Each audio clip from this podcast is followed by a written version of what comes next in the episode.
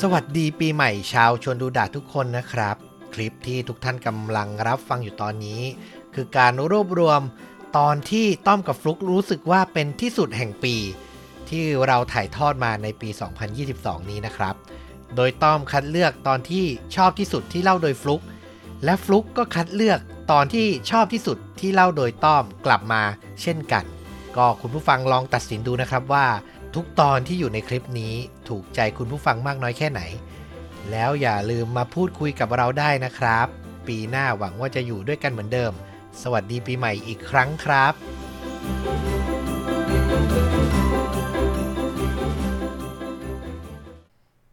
หลายครั้งเรามองลึกไปในหัวใจของคนร้าย หลายครั้ง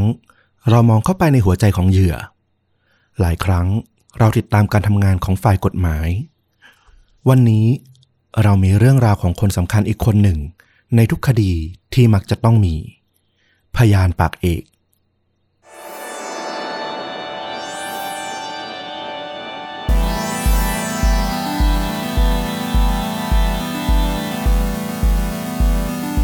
สวัสดีครับ สวัสดีครับค่าจริงยิ่งกว่าหนังพอดแคสต์จากช่องชุนดูดะ อยู่กับต้อมครับ แล้วก็ฟลุกครับ กับหนึ่งเรื่องราวฆาตกรรมสุดเข้มข้น พร้อมการแนะนำภาพยนตร์ที่มีเนื้อหาใกล้เคียงกับเรื่องจริง ที่เรากำลังจะถ่ายทอดครับผม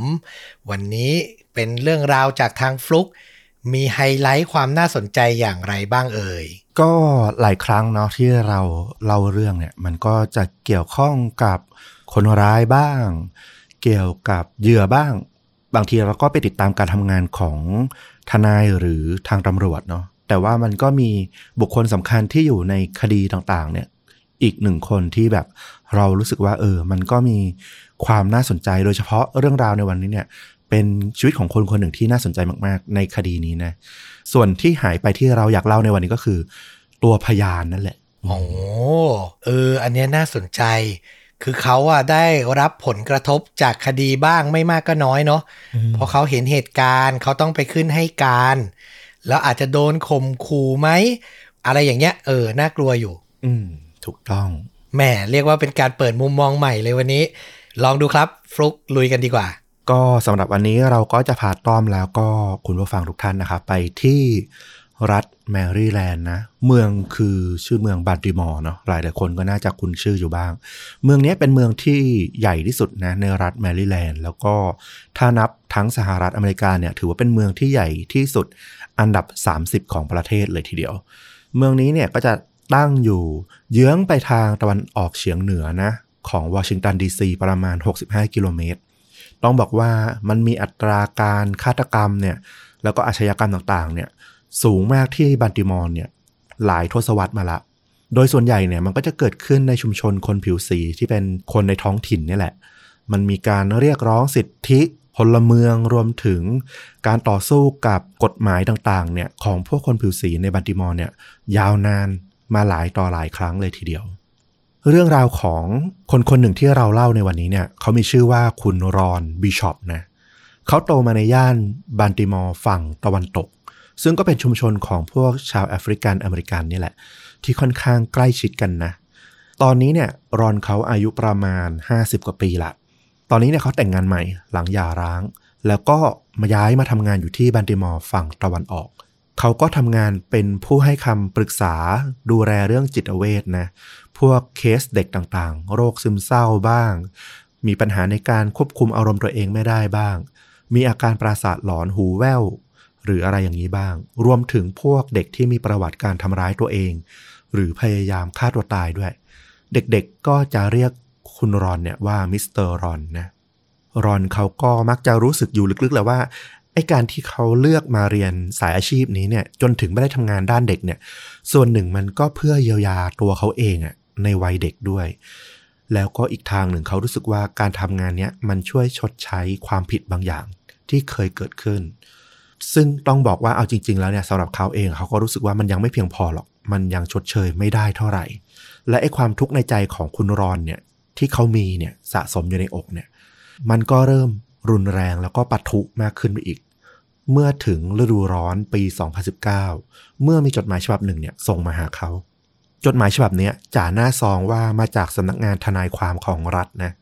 ระบุหัวเรื่องมาเลยว่า ว่าด้วยคดีของอันเฟรดเชสนัสและพวก ข้อความข้างในเนี่ยเรียบง่ายมากเขาบอกว่า เรามีเรื่องต้องคุยกับคุณนะ จะยินดีมากเลยถ้าคุณจะนัดสถานที่หรือเวลาที่สะดวกให้เราทราบ รอนเนี่ยอ่านแล้วก็ตกใจมาก เขามีอาการแบบตัวสั่นนะ วิตกกังวลก็คือแพนิคไปเลย ต้องบอกว่าชื่อของอันเฟรดเชสนัทเนี่ยเป็นชื่อที่ไม่มีใครพูดถึงนะกับตัวเขาเนี่ยมานานกว่า 30 กว่าปีมาละ แต่ต้องบอกว่าเขาไม่เคยลืมเลย เพราะว่าชื่อเนี่ยเขาบอกกับตัวเองตลอดเวลาแทบจะทุกวันทุกเดือนทุกปี และชื่อเนี้ยมันยังทำให้เขานึกถึงเพื่อนคนหนึ่ง เป็นเพื่อนสนิทสมัยมัธยมของเขาด้วยที่ชื่อว่าเดวิดดักเก็ตทั้งสองชื่อเนี้ยทำให้รอนเนี่ยนึกย้อนกลับไป เมื่อตอนที่เขาอายุได้แค่ 14 ปีเท่านั้นเอง มันเป็นช่วงกลางวันของวันศุกร์ที่ 18 พฤศจิกายนปี 1983 ที่โรงเรียนมัธยมต้น Harlem Park Junior High School นะ ก็เป็นโรงเรียนที่เขาเรียนและเติบโตมาในเขตเวสต์บัลติมอร์ตอนนั้นเนี่ยรอนเขาเพิ่งเลิกเรียนวิชาวิทยาศาสตร์นะ แล้วก็กำลังเดินไปกับดักเก็ตแล้วก็เพื่อนอีกคนหนึ่ง รวม 3 คนก็จะไปพักเที่ยงกัน จะไปที่โรงอาหาร แต่ว่าช่วงกลางวันเนี่ยนักเรียนทั้งโรงเรียนเนี่ยเลิกใกล้ ๆกัน ทางเดินโถงทางเดินที่ไปโรงอาหารเนี่ยมันก็แน่นขนัดเลย เขาทั้ง 3 คนเนี่ยก็เลยคุยกันว่า เอ้ยงั้นเราอ้อมไปอีกทางแล้วกัน มันมีโถงอาคารเนี่ยที่คนไม่ค่อยนิยมใช้ มันจะเป็นทางเดินที่แบบล็อกเกอร์ยาวหลายแถว แล้วก็ไม่มีผู้คนเนี่ย เดินผ่านเลยอืมระหว่างที่เดินคุยกันไปเนี่ย รอนก็แบบนึกถึงวีรกรรมแบบตลกๆของดักเก็ตก็แบบนึกแล้วก็เอามาเล่ามาแซวดักเก็ตก็หัวเราะคุยกันไป จนไม่ระวังว่า ทางที่เขาเดินอยู่อะ มันมีคนยืนขวางทางอยู่ พอรอนหันกลับไปเนี่ย ก็เจอเข้ากับปืนจ่อมาที่หน้าของเขาฮะ กลางโรงเรียนเนี่ยนะ ใช่ในโรงเรียนรัฐบาลกลางวันแสกๆวัยรุ่นคนหนึ่ง น่าจะอายุมากกว่าเขาพอสมควรเลย ใส่ชุดฮูดสีเทายืนนิ่งอยู่ อาจจะเพราะปืนอะ มันจ่ออยู่ใกล้หน้าเขามากนะรอนก็เลยแบบไม่ได้ทันแบบจดจำสังเกตใบหน้าของคนคนนั้นชัดเจนนะแต่ไม่แค่ไม่กี่วินาทีหลังจากนั้นนะปืนก็ย้ายจากหน้าของรอนเนี่ยหันไปทางดักเก็ตเพื่อนของเขาที่ยืนข้างๆกันแทน นี่แกน่ะถอดแจ็คเก็ตแล้วก็ส่งมา วัยรุ่นคนนั้นบอกกับดักเก็ตที่ยืนข้างๆนะ มันเป็นแจ็คเก็ตซาติน สีน้ำเงินกรมท่านะ ปักชื่อด้านหน้าว่าจอร์จทาวน์ ต้องบอกว่าสมัยนั้นเนี่ยทีมบาสเกตบอลของจอร์จทาวน์เนี่ยกำลังดัง เสื้อของทีมเนี่ยก็ขายดีแล้วก็มีราคาค่อนข้างสูงพอสมควร ดักเก็ตก็เป็นเด็กคนแรกๆนะในโรงเรียนที่มีเสื้อเนี่ยใส่ ไม่ใช่เพราะว่าพ่อแม่ของเขาเนี่ยเอาใจนะ ซื้อให้ลูกอะไรอย่างนั้นเลย แต่เพราะว่าดักเก็ตเนี่ยเขาชื่นชอบทีมจอร์จทาวน์มาก ในช่วงปิดเทอมเนี่ยเขาก็ได้ไปทำงานพาร์ทไทม์ไปช่วยจดสต็อกของอะแล้วก็เก็บเงิน เก็บหอมรอมริบจนมาซื้อเสื้อตัวเนี้ยได้ดักเก็ตก็เสียดายเสื้อมากนะ คือเขาทำงานมาทั้งปิดเทอมมาเพื่อได้เสื้อตัวเนี้ยแต่ว่าตอนนี้เนี่ยมันมีปืนจ่อที่ใบหน้าของเขาเนี่ย มันก็ทำอะไรไม่ได้เนาะ เรื่องราวนี้มันเกิดขึ้น 1983 เนี่ย ในยุค 80 เนี่ย ในย่านคนดำด้วยเนี่ย ต้องบอกว่าปืนปลอมน่ะน่าจะหาเจอยากกว่าปืนจริงซะอีก เลยไม่ต้องสงสัยเลยว่าไอ้ปืนที่อยู่ข้างหน้าเนี่ย โอ้โห เอาถึงตายได้แน่นอน แล้วคนที่จ่อปืนใส่หน้าเขาเป็นคนผิวดำด้วยกันป่ะถูกต้อง อืมรอนกับเพื่อนอีกคนเนี่ย ที่แบบเดินมาด้วยกันตอนแรกเนี่ย ก็หันมาสบตากันนะ แล้วก็ยังไม่ทันพูดนัดหมายอะไรกันเลย เหมือนทั้งคู่รู้อะ ออกตัววิ่งหนีไป ทิ้งดักเก็ตไว้ข้างหลัง แล้วระหว่างที่รอนกับเพื่อนอีกคนเนี่ยกำลังวิ่งอยู่อะที่ด้านหลังก็ได้ยินเสียงปืนดังขึ้นอือหือรอนวิ่งตะโกนไปตลอดโถงทางเดินนะจนถึงโรงอาหารเลย ที่ตอนนั้นเนี่ยมีนักเรียนแล้วก็ครูอยู่ที่นั่นกันทั้งหมดเลยดักเก็ตโดนยิงครับดักเก็ตโดนยิงช่วยด้วย พวกเด็กแล้วก็ครูเขาแตกตื่นนะเฮ้ยมันมีการยิงกันในโรงเรียนเหรอแล้วดักเก็ตอะก็วิ่งตามเข้ามาในไม่ช้านะเสื้อแจ็คเก็ตของเขาเนี่ยหายไปละ ตอนนั้นเนี่ยดักเก็ตใช้มือข้างหนึ่งเนี่ยกดไว้ที่คอของเขานะ มันเห็นเลือดแบบอาบล้นออกมาเลย เขาก็โซเซแล้วก็ทรุดตัวลงนะที่โรงอาหาร อาจารย์ใหญ่ก็รีบวิ่งเข้าไปประคอง หลังจากนั้นไม่นานรถพยาบาลก็วิ่งมารับดักเก็ตไปส่ง ต้องบอกว่าสำหรับรอนน่ะนั่นคือภาพสุดท้ายเลย ที่เขาได้เห็นดักเก็ตเพื่อนรักของเขา เพราะหลังจากนั้นไม่นานเนี่ยดักเก็ตก็เสียชีวิตในช่วงบ่ายของวันนั้นนั่นเองอื้อหือการเสียชีวิตของดักเก็ตเนี่ย ก็เป็นเรื่องที่น่าตกใจมากๆนะของชาวเมือง เพราะว่าทุกคนเนี่ยเรียกว่าเป็นครอบครัวที่ใกล้ชิด มันคือการฆ่ากันกลางวันแสกๆอย่างที่บอกด้วย ในโรงเรียนรัฐบาลที่เหมือนชาวเมืองอะ่ะส่งลูกตัวเองทุกคนอะ่ะแทบทุกบ้านอะ่ะส่งไปที่โรงเรียนเนี้ยมันควรจะเป็นที่ที่ปลอดภัยที่สุดอะ่ะข่าวหน้าหนึ่งนะของบัตติมอร์ซันหนังสือพิมพ์ในท้องถิ่นเนี่ยขึ้นพาดหน้าหนึ่งข่าวนี้ทันที เหมือนกันกับนังสือพิมพ์จากทั่วประเทศเลย ในวันรุ่งขึ้นเนี่ยก็พาดข่าวเรื่องนี้ เป็นเรื่องใหญ่มาก บ้านของรอนเนี่ยก็บอกว่า เป็นบ้านที่แบบอยู่ในตึกแถวสามชั้นน่ะห่างจากโรงเรียนเนี่ยแค่ประมาณ 1 กิโลเมตรเท่านั้นเอง รอนเนี่ยเขาเป็นลูกคนสุดท้องในพี่น้องทั้งหมด 9 คนนะฐานะทางบ้านเนี่ยก็เรียกว่าตึงๆ แค่พอมีพอใช้ไม่ถึงกับแบบมีเหลือใช้จ่ายอะไรฟุ่มเฟือย ด้วยความที่คนในย่านเนี่ย มันก็จะอยู่กันแบบรุ่นต่อรุ่นน่ะพ่อส่งต่อลูก ปู่ส่งต่อพ่ออะไรอย่างเงี้ย อยู่กันมาที่เดิมๆเนี่ยก็ทำให้แบบเด็กทุกคนในเมืองเนี่ยที่รุ่นราวคราวเดียวกันอะก็แทบจะรู้จักกันหมด เหมือนกับว่าชาวเมืองอะช่วยๆกันเลี้ยงเด็กของเมืองนี้ด้วยกัน เป็นครอบครัวขนาดใหญ่ แล้วปีเนี้ย1983เนี่ยก็เป็นปีที่แย่พอสมควรของบ้านของรอนนะ เพราะว่าเมื่อต้นปีที่ผ่านมาเนี่ย พี่ชายคนโตของรอนเนี่ย วัย 22 ปีเขาเพิ่งกลับมาจากการรับใช้ชาตินะเป็นทหาร แล้วก็บังเอิญไปเกิดเรื่องทะเลาะวิวาท ถูกคู่กรณีเนี่ยยิงตาย ซึ่งไอ้เรื่องราวเนี่ยก็ผ่านมาแค่ 10 เดือน รอนก็ไม่เห็นปืนจ่ออยู่ที่หน้าตัวเอง แล้วก็ยังเห็นเพื่อนรักตัวเอง ถูกยิงตายต่อหน้าอีก ความเศร้าทั้งพี่ชายทั้งเพื่อนรัก แล้วก็ความตกใจมันแบบทับซ้อนปนเปตัวเขาไปหมดเลยในอีกด้านหนึ่งเนี่ยเมืองบัลติมอร์เองก็กำลังอกสั่นขวัญแขวนนะกับการไล่ล่าหาคนที่ลงมือยิงเด็ก อายุ 14 ปี ในโรงเรียน เพียงเพื่อจะขโมยแจ็คเก็ตตัวหนึ่ง ที่ราคา 65 ดอลลาร์ ซึ่งก็ราคาสูงในยุคนั้นนะ แต่ว่าต้องบอกว่ามันไม่ได้สูงถึงขนาดที่แบบ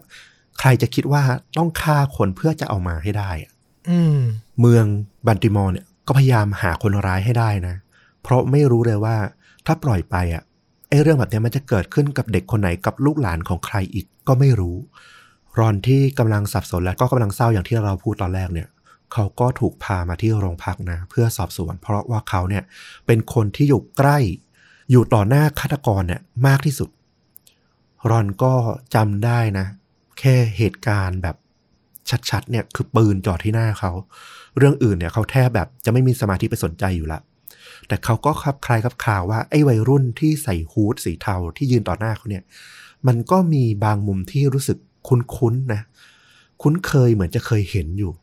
เป็นคนผิวสีเข้มแอฟริกันอเมริกันแน่นอนแหละ เพราะถ้าเป็นคนผิวขาวเนี่ยในย่านนี้คงจำได้อยู่แล้วมันคงโดดเด่นมาก ไม่ใช่ นอกจากนี้เนี่ย คนคนนั้นเนี่ยยังน่าจะมีหนวดขึ้นเล็กน้อยหลอมแหลมอยู่ด้วย รายละเอียดพวกเนี้ยมันเป็นสิ่งที่รอนอะพอจะนึกออก มันน้อยมากจนแบบ มันไม่ชัดขนาดที่จะบอกได้ว่าคนคนนั้นคือใครอะนักสืบที่มารับคดีเนี่ยเป็นตำรวจคนหนึ่งของบัตติมอร์ชื่อว่าคุณโดนัลด์คินเคด เขาก็ได้ข้อมูลจากเจ้าหน้าที่ของโรงเรียนเนี่ยแล้วว่าไอ้เช้าวันนั้นเนี่ย เจ้าหน้าที่ของโรงเรียนเนี่ย เห็นวัยรุ่นชายวัย 16 ปีอยู่ 3 คน เดินเล่นคุยกันเสียงดังอยู่ในอาคารเรียน ตรงบริเวณที่โถงทางเดินที่พวกรอนดักเก็ตแล้วก็เพื่อนอีกคนเนี่ย ใช้เดินตอนกลางวันคินเคดก็จดชื่อของเด็กทั้ง 3 คนเอาไว้นะ มีอัลเฟรดเชสนัทแล้วก็รันซัมวัตกินส์รวมถึงเด็กอีกคนชื่อว่า แอนดรูสจวตเขาก็จดชื่อไว้ รวบรวมไว้ก่อนว่ามีใครที่แบบอยู่ในขอบเขตที่จะต้องไปสืบหาต่อบ้าง เขาก็ติดตามดูอัลเฟรดเชสนัทกับรันซัมวัตกินนะ ปรากฏว่าตอนที่ไปเจอเชสนัทเนี่ย เชสนัทเนี่ยสวมแจ็คเก็ตจอร์จทาวน์อยู่ เขาก็เริ่มสงสัยเลยว่า อืม มีความเป็นไปได้สูงเลยนะเชสนัทเนี่ย พอเข้าไปคุยไปถามเชสนัทกับวัตกินที่เดินอยู่ด้วยกันพอดี ก็บอกว่า ไปที่โรงพักหน่อยอยากถามอะไรนิดหน่อย เด็กสองคนก็คิดว่า เออ ก็ไปสิไม่เห็นเป็นอะไรเลย ก็ตามไปอย่างว่าง่ายนะ พวกเขาคิดแค่ว่ามันน่าจะเป็นประโยชน์ต่อคดีของดักเก็ตอะ เขาก็รู้จักดักเก็ตอยู่ ถ้าไปให้ปากคำแล้วช่วยให้ตำรวจเนี่ย รู้เรื่องของเด็กวัยรุ่นในเมืองคนอื่นๆ ที่น่าสงสัยอะไรได้บ้างเนี่ยก็น่าจะเป็นการดี นักสืบคินเคดเขาก็ถามเชสนัทนะว่าไอเสื้อแจ็คเก็ตที่ใส่อยู่เนี่ยได้มายังไง เชสนัทก็ตอบว่าเขาซื้อมาเอง เชสนัทกับวัตกินเนี่ย ก็เริ่มทำแม่งทำแม่งและเริ่มรู้แล้วว่า ไอ้ที่พาเขามาเนี่ยไม่ได้มาถามในฐานะพยานอะไร แต่กำลังกลายเป็นผู้ต้องสงสัยในคดีซะเอง เด็กวัยรุ่น 16สองคนน่ะ ที่ไม่มีผู้ปกครอง แล้วก็ไม่มีทนายอยู่กับตัว โดนพามาที่โรงพัก แล้วแถมตำรวจก็พยายามคาดเค้นดุดันเนี่ย ทั้งสองคนก็แบบ ได้แต่ยืนยันนะว่าพวกเขาไม่รู้เรื่องไม่รู้เห็นในเรื่องของคดีต่างๆ เลยตำรวจก็เลยจับพวกเขาเนี่ยถ่ายภาพเก็บเอาไว้ จากนั้นก็เรียกสจวตเด็กคนที่สามที่อยู่ด้วยกันเนี่ยตามมาแล้วก็มาถ่ายรูปเก็บเอาไว้ ก่อนปล่อยตัวทั้งหมดเนี่ยกลับบ้านไป วัดกินก็บอกกับเชสนัทแล้วก็สจวตตอนระหว่างทางกลับบ้านนะว่า เนี่ยฉันบอกนายแล้วพวกตำรวจอะ่ะ เขาไม่จับคนสุ่มสี่สุ่มห้าหรอก ไม่ต้องกังวลมากไปหรอก พอให้หลังเด็กสามคนกลับไป นักสืบคินเขตก็ไปหารอนที่บ้านนะ ตอนนี้เนี่ยเขามีรูปวัยรุ่นเนี่ยที่ฟังมาจากคนรอบข้าง คนในโรงเรียนคนที่อยู่ในชุมชนใกล้เคียงที่พอมีวี่แวว มีเขารางว่าน่าจะเป็นใครบ้างเนี่ย ถ่ายรูปมาได้ 11 คน ซึ่งรวมถึงเชสนัทแล้วก็เพื่อนเนี่ยทั้ง 3 คนเนี่ยอยู่ในนี้ด้วย เขาก็เอามาวางแล้วก็ให้รอนดู จำได้ไหมมีคนที่ยิงดักเก็ตอยู่ในนี้หรือเปล่า รอนก็จำเชสนัทได้ วัตกินก็จำได้ สจวตก็จำได้ เพราะพวกเขาเนี่ยเป็นรุ่นพี่ที่เคยเรียนที่โรงเรียนประถมเดียวกันกับเขา รอนก็ดูภาพทั้ง 11 คนละ เขาก็รู้สึกว่าไม่มีใครสักคนที่ทำให้เขารู้สึกคุ้นๆนะว่าจะเป็นคนร้าย ก็เลยบอกนักสืบคินเคทไปว่า ผมยังไม่แน่ใจว่ามีคนร้ายอยู่ในนี้ไหมคินเคทก็กลับไปใหม่นะ แล้วก็กลับมาอีกครั้งตอนเที่ยงคืน เป็นเวลาที่แบบดูผิดปกติมากๆอะนะไม่ค่อยมีใครมาหาพยานเด็กกลางดึกขนาดเนี้ยเพราะว่าเด็กก็นอนไปตั้งแต่หัวค่ำละอืมแม่ของรอนก็ต้องไปปลุกรอนเนี่ย ให้มาหาคุณนักสืบเขาก็เอาภาพมาให้รอนเนี่ยที่กำลังงวงเงียตื่นขึ้นมาเนี่ย ให้มาดูเพิ่มอีกชุดหนึ่งรอนก็ดูแล้วก็แบบว่า ยังไม่มีใครที่แบบคุ้นๆเลยครับ แล้วรอนก็กลับไปเข้านอน คินเคทก็หนักใจมากนะ คือรอนเนี่ยเป็นพยานปากเอกเลย เพราะว่าเป็นพยานที่แบบน้ำหนักน่าเชื่อถือที่สุด เพราะอยู่ตรงหน้าคนร้ายเลย แต่ว่ารอนเองเนี่ยก็ดันจำรายละเอียดได้น้อยมาก และแถมไม่สามารถชี้รูปของคนที่ต้องสงสัยได้เลยสักคนในคดีนี้ ทั้งนั้นที่เขาไปรวบรวมหามาได้แบบเป็นสิบสิบคนละ ครั้นจะไปหาข้อมูลจากหลักฐานด้านอื่นๆอะ มันก็หาไม่เจอเจอยาก เพราะปืนเองก็น่าจะเป็นปืนเถื่อน ไม่มีการจดทะเบียน วันรุ่งขึ้นหลังพิธีศพของดักเก็ตในช่วงเช้านะ นักสืบคินเคทก็ไปที่โรงเรียน พอได้รับแจ้งจากเจ้าหน้าที่รักษาความปลอดภัยที่โรงเรียนว่า มีพยานอีกคนหนึ่งนะ เห็นเหตุการณ์การสังหารที่เกิดขึ้น เป็นเด็กผู้หญิงเกรด 9 อายุ 13 ปีบ่ายวันนั้นคินเคทก็ได้คุยกับเด็กผู้หญิงคนนี้แหละ ที่โรงเรียน เขาก็เอารูปถ่ายของวัยรุ่นที่เขาสงสัยเนี่ยเอามาให้เธอดู แล้วเด็กสาวก็ชี้รูปของเชสนัทวัตกินแล้วก็สจวตออกมา เย็นวันนั้นตำรวจก็มาพารอนนะ ไปที่แผนกคดีฆาตกรรมอีกครั้งหนึ่ง โดยที่พ่อแม่ของรอนเองเนี่ยก็ไม่รู้เรื่องเลยนะว่า ลูกถูกพาตัวไปที่สถานีตำรวจ จริง ๆ มันก็ไม่ค่อยปกตินะคือถ้ามาในยุคปัจจุบันเนี่ยเป็นเรื่องใหญ่เลยทีเดียวที่ตำรวจจะเอาเด็กที่ยังไม่บรรลุนิติภาวะเนี่ยไปแบบคาดคั้นไปสอบสวนโดยที่ไม่มีผู้ใหญ่ ผู้ปกครองดูแลอยู่ใกล้เคียง อืมนั่นน่ะสิ ในวันนั้นเนี่ย รอนก็ยังเจอเด็กผู้ชายอีกสองคนนะที่ถูกพามาด้วยกัน หนึ่งในนั้นเนี่ยคือเพื่อนที่อยู่กับรอนแล้วก็ดักเก็ตตอนที่ถูกยิง ส่วนอีกคนเนี่ยเป็นเด็กที่เขาไม่เคยเห็นมาก่อนไม่รู้จัก ไม่มีผู้ปกครองมาด้วยเลยสักคนหนึ่งตัวรอนเองก็เริ่มคุ้นชินกับการให้ปากคำและเขาก็เลยรู้สึกเฉยๆ ไม่มีผู้ปกครองไม่มีพ่อแม่ก็ไม่เป็นไร เดี๋ยวก็เหมือนเดิมอะดูรูป จำไม่ได้ก็บอกจำไม่ได้จำได้คุ้นๆก็ค่อยชี้ เหมือนเดิม ถ้าไม่มีอะไรก็ปล่อยตัวกลับ แต่วันนี้เนี่ยคินเคทเอารูปมาให้พวกเขาดูอีกครั้งหนึ่ง ทีละคน แต่ว่าที่ต่างไปเลยก็คือคินเคทเนี่ยดูหงุดหงิด ฉุนเฉียว เขาเนี่ยยืนแทบชิดตัวรอนเลยขณะที่ให้ดูรูปท่าทีเขาดูแบบคุกคามกดดัน แล้วก็บอกรอนว่า รอนเนี่ยกำลังทำให้พวกตำรวจเนี่ยไขว้เขวแล้วก็เสียเวลามากๆแล้วนะตำรวจอีกสองคนเนี่ยก็ยืนคุมอยู่ที่มุมห้อง รอนก็ส่งสายตาไปนะว่า ขอความช่วยเหลือว่าเออคินเคททำไมดุอะไรอย่างเงี้ยแต่ปรากฏว่าตำรวจอีกสองคนก็ไม่มีท่าทีที่แบบจะห้ามปรามหรือช่วยเหลือ มันมีคนร้ายอยู่ในรูปเหล่านี้ เธอต้องบอกเราได้แล้วว่ามันคือใคร คินเคดก็จี้เข้าไปนะ พอหนักเข้ารอนก็ถูกขู่เพิ่มว่า ถ้าไม่ชี้ให้ได้อะเธอจะไม่ได้กลับบ้านนะวันเนี้ยอือหืออืมแล้วก็หนักข้อเข้าไปอีก สุดท้ายคินเคดบอกกับรอนว่า เธออะจะถูกตั้งข้อหาว่ามีส่วนร่วมในการฆาตกรรมนะ ถ้ายังไม่ให้ความร่วมมือ รอนก็รีบพยักหน้าเลย เขาหวาดกลัวมาก เขาก็สับสนละ เขาจะชี้ใครล่ะ มันมีหลายคนมากที่เขาเองก็ไม่รู้จัก แล้วพูดกันตามตรงก็คือ ไม่มีเลยสักคนที่เขารู้สึกว่าใกล้เคียงกับความทรงจำที่เขามีต่อคนร้าย คินเคดก็เลยเอารูปเนี่ยมาเรียงแล้วก็ให้รอนชี้ รอนก็เลือกชี้คนที่เขาไม่รู้จักแบบสุ่มๆไป คินเคดก็พูดขึ้นมาเลย เอ๊ฉันว่าคนนี้มันดูน่าสงสัยน้อยสุดเลยนะ เธอแน่ใจเหรอ หรือจะเป็นคนอื่นที่ดูคล้ายคนร้ายมากกว่า รอนก็ชักนิ้วกลับ แล้วก็ชี้ไปอีกคน ที่เป็นคนผิวดำแล้วก็ดูผอมๆ น่าจะใกล้เคียงคนร้าย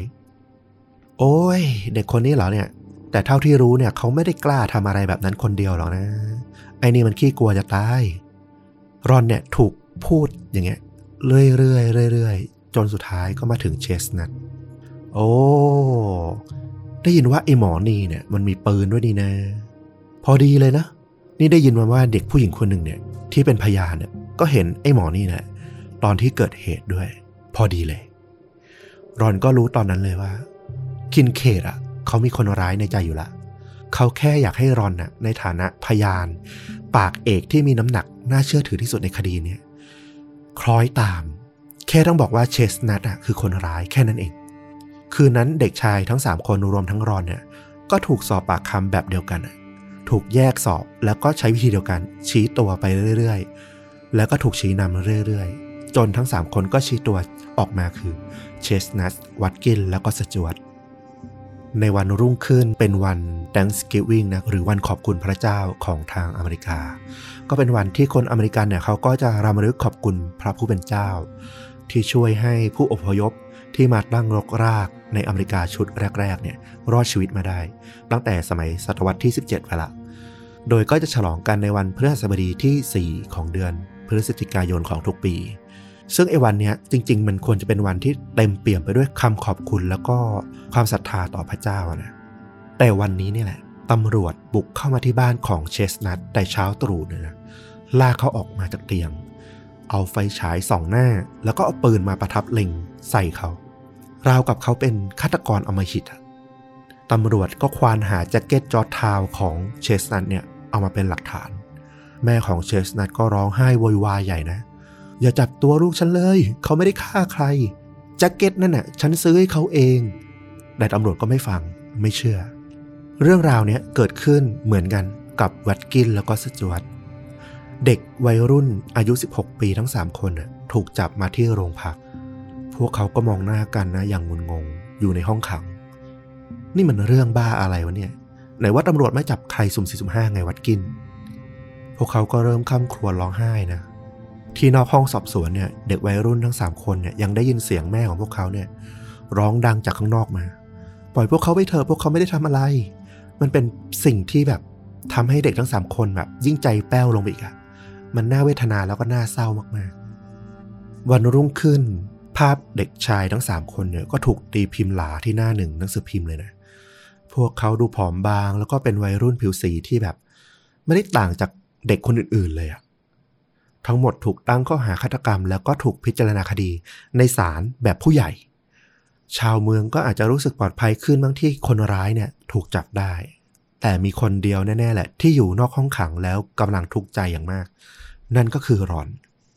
ไม่นานหลังจากนั้นเนี่ยรอนก็เดินกลับบ้านนะจากโรงเรียน รอนก็ได้ยิน เด็กวัยรุ่นคนหนึ่งอายุ 18 ปีแถวๆนั้นน่ะตะโกนบอกเขา นี่ถ้าใครจะป้นเสื้อของแกอะบอกฉันนะ เดี๋ยวฉันจะไปจัดการพวกมันให้ ก็ไม่รู้ว่าเป็นแบบความหวังดีของเด็กวัยรุ่นละแวกนั้นที่แบบรู้สึกอยากจะปกป้องเด็กเล็ก ๆ หลังจากคดีของดักเก็ตหรือเปล่านะทางหนึ่งเนี่ยรอนรู้สึกว่าไอ้เรื่องที่เขาเป็นพยานให้กับคดีเนี้ยมันหลุดออกไปถึงไหนตอนไหนแล้วบ้าง เขาจะปลอดภัยหรือเปล่า คือชื่อของเขาเนี่ยปรากฏในข่าวของหนังสือพิมพ์ตั้งแต่วันแรก ๆ อยู่แล้วรอนก็ไม่อยากให้ใครเนี่ยรู้เลยว่าจริง ๆ แล้วเนี่ยเขาเป็นพยานอยู่ในคดีนี้ อย่างที่ต้อมพูดมาตั้งแต่แรก ๆ ว่าเออพยานมันก็มีความเสี่ยงอยู่อะถ้าคนร้ายตัวจริงอะเกิดอยากจะปิดปากอะไรขึ้นมา ก็เป็นอันตรายได้ อืมแล้วยิ่งรอนรู้อยู่แล้วว่าว่าไอ้คนที่ตำรวจจับไปอะ มันไม่ใช่คนร้ายอะ คนร้ายยังลอยนวลอยู่ข้างนอกอะเขาก็ยิ่งกลัว รอนเดินผ่านไปจนถึงเกือบถึงบ้านแล้วเขาก็เริ่มเอะใจ เดี๋ยวไอ้เด็กวัยรุ่นคนเมื่อกี้เนี่ยเขาอะไม่ได้สนิท แทบไม่เคยรู้จักเลย ไม่ได้สนิทขนาดที่จะแบบมาคุยด้วยมาทักด้วยอะเขารู้ว่าเป็นเด็กที่อยู่ในย่านนี้แหละ ชื่อว่าไมเคิลวิลลิสรอนก็รู้สึกว่ามันก็คล้ายๆ คนที่สวมฮู้ดเทาวันนั้นเหมือนกันนะ ถึงจะไม่แน่ใจก็เถอะ แต่รอนน่ะ ก็นึกขึ้นได้อีกว่า เขาอะเคยเห็นวิลลิสเนี่ย สวมแจ็คเก็ตจอร์จทาวน์สีกรมท่า หลังจากวันที่ดักเก็ตตายไปเนี่ย ไม่นาน มันดูไม่น่าแปลกเกินไปหรอ แต่อีกทางหนึ่งเขาก็คิด เดี๋ยว เขาจะสงสัยทุกคนที่สวมแจ็คเก็ตจอร์จทาวน์ไม่ได้นะ ด้วยความที่เขาก็แค่อายุ14 ปีอะยิ่งแบบที่ผ่านมาโดยตลอดไม่มีผู้ใหญ่ที่จะแบบเข้ามาดูแลปกป้องเขาได้เลย เขาก็เริ่มสลัดความคิดพวกนั้นออกไป อย่าเอาตัวเองเข้าไปยุ่งเกี่ยวกับปัญหามากกว่านี้เลย วันพิจารณาคดีก็มาถึง อายการของรัฐเนี่ยที่จะฟ้องวัยรุ่นทั้งสามคนเนี่ยมีชื่อว่าโจนาธานช็อตเขาก็รับหน้าที่นะที่จะต้องมาดูแลพยานเด็กทั้งสี่คน พยานเด็กทั้งสี่คนเนี่ยก็คือเด็กผู้หญิงเกรดเก้าที่บอกว่าตัวเองเห็นเหตุการณ์การยิงที่โรงเรียน แล้วก็มาที่รอน แล้วก็มาเพื่อนของรอนที่อยู่ด้วยกันตอนที่ดักเก็ตถูกยิง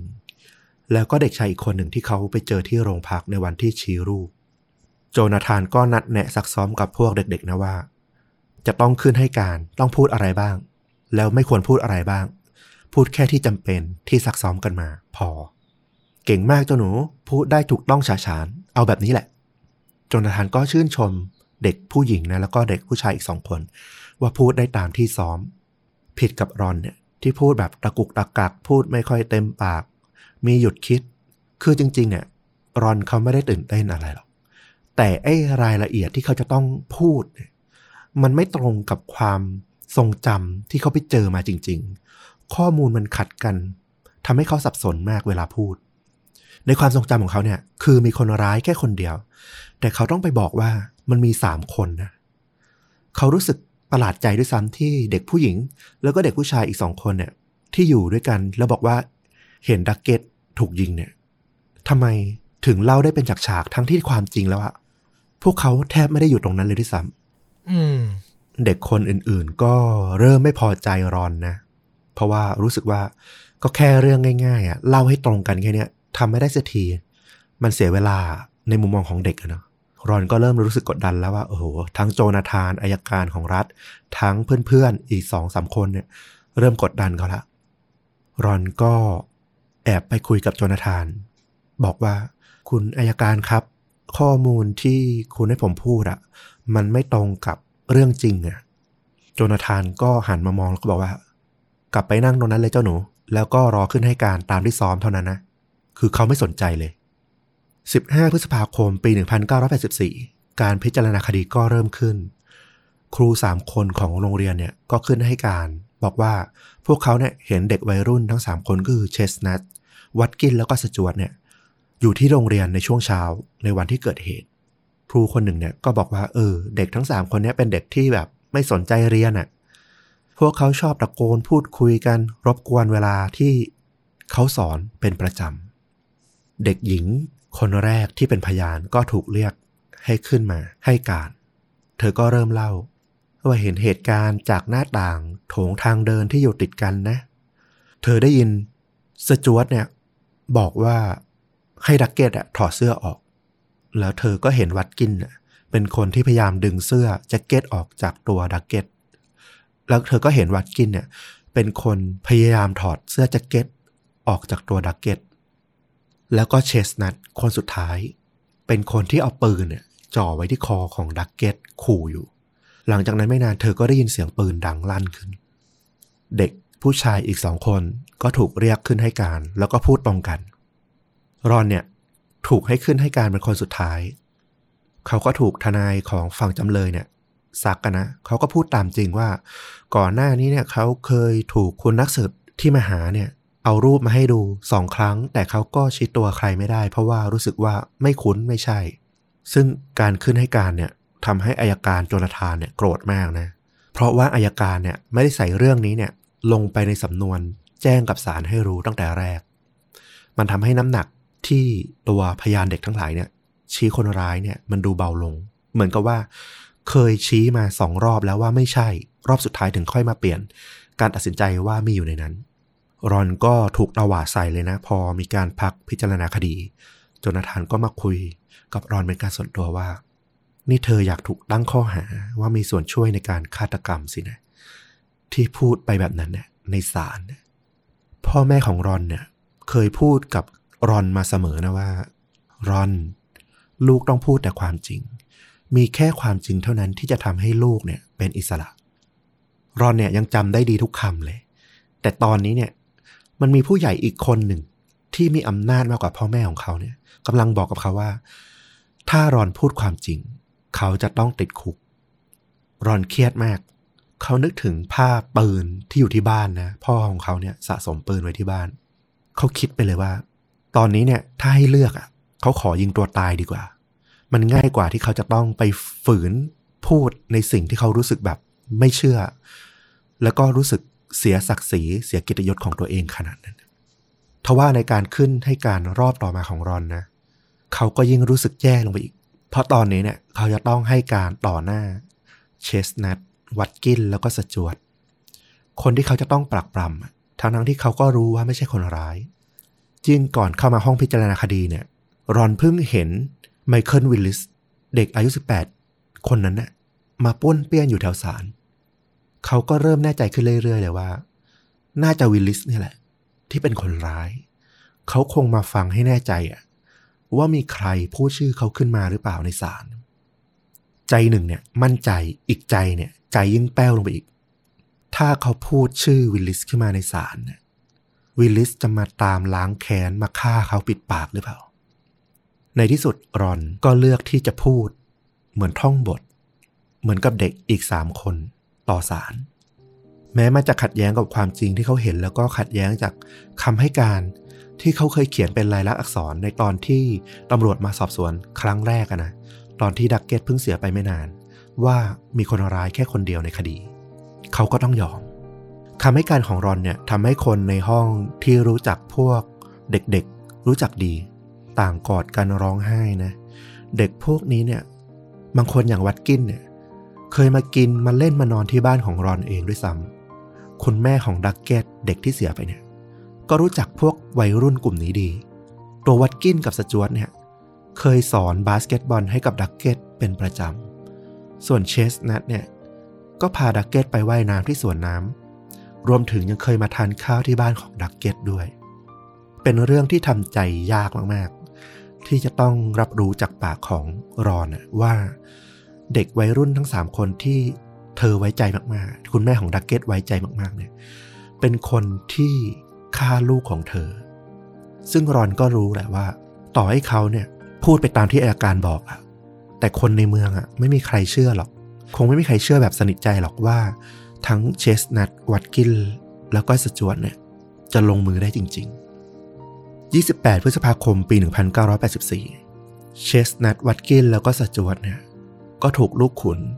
ลงมติเห็นว่ามีความผิดในฐานฆ่าคนตายจริง ๆ ทำให้หลายเดือนต่อมาวันที่ 10 กรกฎาคม ผู้พิพากษาโรเบิร์ตเอมเบลเนี่ยต้องขึ้นนั่งบัลลังก์เพื่อบอกโทษ ตัดสินโทษ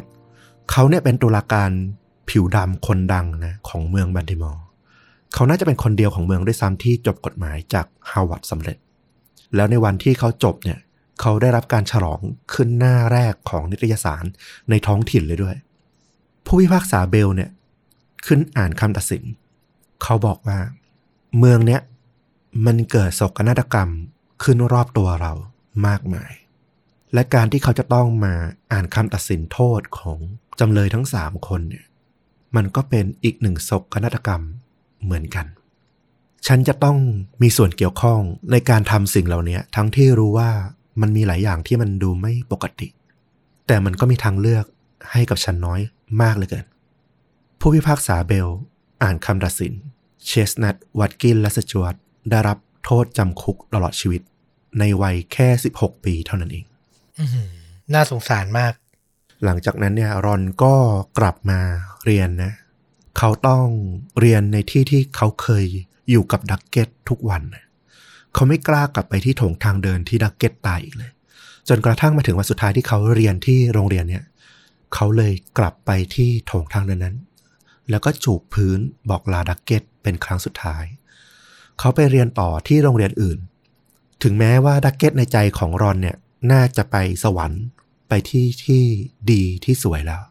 แต่ภาพของเชสนัสวัตกินแล้วก็สจวตอะมันยังมาตามหลอกหลอนเขาอยู่ ทุกครั้งที่รอนเนี่ยกำลังจะมีความสุขอะภาพของสามคนนี้ก็จะลอยขึ้นมาเสมอ คือในขณะที่เขามีชีวิตมีความสุขอยู่ข้างนอกอะคนสามคนที่เขาต้องพูดปลักปลำจนถูกจำคุกตลอดชีวิตอะยังทนทุกข์อยู่ในคุกอะมันเหมือนกับว่าส่วนหนึ่งของรอนเองก็ถูก พิพากษาจำคุกตามพวกเชสนัทไปเหมือนกัน เขาไม่มีวันที่จะมีความสุขได้เหมือนกับเด็กคนอื่นๆอีกเลย และทุกๆ ครั้งที่เขากลับมาบ้านน่ะตอนหลังเขาก็ไปเรียนที่อื่นเนี่ยบางครั้งเขากลับมาที่บ้านในย่านเวสต์บันดิมอร์เขาก็ยังถูกเพื่อนบ้านที่ยังจำเรื่องคดีของดักเกตได้ ถามเขาแทบจะทุกครั้งทำไมวันนั้นนายไม่ช่วยดักเกตอะ นายหนีไปทำไมอะ พวกนั้นก็พูดได้อะ มันเหมือน หนังทีวี มันเหมือนพวกหนังแอคชั่นแบบบรูซลีสู้กับคนถือปืนมือเปล่าอะไรเงี้ย มันใช่เหรอสำหรับเขารอนก็เลยกลายเป็นเด็กที่แบบยิ่งเก็บตัวอยู่เงียบๆไม่สูงสิงกับใครอีก เขามักจะสอบตกเป็นประจำเลย อีกฝั่งหนึ่ง เชสนัทหลังจากที่ถูกตัดสิน เขาเป็นคนแรกที่ถูกย้ายเข้าไปที่เรือนจำแมรี่แลนด์ วันแรกที่เขามาถึงเนี่ย เขาบอกว่าเขาเห็นนกพิราบเนี่ย มันบินอยู่รอบๆ ด้านนอกเรือนจำเขารู้สึกแบบโอ้โห นี่มันโคตรตลกร้ายเลย สัญลักษณ์แห่งเสรีภาพอิสรภาพ มันโบยบินอยู่ข้างนอก ในขณะที่เขากำลังจะเข้าไปข้างในสิ่งแรกที่เขาเข้าไปในห้องขังแล้วเขาเห็นก็คือ นักโทษสองคนกำลังทะเลาะกันแล้วก็แทงกัน เชสนัทสติแตกไปเลย อายุ 16 ปี เห็นนักโทษผู้ใหญ่สองคนแทงกันในคุก พอแม่เขาโทรมาหา เขารีบร้องไห้อ้อนวอนกับแม่ของเขาเลยว่า แม่ครับ ช่วยผมนะ หาทนายพาผมออกจากที่นี่ทีเถอะ เขาทนอยู่ไม่ไหวหรอก แต่มันก็ไม่เคยเกิดขึ้นนะนะ ไม่นานหลังจากเชสนัทเข้าไปที่เรือนจำวัดกินแล้วก็สจวตเนี่ยก็ถูกย้ายตามมา เด็กวัยรุ่นอายุ 16 ปี 3 คนเนี่ย เป็นคนดังอยู่ละ เพราะคดีของดักเก็ตมันดังมาก ใครๆในเรือนจำต่างก็รู้จัก มันทำให้ชีวิตของพวกเขาเนี่ย ยิ่งอยู่ยากเข้าไปอีก เพราะคนในนั้นนะไม่ได้มีใครคิดหรอกว่าแต่ละคนที่เข้ามาเนี่ยบริสุทธิ์ ครั้งหนึ่งเนี่ยเชสนัทกำลังนั่งดูเกมบาสเกตบอลที่เขาชอบอยู่ทางทีวี ที่เรือนจำเขาเปิด ก็มีนักโทษคนหนึ่ง ผู้ชายตัวใหญ่มาจากไหนไม่รู้ เอาไม้กวาดมาหัวใส่หน้าเขา จนจมูกแล้วก็กรามของเขาเนี่ยหักเลย พวกเขาเนี่ยต้องติดคุกอยู่ที่เรือนจำแมรี่แลนด์ด้วยกันเนี่ยถึง 8 ปี ถึงจะได้ถูกแยก ไปขังที่เรือนจำอื่น แล้วก็ไม่ได้เจอกันอีก ก่อนจากกันเนี่ยเชสนัทวัตกินแล้วก็สจวตสามเพื่อนรักเนี่ย ก็คุยกัน เขาบอกว่า ขอคำมั่นกันนะ ว่าพวกเราอะ จะยังสัตย์ซื่อกับความจริงเท่านั้น ไม่ว่าอะไรจะเกิดขึ้น เชสนัทบอกเพื่อนๆว่า เราจะต้องออกไปในฐานะผู้บริสุทธิ์เท่านั้น นั่นทำให้ไม่ว่าจะกี่ครั้งต่อกี่ครั้งนะ ที่พวกเขาได้โอกาสถึงเวลาที่จะได้พิจารณาทันบน พวกเขาก็ยังยืนกรานเสมอว่าพวกเขาบริสุทธิ์ แม้ว่าการพิจารณาทันบนเนี่ย อันดับแรกเนี่ย มันต้องให้นักโทษเนี่ยยอมรับความผิดสำนึกผิดก่อน ถึงจะได้รับการพิจารณาทันบน แต่พวกเขาเลือกที่จะยืนยันว่า พวกเขาบริสุทธิ์ วัตกินบอกกับคณะพิจารณาทันบนว่า คนอย่างพวกเขาอะที่เกิดในย่านฮาเลมพาร์กอะถ้าออกไปอย่างคนคุกอะอย่างคนที่เคยมีความผิดอะมันก็เหมือนกับตายทั้งเป็นนั่นแหละเขาเลือกที่จะอยู่กับความจริง สู้ในความบริสุทธิ์ของตัวเองดีกว่า เรื่องที่เชสนัทแล้วก็เพื่อนๆอีกสองคนเนี่ยถูกซ้อมในเรือนจำเนี่ย ก็ถูกเอามาเล่ากันในชุมชนนะจากคนที่ไปเยี่ยมบ้างเนี่ยเป็นระยะ รอนเนี่ยก็ได้ยินเข้าหูเหมือนกัน แล้วเขาก็รู้สึก ว่าเป็นเขาเองนี่แหละ ที่ทำให้พวกเชสนัทอะต้องไปเจอเรื่องเลวร้ายในนรกในคุกอย่างนั้นอะแล้วเขาก็ยิ่งสะอิดสะเอียนตัวเองเข้าไปอีก ทุกครั้งที่เห็นไมเคิลวิลลิสเด็กหนุ่มคนนั้นอะยังเดินลอยหน้าลอยตา เดินผ่านหน้าบ้านของเขาอะแต่สุดท้ายรอนก็ไม่กล้าเล่าความจริง เรื่องนี้ให้ใครฟังนะเขากลัววิลลิสจะมาฆ่าเขาอยู่ดี รอนก็เรียนย่ำแย่ลงเรื่อยๆ นะ แต่โชคดีอย่างหนึ่งตรงที่เขาสนใจในเรื่องของกีฬา แล้วก็มวยปล้ำเนี่ยเขาทำได้ดีทำให้เขาได้เรียนต่อด้วยโคต้านักกีฬา ในระดับมหาวิทยาลัย ในที่สุดปี 1991 รอนก็ได้รับวุฒิวิทยาศาสตร์บัณฑิตสาขาจิตวิทยาประยุกต์ และเขาก็ใช้เวลาอีก 9 เดือนหลังจากนั้นนะหางานแล้วก็ได้ทำงานที่โรงพยาบาลในเมืองบัติมอร์นะเป็นผู้ให้คำปรึกษาด้านจิตวิทยา ถึงชีวิตจะดีขึ้นอย่างไรก็ตามนะ แต่เขาก็ไม่เคยมีความสุขจริง ๆ อย่างที่บอกอะ เขาบอกตัวเองว่าฉันส่งชายผิวดำสามคนที่บริสุทธิ์เข้าคุกไป ตลอดชีวิตที่เหลือของพวกเขาเนี่ยจะต้องอยู่ที่นั่นทั้งๆทที่เขาอายุแค่ 16 ปีเท่านั้นเอง รอนเนี่ยก็เลือกที่จะปิดการรับรู้นะ มันเป็นนกลไกป้องกันทางจิตที่เขาก็เคยเรียนมา พยายามบอกตัวเองว่าไม่หรอกสามคนนั้นนะทำผิดจริง ๆ นั่นแหละ แต่เขาก็หนีมันได้แค่ตอนที่เขาตื่นนะ ราะทุกครั้งที่เขานอนอะ เขาบอกว่าเขาจะฝันร้าย ซ้ำแล้วซ้ำเล่า ว่าเขาติดอยู่ในโถงทางเดินที่มืดมิด แล้วก็จะเห็นปีศาจที่อยู่ในเปลวไฟเนี่ย ขวางทางออกอยู่เสมอ หลายครั้งเขาจะฝันกลับไปถึงเหตุการณ์วันที่ดักเก็ตถูกยิง แต่เปลี่ยนจากภาพคนร้ายคนนั้นนะเปลี่ยนเป็นกลายเป็นเชสนัทอะยืนปรากฏอยู่ตรงหน้า พร้อมกับปืน รอนที่อยู่ในฝันก็พยายามบอกตัวเองว่าใช่แล้วนั่นแหละ เชสนัทเป็นคนยิงจริง ๆ แต่พอเขาตื่นอะเขาก็ร้องไห้ทุกครั้งเลย เพราะว่าถ้าเขายอมรับว่าเชสนัทเป็นคนยิงจริง ๆ แล้วทำไมวัดกินกับสจวตอะถึงต้องติดคุกด้วยล่ะ เพราะเขาก็ยังเห็นว่าคนร้ายอะมันมีแค่คนเดียวอยู่ดี หลังจากนั้นรอนก็ได้ยินเรื่องของวิลลิสมาเรื่อยๆนะนานๆครั้ง จนเขาย้ายไปทำงานอยู่ฝั่งตะวันออกไปละ วิลลิสก็กลายเป็นผู้ใหญ่แบบที่ไม่ได้ความอะอย่างที่คาดเลย เขาต้องเข้าคุกจากการยิงหญิงชาราแล้วก็ทารกจนบาดเจ็บ คือเป็นสวะสังคมเลยแหละ เป็นเดนสังคมเลยแหละ แล้วในปี 2002 วิลลิสในวัย 36 ปีหลังจากออกมาจากคุก เขาก็ถูกยิงแล้วก็นอนตายอย่างอนาถที่ข้างถนนแบบคนที่ไร้ค่าคนหนึ่ง รอนได้ข่าวก็รู้สึกสบายใจขึ้นนะว่า ในที่สุดก็ไม่มีใครมาตามเอาชีวิตเขาละ แต่ตอนนี้ไอ้ความหนักอก มันก็ยังคงอยู่ คือเขาไม่สามารถกู้เกียรติยศของตนเอง รวมถึงเพื่อนบ้านของเขาผู้บริสุทธิ์ในวัยเด็กของเขาเนี่ย ให้กลับคืนมาได้ มาพูดเอาตอนนี้ใครจะเชื่อ ถ้าจะรื้อคดีขึ้นมาจริง ๆอะมีโอกาสสูงเลยที่เขาจะต้องติดคุกด้วย จากการที่ให้การเท็จในคดีตอนนั้น ฝั่งเชสนัทที่อยู่ในคุกก็เริ่มกลายเป็นชายวัยกลางคนนะ แต่เขาก็ไม่เคยยอมแพ้เลย เขาเขียนร้องเรียนนะ ขอดูข้อมูล ขอเปิดเผยข้อมูล เรื่องเอกสารต่างๆ ที่ถูกใช้ในการพิจารณาคดีของเขาเนี่ยในตอนที่เขาอายุ 16นะจากทางอายการของรัฐ เพื่อเอามาต่อสู้หวังจะรื้อคดีตัวเองให้ได้ แต่ต้องบอกว่าอายการของรัฐเนี่ยก็พยายามขัดขวางมาตลอดนะใช้ช่องโหว่ในการยื่นเก็บเอกสารเนี่ยให้ซ่อนเอาไว้ลึกที่สุดให้ออกมายากที่สุด เชสนัทเนี่ยเขียนร้องขอไปที่รัฐนะ ขอข้อมูลไอ้พวกเนี้ยนานถึง 34 ปีอะจนถึงปี 2018 เขาถึงได้รับเอกสารที่เขาอยากได้อะและนั่นก็เป็นครั้งแรกที่เขาได้เห็นรายงานการสืบสวนของตำรวจที่เกิดขึ้นจริง ๆ หลังจากที่ดักเก็ตเสียชีวิต มันเขียนว่านักสืบคินเคดเนี่ยบันทึกเอาไว้ว่า มีผู้หญิงคนหนึ่ง เธอบอกว่าเธอได้ยินมาอีกทีหนึ่งนะว่าไมเคิลวิลลิสเนี่ยอยู่ที่โรงเรียนตอนที่เกิดการยิง แล้ววิลลิสเนี่ยก็เป็นคนที่มีปืน เขาอะทิ้งปืนไประหว่างที่หนีไปกับเด็กผู้ชายคนอื่นๆ เป็นสิ่งที่เธอได้ยินมาอีกทีนะ พี่ชายของเธอเนี่ยยังได้ยินมาอีก นี่อีกต่อหนึ่งว่าวิลลิสเนี่ยเคยสวมเสื้อแจ็คเก็ต Georgetown หลังจากที่ดักเก็ตตายไม่ไปแค่ไม่กี่ชั่วโมง ไปเล่นที่ลานสเก็ตอยู่เลย พอมันเป็นคำอ้างหลายทอดแบบนี้ได้ยินมาอีกทีได้ยินมาอีกทีอะก็เข้าใจได้ว่าตำรวจ คงไม่ค่อยให้ความสำคัญ แต่กับเชสนัทอะเขารู้เลยว่าเนี่ยมันคือโอกาสละความหวังที่เขาจะพิสูจน์ว่าเขาบริสุทธิ์ ปี 2019 หลังจากที่ได้ข้อมูลตรงนั้นน่ะเชสนัทก็เริ่มเขียนจดหมาย ความยาวห้าหน้ากระดาษนะ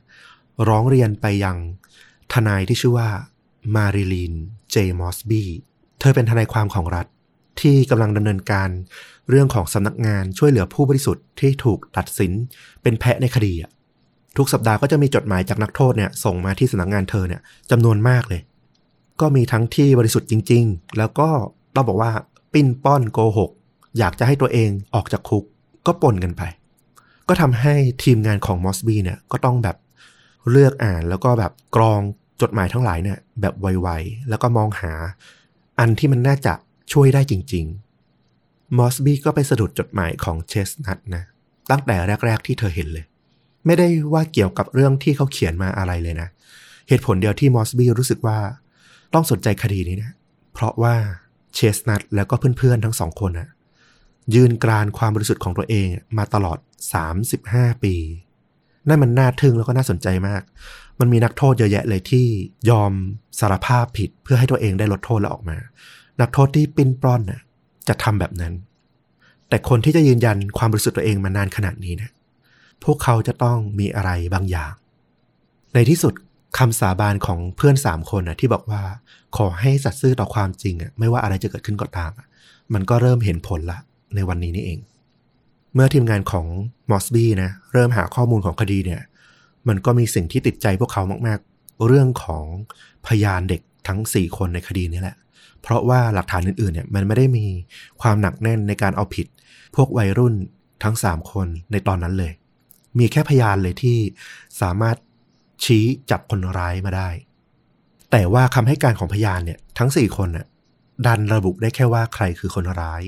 แต่พอซักไซส์ลงไปถึงเรื่องรายละเอียดเนี่ยกลายเป็นว่ามันก็ดูไม่ชัดเจนเท่าไหร่ ก็ดูน่าสงสัย มิถุนายนเชสนัทก็ส่งจดหมายมาอีกฉบับหนึ่ง คราวนี้เขาเอารายงานเรื่องของการสืบสวนที่เขาได้รับมาเนี่ย ส่งมาให้เพิ่ม ทีมของมอสบี้ก็เห็นความน่าสงสัยชัดเจนขึ้นละ จาก ไอเอกสารฉบับนี้เนี่ยพวกเขาก็เขียนจดหมายนะ ไปหาพยานเด็กทั้ง4คนในตอนนั้นนะที่ตอนนี้ก็อายุแบบ50ปีกันหมดละ ขอนัดหมายเพื่อพูดคุยสอบถามเกี่ยวกับคดีในวันนั้นอีกครั้งหนึ่ง ก็ไม่มีใครตอบกลับมานะ ยกเว้นชายที่ชื่อรอนบิชอปพยานปากเอกของคดีนั้นนั่นแหละ กลับไปที่ต้นเรื่อง รอนได้รับจดหมายจากสำนักงานทนายความของรัฐเนี่ย เขาตกใจแล้วก็หวาดกลัวนะในตอนแรก แต่พอเขาเริ่มตั้งสติ เขาไต่ตองละเขารู้สึกว่า เขาหนีมานนานเกินไปละเขาต้องแสดงความกล้าหาญเป็นครั้งแรกในชีวิตกับเรื่องของดักเก็ตเสียที ถึงแม้เขาจะต้องติดคุกก็ตามนะ แต่เขาก็ทำร้ายคนสามคนนะ่ะมานานมากเกินไปละสามสิบกว่าปี เขาหลอกตัวเองมาตลอดว่า เขาไม่ได้มีความน่าเชื่อถือขนาดที่จะไปรื้อคดีได้หรอก แต่ตอนนี้เนี่ย โอกาสการรื้อคดีมันส่งมาถึงมือของเขาแล้วอะ มีคนที่จะพยายามสู้แล้วก็รื้อคดีให้เขาแล้ว ถ้าเขายังหนีอีกอะเขาก็หลอกตัวเองต่อไปไม่ได้อีกแล้ว8สิงหาคมปี 2019 รอนก็มาพบทีมงานของมอสบี้ที่สำนักงานนะเขาเล่าเรื่องต่างๆ ก้มหน้าลงเวลาพูดตลอดเวลา เขาหายใจเสียงดัง พูดแล้วก็ต้องหยุดสะอื้นหลายครั้ง แต่รอนก็พยายามพูดอย่างชัดเจนที่สุดนะว่า เพื่อนของเขาดักเกตอะถูกฆ่า โดยคนเพียงคนเดียวเท่านั้น และคนคนนั้นก็คือไมเคิลวิลลิส และเขาก็เล่าว่าเขาถูกกดดันอย่างไรบ้างจากอายการ ให้ต้องไปโกหกในศาล หลังจากนั้นไม่นานเนี่ยปาฏิหาริย์ก็เกิดขึ้นต่อมาอีกเรื่อยๆเลย เพราะว่าหลังจากนั้นพยานเด็กอีก3คนน่ะที่ตอนแรกไม่ยอมติดต่อมา ก็ติดต่อมาที่สำนักงานของมอสบีไม่รู้ว่าไปได้ยินมาหรือเปล่าว่า ทางรอนเนี่ยเข้าไปพบมาแล้ว วกเขาก็ยินดีเล่าเหตุการณ์นั้น ให้ฟังนะ น่าแปลกมากว่าในวัย 50 ปี แต่พวกเขายังจำความทรงจำในวันนั้นได้อยู่ และพอพวกเขาเล่าอะ มันไม่ตรงกับสิ่งที่พวกเขาอะ เคยพูดให้การในศาลเลย แม้แต่นิดเดียว เด็กผู้หญิงที่บอกว่า เธอเห็นเหตุการณ์ได้ยินคนพูดกันเนี่ย ว่าจะป้นจะฆ่าเนี่ย เอาจริง ๆ เธอบอกว่า เธอไม่เคยเห็นเหตุการณ์ดังกล่าวเลยเเธอจำได้เพียงแค่ความสับสนในศาลเนี่ยอายการบอกถึงคนนั้นคนนี้จนเธอแบบ ไม่รู้ว่าใครคือใคร แล้วเธอก็พูดไปตามสคริปต์ตามบทที่อายการนะบอกให้พูด ทีมงานของมอสบี้ก็รู้แล้วว่า เออ มีความหนักแน่นพอที่จะรื้อคดีช่วยพวกเชสนัทละพวกเขาก็ตั้งใจรวบรวมหลักฐานแล้วก็ไปยื่นต่อศาลนะ ตั้งใจว่าจะต้องให้เชสนัทวัดกินแล้วก็สจวตเนี่ยได้ออกจากเรือนจำมาเป็นอิสระให้ได้ก่อนวัน ขอบคุณพระเจ้า ซึ่งมันจะเหลืออีกประมาณ4สัปดาห์ข้างหน้าเพราะเขาถูกจับไปตั้งแต่วันขอบคุณพระเจ้านะถ้าได้ออกมาก่อน มันคงเป็นความรู้สึกที่ดีมาก ๆ ที่มันไม่ครบ 36-37 ปีอืม25 พฤศจิกายน ปี 2019 ในที่สุดเชสนัทวัตกินแล้วก็สจวตเนี่ย ก็ได้มาขึ้นศาลอีกครั้งหนึ่ง พวกเขาไม่ได้เจอหน้ากันมานานกว่า 25 ปีแล้วนะ หลังจากที่ถูกแยกไปขังกันมา ศาลบันดิมอร์ก็ขึ้นบัลลังก์แล้วก็กล่าวคำขอโทษนะ แล้วก็ประกาศว่าพวกเขาเนี่ยบริสุทธิ์จากความผิดทั้งหมด พวกเขาดีใจมาก วัตกินกับสจวตเนี่ย หันมาบอกกับเชสนัทว่าจำได้ไหมที่นายเคยบอกกับพวกเราว่า พวกเราอะจะได้ออกจากคุกอย่างผู้บริสุทธิ์เท่านั้น นายทำได้แล้วจริง ๆ เพื่อน คือมันเต็มไปด้วยการโผล่กอดกันแล้วก็น้ำตาของลูกผู้ชายอะ ครอบครัวของเชสนัทแล้วก็สจวตเนี่ย ก็มารอรับนะ ทุกคนดีใจร้องไห้กันหมด มีเพียงวัสกินที่เขาจะต้องฉลองเพียงลำพัง เพราะว่าระหว่างที่เขาอยู่ในคุกอะ ครอบครัวพ่อแม่ พี่ชายน้องสาว ทั้งหมดของเขาอะต่างเสียชีวิตไปหมดละน่าเศร้ามากอืมๆมีนาคมปี 2020 เชดนัส วัตกินแล้วก็สจวตในวัย 52 ปีเนี่ยก็ถูกสื่อขนานนามว่าฮาเลมปาร์คทรีนะหรือชาย 3 คนแห่งฮาเลมปาร์คพวกเขาก็ได้รับเงินชดเชยจากรัฐคนละ 3 ล้านดอลลาร์ แต่พวกเขาก็ยังฟ้องร้องต่อสู้ต่อนะว่า มันมีคนที่เกี่ยวข้องในการพิจารณาคดีที่แบบไม่ชอบธรรมนั้นนะทั้งตัวนักสืบทั้งตัวอายการ ที่จะต้องรับผิดชอบในเรื่องนี้เนี่ยเขาก็พยายามฟ้องร้องต่อไป แม้จะออกมาจากคุกแล้วเนี่ยแต่ต้องบอกว่า เขาติดกันมาตั้งแต่อายุ 16อะ30 กว่าปีจนอายุ 50 กว่ากว่า พวกเขาอะไม่สามารถมีชีวิตแบบคนปกติได้อีกเลย เขาบอกว่าตอนที่เขาไปที่ร้านรองเท้าจะไปซื้อรองเท้าผ้าใบสักคู่หนึ่งเขาไม่กล้าตัดสินใจเลือกเลย ต้องมีใครสักคนมาบอกให้เขาเนี่ยว่าอันนี้สิ เหมือนกับตอนที่เขาอยู่ในคุกอะเขาไม่มีสิทธิ์ตัดสินใจอะไร ต้องรอให้ผู้คุมมาบอกว่าทำอันนั้นสิทำอันนี้สิเเหมือนเขายังถูกจองจำอะเขายังต้องอาบน้ำโดยสวมรองเท้าสำหรับอาบน้ำเหมือนนักโทษ ต้องล้างกางเกงบ็อกเซอร์กางเกงในเนี่ยด้วยฝักบัวเหมือนที่นักโทษใช้ แล้วพวกเขาก็ยังต้องตื่นนอนเวลาตีสามครึ่งตีสี่ครึ่งเหมือนร่างกายของพวกเขาเนี่ยไม่เคยออกมาจากเรือนจำเลย เรื่องราวสุดท้ายของเรื่องนี้เนี่ยก็มาที่รอนเนี่ยพยานปากเอก ผู้ยอมพลิกคำให้การของตัวเองในที่สุดเขาไม่เคยปรากฏตัวในสื่อเลยนะ หลังจากที่คดีนี้ดัง เขาไม่ได้รู้สึกมันเป็นเรื่องอวด หรือภาคภูมิใจอะไรในการที่เขาจะต้องพูดถึง เขารู้สึกว่ามันเป็นแค่สิ่งที่เขาต้องทำมานานมากแล้วเขาทำมาช้าไปเกิน สายไป 36 ปีด้วยซ้ำเขาจะมารู้สึกภูมิใจอะไรกับมัน แต่เขาก็ยังรู้สึกดีว่าอย่างน้อยเขาก็ไม่ได้กอดความรู้สึกผิดเนี่ย ความจริงเหล่าเนี้ยไปกับเขาจนลงโลง แม้ว่าเขาจะทำงานด้านสุขภาพจิตสำหรับเด็กนะสำหรับเยาวชน แต่ต้องบอกว่าเขาไม่เคยได้รับการช่วยเหลือหรือคิดจะช่วยเหลือเด็กชายรอนบิชอปที่อยู่ในตัวเขา ที่ยังอายุ 14 แล้วก็โกหกในวันนั้น เลยสักครั้งหนึ่ง หลังจากที่เชสนัทวัตกินแล้วก็สจวตเนี่ยได้ออกมาจากคุกในที่สุดเนี่ยรอนก็บอกว่า ผมยังเหลือสิ่งที่ผมอยากทำเนี่ยอยู่อีกแค่อย่างเดียวเลย ถ้าได้ทำแล้วเนี่ย มันคือภารกิจสุดท้ายที่เขาจะรู้สึกว่าชีวิตเนี่ยเพียงพอละ นั่นคือเขาอยากกล่าวขอโทษทั้งสามคนนะรอนก็ยังไม่มีโอกาสได้มาพบกับฮาเลมพาร์คทีทั้งสามคนนะนะเขาก็เขียนอีเมลฉบับหนึ่งฝากส่งไปให้ทางนักข่าวที่ไปสัมภาษณ์ตัวรอนแล้วก็ไปคุยกับทางพวกเชสนัทเนี่ยฝากไปบอกพวกเชสนัทไว้ก่อน เขาเขียนไป ข้อความมันบอกว่า ผมขอโทษสำหรับความเจ็บปวดทั้งหมดที่มันได้เกิดขึ้นกับพวกคุณแล้วก็ครอบครัวของพวกคุณ การที่ต้องนั่งในห้องพิจารณาคดี แล้วก็มองหน้าพวกคุณไปด้วย มันคือความทรมานของผมในตอนอายุ 14 สิ่งที่ทำให้ผมเสียใจมากที่สุดก็คือ พวกเราทั้งหมดอะเป็นนักเรียนจากโรงเรียนประถมศึกษาฮาเลมพาร์คเหมือนกัน มันมีความสัมพันธ์ มันมีสายสัมพันธ์ระหว่างผมกับพวกคุณอยู่ เชสนัท ผมยังจำคุณกับอีแวน น้องชายของคุณได้วัตกิน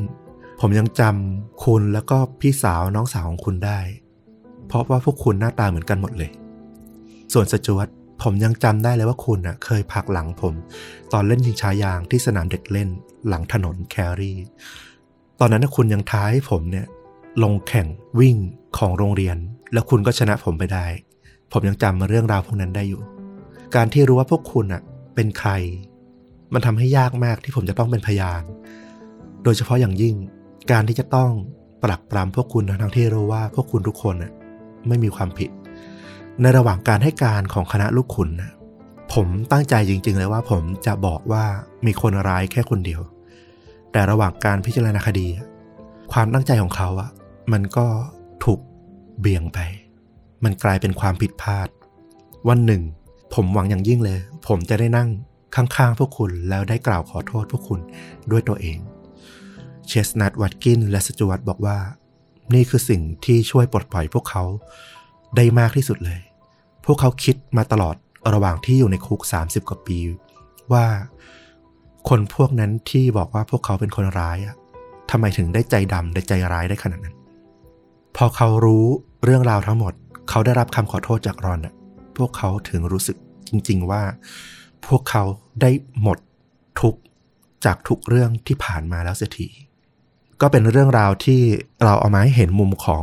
การเป็นพยานนะนะว่า มันก็มีความเป็นเหยื่อคนหนึ่งในคดีเหมือนกัน อืมอืมเป็นเหยื่อแล้วก็ต่อให้ตัวไม่ได้อยู่ในคุก แต่แล้วว่ามันก็ไม่ต่างจากการถูกจองจำคุกมาตลอดชีวิต เขาก็ต้องเสียศูนย์ในชีวิตไป เสียความมั่นใจ เสียความสามารถในการศึกษา คือทั้งหมดมันเป็น butterfly effect อะ มันเป็นเอฟเฟกจากเหตุการณ์ในครั้งนั้น แล้วก็ส่งผลกระทบยาวมา เพราะกลุ่มผู้ใช้กฎหมายกลุ่มเดียวที่คิดแต่จะจบงาน โดยที่ไม่ทำหน้าที่ตัวเองให้ดีที่สุดซะก่อนอืมซึ่งจริง ๆ แล้วกลุ่มคนที่ใช้กฎหมายอายการตำรวจอะ ต้องคิดเป็นสองเท่านะ ก่อนจะทำอะไรก่อนที่จะบังคับใช้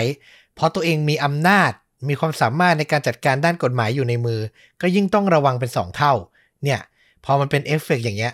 แล้วจริง ๆ มันมีเรื่องราวมากมายหลากหลายเคส ยิ่งในสหรัฐอเมริกาอย่างที่ฟลุกเล่าไปว่ามันมีองค์กรที่ก่อตั้งขึ้นมาเพื่อสำรวจค้นหานักโทษที่จริง ๆ แล้วบริสุทธิ์อะแล้วก็ช่วยเขาออกมาเออจริง ๆ ซึ่งเราก็เคยเล่ากันหลาย ๆ เคสอืมแล้วเหมือนกันนะ เออแต่เคสเนี้ยลง detail ลึกแล้วก็เห็น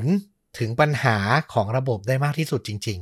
อืมต้องบอกว่าสุดท้ายมันกลับไปแก้ที่ตัวระบบแหละ มันต้องให้ความรู้สึกว่าพยานมีความปลอดภัย รู้สึกภูมิใจ รู้สึกปลอดภัยจริง ๆ ในการขึ้นให้การในการกล่าวความจริงในคดีอะซึ่งมันจะทำให้คดีต่างๆ เนี่ยสามารถคลี่คลายได้มากขึ้นด้วยๆใช่ ทุกสิ่งทุกอย่างสุดท้ายแล้ว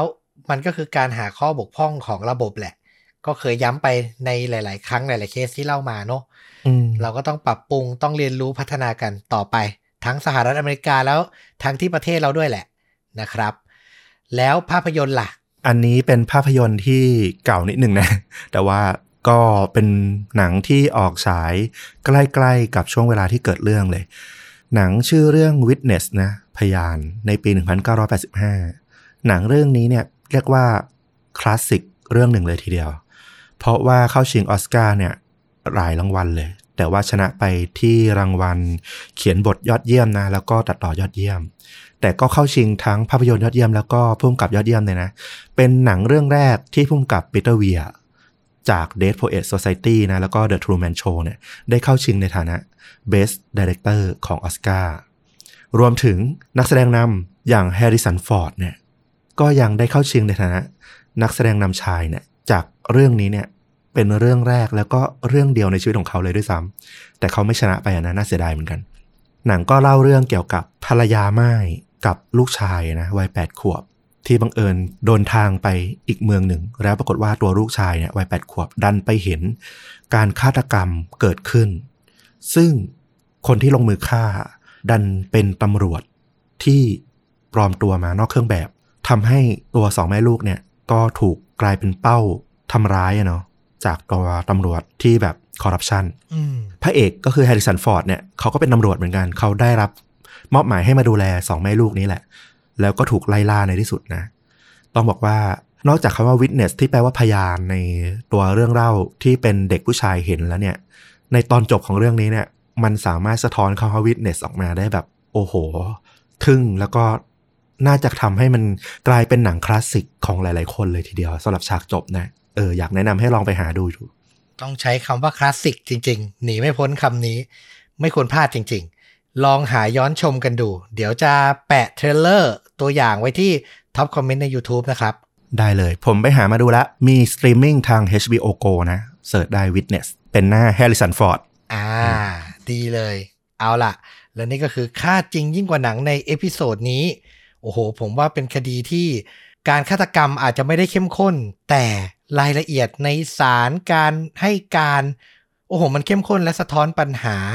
ของสังคมได้ดีมาก ๆ เลย น่าสนใจมากๆ ใครชื่นชอบก็ติดตามชวนดูดะได้ทุกช่องทาง ทั้ง Facebook YouTube b l o g d i t Spotify Apple Podcast และ Twitter กลับมาพบต้อมกับฟลุกได้ใน episode ต่อ ๆ ไป วันนี้ลาไปก่อน สวัสดีครับ สวัสดีครับ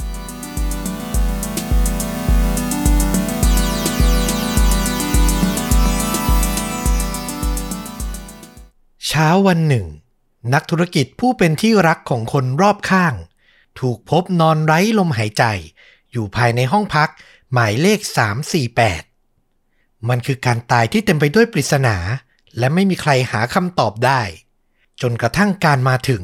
ของสุดยอดนักสืบรายหนึ่ง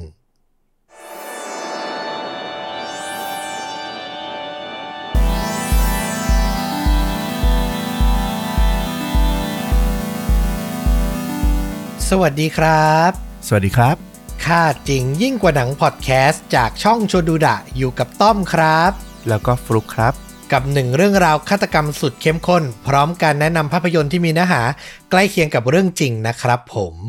วันนี้นี่บอกกับฟลุกและคุณผู้ฟังก่อนเลยว่า น่าจะเป็นอีกหนึ่งสไตล์ที่ผมแบบไม่เคยเล่านะ อืม โหยังเหลือสไตล์ที่เรายังไม่เล่ากันอีกเหรอ คือความรู้สึกส่วนตัวคือคดีฆาตกรรมอะมันก็จะมีเรื่องสืบสวนสอบสวนหาคนกระทำผิดอะไรประมาณนี้ใช่ไหมอ่าแต่ผมอะยังไม่เคยเล่าในสไตล์ที่แบบตามนักสืบไปแบบจับทุกประเด็น ไปดูการสืบสวนการพิสูจน์หลักฐานอะไรประมาณเนี้ยอ่าอ่าอ่าเปลี่ยนมุมมาตามฝั่งผู้ล่ามั่งนะหมายถึงฝั่งตำรวจบ้าง ใช่คือเรื่องเหตุผลแรงจูงใจอาจจะเป็นแบบ ประเด็นรองนะสำหรับตอนนี้ แต่อยากจะชวนทุกคนเนี่ยสวมบทบาทโคนันหรือไม่ก็คินดาอิจิไปด้วยกัน คือไปตรวจสอบสถานที่เกิดเหตุด้วยกันเลยนะครับผมเรื่องราวในวันนี้นี่คือแบบจะค่อยๆ สืบสวนกันไปทีละเปราะทีละเปราะ เพราะคดีที่จะเอามาเล่าเนี่ยมันแปลกมากจริงๆ แล้วผมเชื่อว่าเล่าไปตอนต้นเนี่ยนึกไม่ออกเลยว่าแบบเออ ใครคือฆาตกรแล้วมันเกิดขึ้นได้อย่างไร เดี๋ยวลองฟังกันดูน่าสนใจมาก แต่ก่อนจะเริ่มต้นนะครับ ขออนุญาตย้ำเตือนกันอีกสักครั้งหนึ่งนะสำหรับใครที่อยากสนับสนุนต้อมกับฟลุกนะครับ ตอนนี้เราก็เปิดรับสมาชิกช่องทาง YouTube อยู่เรื่อยๆนะครับ จ่ายเพียงเดือนละ 50 บาทได้ฟังตอนพิเศษ เดือนละ 1 ตอนของมักกรานี่ เพิ่งปล่อยไปเมื่อไม่กี่วันมานี้เองนะๆอืมกับตอนครอบครัวขนหัวลุกนะ ถ้าใครติดตามเพจเราทั้ง Facebook ทั้ง YouTube ก็น่าจะพอเห็นโพสต์อยู่นะครับผม 2 เรื่องราวนะ 1 ตอนต้อม 1 เรื่องฟลุก 1 เรื่องรับประกันความเข้มข้นเลย กดสมัครหรือจอยที่ติดกับ Subscribe หรือกดที่ด้านล่างของลิงก์ของคลิปนี้ได้เลยนะครับ ขอบพระคุณล่วงหน้านะครับ กับทุกท่านที่อยากสนับสนุนเรานะครับผม เอาล่ะวันนี้ขอพาฟลุกกับคุณผู้ฟังไปที่รัฐเท็กซัสสหรัฐอเมริกานะครับผม ย้อนกลับไปในวันที่ 16 กันยายน ปี 2010 มีสุภาพสตรีคนหนึ่งครับ ชื่อว่าคุณซูซี่เฟรนิเกนในเช้าวันนั้นเนี่ย เธอกำลังเดินไปรอบๆ บ้านนะ อย่างกังวลใจ เพราะว่าสามีของเธอครับ ที่มีชื่อว่าคุณเกล็กเฟรนิเกนเนี่ย ได้เช็คอินที่ห้องพักหมายเลข 348 ของโรงแรมที่ชื่อว่า MCM Elegante Hotel ที่เมืองโบมอน รัฐเท็กซัสเนี่ยนะ คือเช็คอินตั้งแต่เมื่อคืน 15 กันยา เช้าวันที่ 16 เนี้ย เธอยังไม่ได้รับโทรศัพท์จากเขาเลยทำไมเธอถึงกังวลใจต้องปูพื้นให้ฟังก่อนว่าเกล็กอะทำอาชีพที่ชื่อว่า landman อืมคือเป็นนายหน้าเจรจาขอสิทธิ์ในการขุดเจาะก๊าซหรือน้ำมันนะ บนที่ดินส่วนบุคคลอ๋อก็คือเป็นคนกลางอะ่ะ เจรจาระหว่างบริษัทกับเจ้าของที่ดินนะเนาะประมาณนั้น และด้วยอาชีพอะทำให้เขาอะต้องเดินทางบ่อยมาก แล้วก็เข้าเช็คอินพักในโรงแรมเนี่ยหลายแห่งนะ ตลอดชีวิตที่ผ่านมาเลย แต่ในช่วงหลังมาเนี้ยพอเขาเริ่มอายุเยอะตอนนี้เขาอายุได้ 55 ปีเขาก็เหมือนแบบเปิดบริษัทนายหน้าเนี่ยกับพี่ชาย แล้วก็มีออฟฟิศเป็นหลักเป็นแหล่งอยู่ที่เท็กซัสเนี่ย แต่ตัวเองเนี่ยอาศัยกับภรรยาอยู่อีกรัฐหนึ่งนะอืมก็คือเสาร์อาทิตย์อยู่ที่บ้าน พอเช้าวันจันทร์ก็ตีรถมาที่เท็กซัสแล้วก็เข้าพักที่โรงแรมเนี้ยเป็นประจำเลยนะครับผม แล้วที่เป็นประจำอีกอย่างหนึ่งก็คือ พอเช็คอินปุ๊บ เช้าวันถัดมาเขาต้องโทรหาภรรยา เป็นกิจวัตรเลย ว่าแบบถึงแล้วนะ อย่างโน้นอย่างนี้นะ แบบว่าให้อุ่นใจว่าเออปลอดภัยดีนะ แต่เนี่ยซูซี่อะพยายามติดต่อตลอดเช้าแล้วแต่เกล็กก็ไม่รับสายครับอืมสุดท้ายเธอก็เลยตัดสินใจ โทรหาเพื่อนร่วมงานของเกล็กที่บริษัทนะ แล้วก็ได้รู้ว่าตัวเกล็กอะยังไปไม่ถึงออฟฟิศครับอืมภรรยาก็เลยขอร้องนะ ให้เพื่อนร่วมงานเนี่ย ไปเช็คที่โรงแรมให้หน่อย ว่าเป็นอย่างไรบ้างเขาปลอดภัยดีไหม เพื่อนร่วมงานก็ตอบตกลงนะครับ ไปถึงที่โรงแรมขอความร่วมมือจากผู้จัดการโรงแรมนะนำกุญแจมาไขเปิดประตูห้อง แล้วพอเปิดประตูเข้าไป ในห้องนั้นทั้งสองคนครับ ผู้จัดการโรงแรมกับเพื่อนของเกล็ก ก็ต้องตกใจสุดขีด เพราะพวกเขาเจอเกล็กเฟลนิเกนนอนเสียชีวิตอยู่บนพื้นครับ ค่อยๆนึกภาพตามนะครับ คือเหมือนโรงแรมโมเตลทั่วไปเลย เปิดประตูไปขวามือมีห้องน้ำถัดจากนั้นก็เป็นสี่เหลี่ยมมีเตียงนอน แล้วก็มีทีวีแค่นั้นเลย ห้องเล็กๆเลยนะครับ ลักษณะของเกรกเนี่ยนอนคว่ำอยู่บนพื้นพรมนะ แล้วอยู่ในลักษณะหัวเนี่ยทับแขนซ้าย แล้วก็คว่ำลงไป เมื่อตรวจสอบในเวลาต่อมาก็พบจุดเปียกเล็กน้อย บนชุดนอนของเขา อยู่ใกล้ๆกับบริเวณเป้ากางเกงครับ นอกจากนี้บริเวณมือซ้ายนะ คืออย่างที่บอกแขนซ้ายในยโดนหน้าทับใช่ไหมบริเวณมือซ้ายอะ่ะยังมีก้นบุหรี่ ที่ไหม้แบบจนแบบหมดมวลแล้วอะ่ะอืมคาอยู่อะ คือยังคานิ้วอยู่เลยอะอยู่ระหว่างนิ้วชี้กับนิ้วกลางเหมือนแบบ นึกออกใช่ไหมคนสูบบุหรี่อยู่แล้วคามืออยู่อะอืมอยู่อย่างนั้นเลย สีผิวของเขาเนี่ย เปลี่ยนเป็นสีเทาอมน้ำเงินแล้วครับ ก็คือบอกให้รู้ว่าแบบโอ้โหเสียชีวิตมาหลายชั่วโมงแล้วเหมือนกันนะ ถึงตรงนั้นทั้งเพื่อนร่วมงานและพนักงานโรงแรมต่างตกตะลึง จ้องมองไปที่ศพของเกล็กอย่างไม่เชื่อสายตาครับ ไม่นานหลังจากนั้น เจ้าหน้าที่ตำรวจนำโดยเจ้าหน้าที่รายหนึ่งที่ชื่อว่าคุณสกอตต์แอปเปิลนะ ก็เข้าตรวจสอบพื้นที่ พวกเขาเนี่ยพบกระเป๋าเงินของเกล็ก ที่มีธนบัตรร้อยดอลลาร์อยู่2-3ใบนะ แล้วก็ของมีค่าอื่นๆ ทั้งนาฬิกาและโทรศัพท์มือถือ ก็ไม่ได้หายครับอืมนั่นก็ทำให้เจ้าหน้าที่เนี่ยตัดประเด็นการแบบฆาตกรรมเพื่อชิงทรัพย์เนี่ยออกไป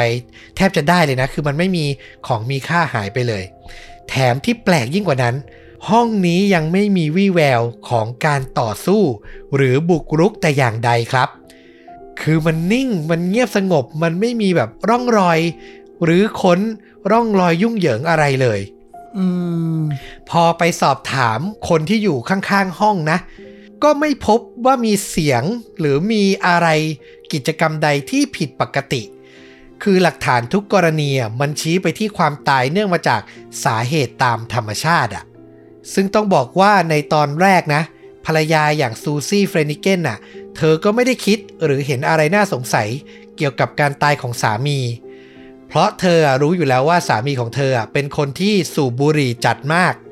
คือมวนต่อมวนอะ อยู่ที่ห้องในโรงแรมยังต้องสูบอะ เสียชีวิตยังมีบุหรี่คามือคิดดู แล้วเขาอะยังไม่ค่อยใส่ใจสุขภาพ เกล็กเชื่อตลอดเวลาว่าการไปหาหมอเป็นเรื่องยุ่งยากแล้วก็เสียเวลา ซูซี่ก็เลยยิ่งเชื่อว่าสามีอะน่าจะเสียชีวิต เพราะอาการเจ็บป่วยแบบกระทันหัน หัวใจวายหรืออะไรเงี้ยนะ ใช่ มันมีโรคมากมายเนอะเส้นเลือดสมองโป่งพองอะไรอย่างเงี้ยคือที่มันแบบทำให้เสียชีวิตแบบฉับพลันน่ะ แต่ครับ หลังจากนั้นเมื่อด็อกเตอร์ทอมมี่บราวน์นายแพทย์ชนสูตรศพ ผู้มีชื่อเสียง และได้รับการยกย่องเป็นอย่างสูงของรัฐเท็กซัสนะ คือเป็นคุณหมอผ่าศพมือหนึ่งอะพูดง่ายๆนะครับอืมเขาอะเป็นคนตรวจสอบศพของเกล็ก แล้วก็เปิดเผยรายงานการชนสูตรออกมา ทุกอย่างก็พลิกผันอีกครั้งครับ เพราะในรายงานเนี่ยดรบราวน์ระบุว่า เขาสังเกตเห็นรอยภายนอกสองรอยบนร่างกายของเกล็กได้แก่ 1. รอยถลอก ที่แก้มซ้ายยาว1นิ้วอืมและอีกรอยคือรอยฉีกขาดเล็กๆ ใกล้ขาหนีบของเขาสำหรับรอยแรกอะรอยช้ำที่แก้มเนี่ยนะครับ ไม่น่าแปลกใจอะไรเท่าไหร่ เพราะอย่างที่บอกคือศพเขาอะถูกพบคว่ำหน้าติดกับพรม พรมเนี่ยมีโอกาสจะขีดข่วนใบหน้าได้ ไม่มีอะไรผิดแปลกนะครับ แต่รอยที่สองเนี่ยน่าสงสัยมาก แล้วที่สำคัญหลังการผ่าพิสูจน์ อวัยวะภายในร่างกายของเกล็ก กลับมีความเสียหายอย่างมากครับอืมทั้งลำไส้ขาด ซี่โครงหักสองซี่ มีบาดแผลที่ตับและท้อง พร้อมกับมีรูบริเวณด้านขวาของห้องหัวใจของเกล็กอีกด้วยอะโอ้โห เหมือนโดนรถชนหรือแบบตกตึกอะไรอย่างนี้หรือเปล่าเนี่ย ใช่ มันรุนแรงมาก ดรบราวน์อะสรุปจากร่องรอยทั้งหมดว่า คุณเกร็กเฟรนิเกนเนี่ย น่าจะถูกทุบตีจนตาย และอวัยวะภายในของเขาถูกจู่โจมอย่างรุนแรงอืมและรอยฉีกบริเวณขาหนีบที่พูดไปเนี่ยที่น่าสงสัยเนี่ย ก็บ่งชี้ว่าบริเวณเป้าของเขา น่าจะถูกเตะหรือถูกกระแทกอย่างหนักอะอืมดังนั้น แม้ว่าสถานการณ์การเสียชีวิตจะไม่ได้ชี้ให้เห็นถึงความผิดปกติ แต่ดรทอมมี่บราวก็ไม่ลังเลเลยที่จะเรียกเคสนี้ว่า เป็นการฆาตกรรม และนั่นส่งผลให้ท้ายที่สุด เหล่าเจ้าหน้าที่ก็ไม่สามารถปิดเคสได้ การสอบสวนต้องเริ่มต้นขึ้นอีกครั้ง ซึ่งในใจของหัวหน้านักสืบอย่างเจ้าหน้าที่สกอตแอปเปิลเนี่ยก็เต็มไปด้วยคำถามนะเชื่อว่าคุณผู้ฟังก็น่าจะเต็มไปด้วยคำถามเหมือนกันอย่างที่เราเล่าไปว่า มนุษย์อะจะถูกซ้อมจนตายได้อย่างไร ในเมื่อไม่มีบาดแผลภายนอกแม้แต่น้อยอะอืมแถมอากับกิริยาคือแบบบุหรี่ยังคามืออะมันจะโดนสภาพไหนมาก่อนที่จะมาคาอยู่ท่านี้ได้อะถูกต้องเลยถูกไหมบุหรี่จะอยู่คามือได้อย่างไร แล้วข้างห้องทำไมไม่ได้ยินเสียงหรือสัมผัสอะไรที่ผิดปกติได้เลย แถมห้องที่มันควรจะแบบกระจัดกระจายเพราะการต่อสู้ ก็อยู่ในสภาพเดิมอะ่ะ แล้วจะบอกว่าถูกทำร้ายจนตายได้อย่างไรอะอืมแล้วที่สำคัญนะ พอเริ่มต้นสืบสวนอะ ก็นึกไม่ออกเลยว่าใครอะอยากจะให้เกล็กตาย เพราะเขาอะแทบไม่สร้างศัตรูเลยตลอดชีวิต คือต่อให้อาชีพเป็นนายหน้านะ แต่เขาก็เป็นที่รักในแวดวงมาก ๆ คือแบบ ตกลงผลประโยชน์ บริษัทก็ได้ประโยชน์ เจ้าของที่ก็ได้ประโยชน์ ไม่เคยมีคู่กรณีที่น่าจะทำร้ายเขาได้เลยอะอืมโอ้โห มันยิ่งทำให้คดีนี่แบบมืดแปดด้านเลยนะสกอตแอปเปิลเนี่ย เจ้าหน้าที่หัวหน้าหน่วยสืบสวนเนี่ยนะครับ ไม่สามารถคิดหาเหตุผลอะไรมารองรับได้เลย อย่างไรก็ตาม การสืบสวนก็ต้องดำเนินต่อนะ และเมื่อเขาอะลองสืบค้นรายละเอียดเกี่ยวกับการใช้ชีวิตในคืนสุดท้ายของเกล็กเฟรนิเกนเขาก็พบบางอย่างที่น่าสนใจครับ เริ่มจากในคืนสุดท้ายของชีวิตเนี่ยเกล็กอะพยายามจะทำข้าวโพดคั่ว ก็คือข้าวโพดคั่วสำเร็จรูปที่โรงแรมแบบมีไว้ให้ในห้องอะนะอืมเขาเอาแบบใส่ไมโครเวฟก็คือจะอุ่นข้าวโพดคั่วรับประทานนะนะ แต่โชคร้ายก็คือไฟอะของตู้ไมโครเวฟซึ่งอาจจะเก่าแล้วล่ะ เกิดช็อตทำให้ฟิวห้องอะมันขาด ไฟดับพลึบเลย ซึ่งไม่ใช่แค่ห้องเขาห้องเดียว เขาพักห้อง 348 ใช่ไหมห้องข้างๆอย่าง 349 เนี่ย ไฟก็ดับลงทันทีด้วย ต่อมานะเกล็กก็เลยโทรหาแผนกต้อนรับเพื่อแจ้งเหตุ ไม่นานเจ้าหน้าที่ซ่อมบำรุงก็เข้ามาแก้ไขปัญหา ฟังดูมันไม่มีอะไรผิดปกตินะก็แค่เป็นแบบว่าเรื่องราวฟิวส์ขาดไฟดับแป๊บเดียวอืมแต่เหตุการณ์เนี้ยทำให้สกอตแอปเปิลเนี่ยเกิดทฤษฎีในหัว 2-3 ข้อครับ ทฤษฎีแรกคือ ช่างซ่อมบำรุงเนี่ยอาจจะโมโหที่ถูกใช้ให้ทำงานนอกเวลา เขาอาจจะเกิดมีปากเสียงทะเลาะกับเกล็ก จนในที่สุดก็ลงไม้ลงมือทุบตีเกล็กจนตาย เพราะเมื่อสืบลึกลงไปอะช่างซ่อมบำรุงคนเนี้ยมีประวัติเคยจำคุกในคดีล่วงละเมิดทางเพศมาก่อนอืมคือไม่ใช่คนธรรมดามีคดีมาก่อนนะครับ ก็น่าสงสัยว่าเอ หรือความรุนแรงในจิตใจมันถูกปลุกขึ้นมาทำให้เขากลับกลายเป็นคนร้าย กระทำผิดอีกครั้งหรือเปล่า ทฤษฎีที่ 2 เกี่ยวกับผู้พักอาศัยในห้องติดกันนี่แหละหมายเลข 349 มี 2 คนนะ ชื่อว่าแลนซ์มุลเลอร์กับทิมสไตเมสทั้งสองเนี่ยมีอาชีพเป็นช่างไฟฟ้านะ ตอนที่เกิดเหตุอะทั้งคู่ให้การว่ากำลังดื่มเหล้าอยู่ด้วยกันในห้อง เป็นไปได้ไหมสองคนเนี้ยดื่มจนเมาแล้ว อารมณ์อะขึ้นง่ายกว่าคนปกติแหล้วแล้วพอเกล็กทำให้ไฟดับตอนที่ตัวเองแบบกำลังแบบอารมณ์ดีกำลังปาร์ตี้อะมันอาจจะทำให้แบบเกิดเรื่องเกิดราวทะเลาะเบาะแว้งแล้วก็ทุบตีเกล็กให้ตายได้ แต่ทั้งสองทฤษฎีที่เอเจนต์สกอตแอปเปิลคิดขึ้นมาเนี่ยนะ ถ้าจะเป็นจริงได้ มันเกิดขึ้นบนเงื่อนไขเดียวเท่านั้นคือ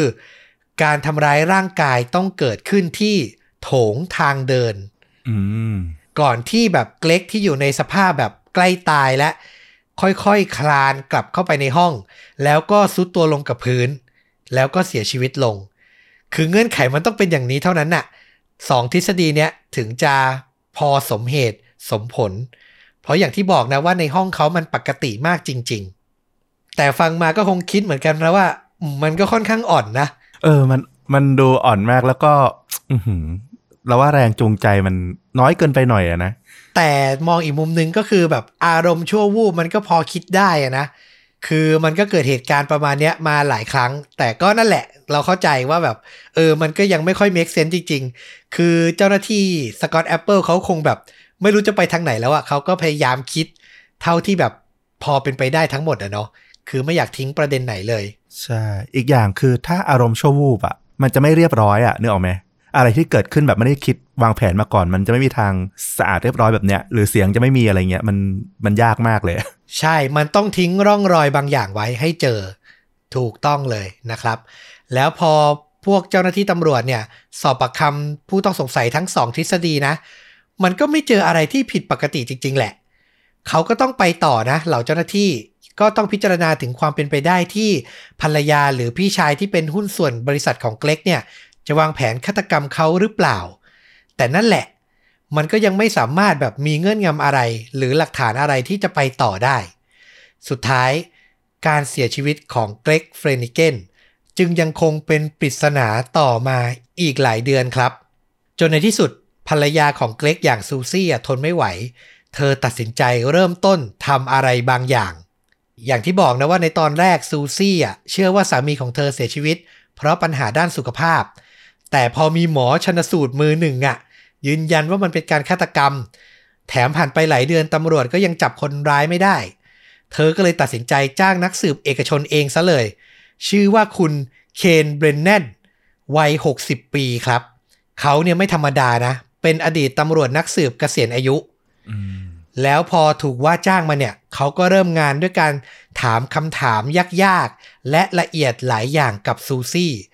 คือแบบล้วงลึกถึงชีวิต ทุกเงื่อนงำที่อาจจะทำให้มีคนหวังฆาตกรรมเกรก ถามถึงขั้นที่ว่าเป็นไปได้ไหมว่าเกรกอะจะนอกใจเธอ แล้วไปแอบมีชู้มีคนอื่น จนเป็นสาเหตุให้เกิดการฆาตกรรม เป็นพิศวาสฆาตกรรมหรือเปล่าอืมคือลงดีเทลมากๆ แต่ก็ยังไม่ได้อะไร จนถึงคำถามสุดท้าย ที่นักสืบเบรนแนนเนี่ย ถามซูซี่ว่า คิดดูดีๆ มีอะไรเกี่ยวกับสถานที่เกิดเหตุ ที่คุณรู้สึกว่ามันดูไม่เหมาะเลยกับการเป็นสามีของคุณอืมนึกออกไหมคืออะไรในที่เกิดเหตุที่แบบมันไม่ใช่อะ สามีคุณไม่ทำแบบนี้แน่ๆซูซี่ก็นิ่งไปสักพักนะ พยายามคิด แล้วในที่สุด เธอก็ให้คำตอบที่น่าสนใจมาได้อย่างหนึ่งครับ เธอบอกว่าเกรกอะชอบเปิดเครื่องปรับอากาศเสมอ คือเป็นคนขี้ร้อนอะอืม แต่เมื่อเพื่อนร่วมงานและพนักงานโรงแรมมาพบศพอะห้องอะอยู่ในสภาพร้อนอบอ้าวมากๆ เพราะเครื่องปรับอากาศอะไม่ได้ถูกเปิดอยู่ แล้วที่นั่นน่ะคือเมืองโบมอน รัฐเท็กซัส คือเราก็ไม่เคยไปนะ แต่แบบพอพูดถึงรัฐเท็กซัสเราก็นึกถึงทะเลทรายนึกถึงบ่อน้ำมันออกอะ่ะ คือมันร้อนกว่ารัฐอื่นนะเนาะพรมแดนเม็กซิโกอะไรประมาณเนี้ย อืมคือเป็นไปได้ยากมากที่คนขี้ร้อนอย่างเกรกอะ่ะจะปิดแอร์ นะครับ ถึงตรงเนี้ยเจ้าหน้าที่สกอตแอปเปิลที่ก็คงแบบยังตื้อตันอยู่นะ ก็สนับสนุนการสอบสวนของนักสืบเบรนแนนอย่างสุดใจเลย คือร่วมมือกันเลยนะ หาได้ยากนะธรรมดาดูในภาพยนตร์ตำรวจจะไม่ค่อยชอบขี้หน้านักสืบเอกชนนะ มันเหมือนแบบถ้านักสืบเอกชนทำผลงานได้ ก็กลายเป็นตำรวจอะปฏิบัติงานไม่เต็มที่อะแพ้ตำรวจเอกชนได้ไงทั้งที่ข้อมูลอยู่ในมือตัวเองหมดอะอะไรอย่างเงี้ยอารมณ์เสียฟอร์มประมาณนั้น เออ แต่คราวเนี้ยมันแบบมืดแปดด้านแล้วไง ทั้งคู่ทำงานด้วยกันเลยครับ ไปที่เกิดเหตุด้วยกันนะ และหลังจากศึกษาห้อง 348 เนี้ย เป็นเวลานานสักพักใหญ่ ๆ เลย เบรนแนนน่ะ ก็คิดว่าตัวเองสามารถสร้างข้อสันนิษฐาน เกี่ยวกับเหตุการณ์ที่เกิดขึ้น ในคืนที่เกล็กเสียชีวิตขึ้นมาได้แล้วอื้อหือแต่มีรายละเอียดหนึ่งที่เขาอยากจะแน่ใจ เขาจึงโทรหาซูซี่ทันที และถามว่า เมื่อสามีของคุณสูบบุหรี่อะเขาขี้บุหรี่ไว้ในมือซ้าย หรือมือขวาอืมซูซี่ตอบว่าสามีของเธอถนัดขวา และถือบุหรี่ในมือขวาเสมออื้อหือและนั่นคือส่วนสุดท้ายของปริศนาที่เบรนแนนต้องการครับ เพื่อนำเสนอทฤษฎีของเขา พวกเราจำได้ใช่ไหมว่าตอนพบศพเกล็กอะ่ะ เขาขี้บุหรี่ไว้ในมือซ้าย และเนี่ยครับคือข้อสรุปข้อสันนิษฐานของเบรนแนนจากบันทึกที่โรงแรมแจ้งนะ ว่าช่างซ่อมอะ ได้มาซ่อมฟิวส์ที่ขาดในห้องเมื่อเวลาประมาณสองทุ่มครึ่ง จากคำให้การของซูซี่บอกว่าเกรกอะต้องเปิดแอร์ไว้เสมอ ดังนั้นก่อนที่ฟิวส์จะขาดก่อนที่ไฟจะดับ เชื่อได้ว่าเกรกอะต้องเปิดแอร์เพราะอากาศวันนั้นร้อนจัด แล้วพอฟิวส์ขาด ช่างซ่อมบำรุงแก้ไขปัญหาเรื่องไฟเสร็จ เกรก ก็อาจจะลืมเปิดแอร์อีกครั้ง เนื่องจากเครื่องปรับอากาศอะเปิดมายาวตั้งแต่เย็นแล้วนึกออกใช่ไหมมันยังเย็นอยู่อะอากาศในห้อง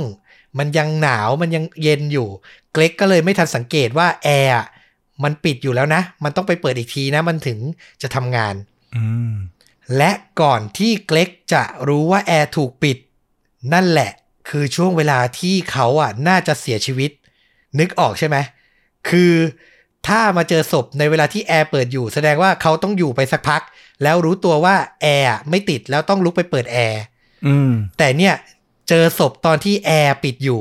แสดงว่าเขาต้องเสียชีวิต หลังจากช่างซ่อมไฟเสร็จอะไม่เกิน 10ถึง20 นาทีอืมเนี่ยได้เวลาแล้วนะ เวลาในการเสียชีวิตนะ ประเด็นต่อมา คือเรื่องที่ศพของเกล็กเนี่ย ขี้บุหรี่ไว้ในมือซ้าย ทฤษฎีที่ตำรวจอย่างสกอตแอปเปิลสร้างขึ้นมาแล้วคนอื่นก็ค่อนข้างแบบเชื่อไปทาง นี้ก็คืออย่างที่เราบอกว่าเกล็กน่าจะโดนทำร้ายที่โถงทางเดินเนาะอืมเพราะว่าในห้องอะไม่มีวิแววของการทะเลาะวิวาท ดังนั้นการทุบตีน่าจะเกิดขึ้นที่อื่น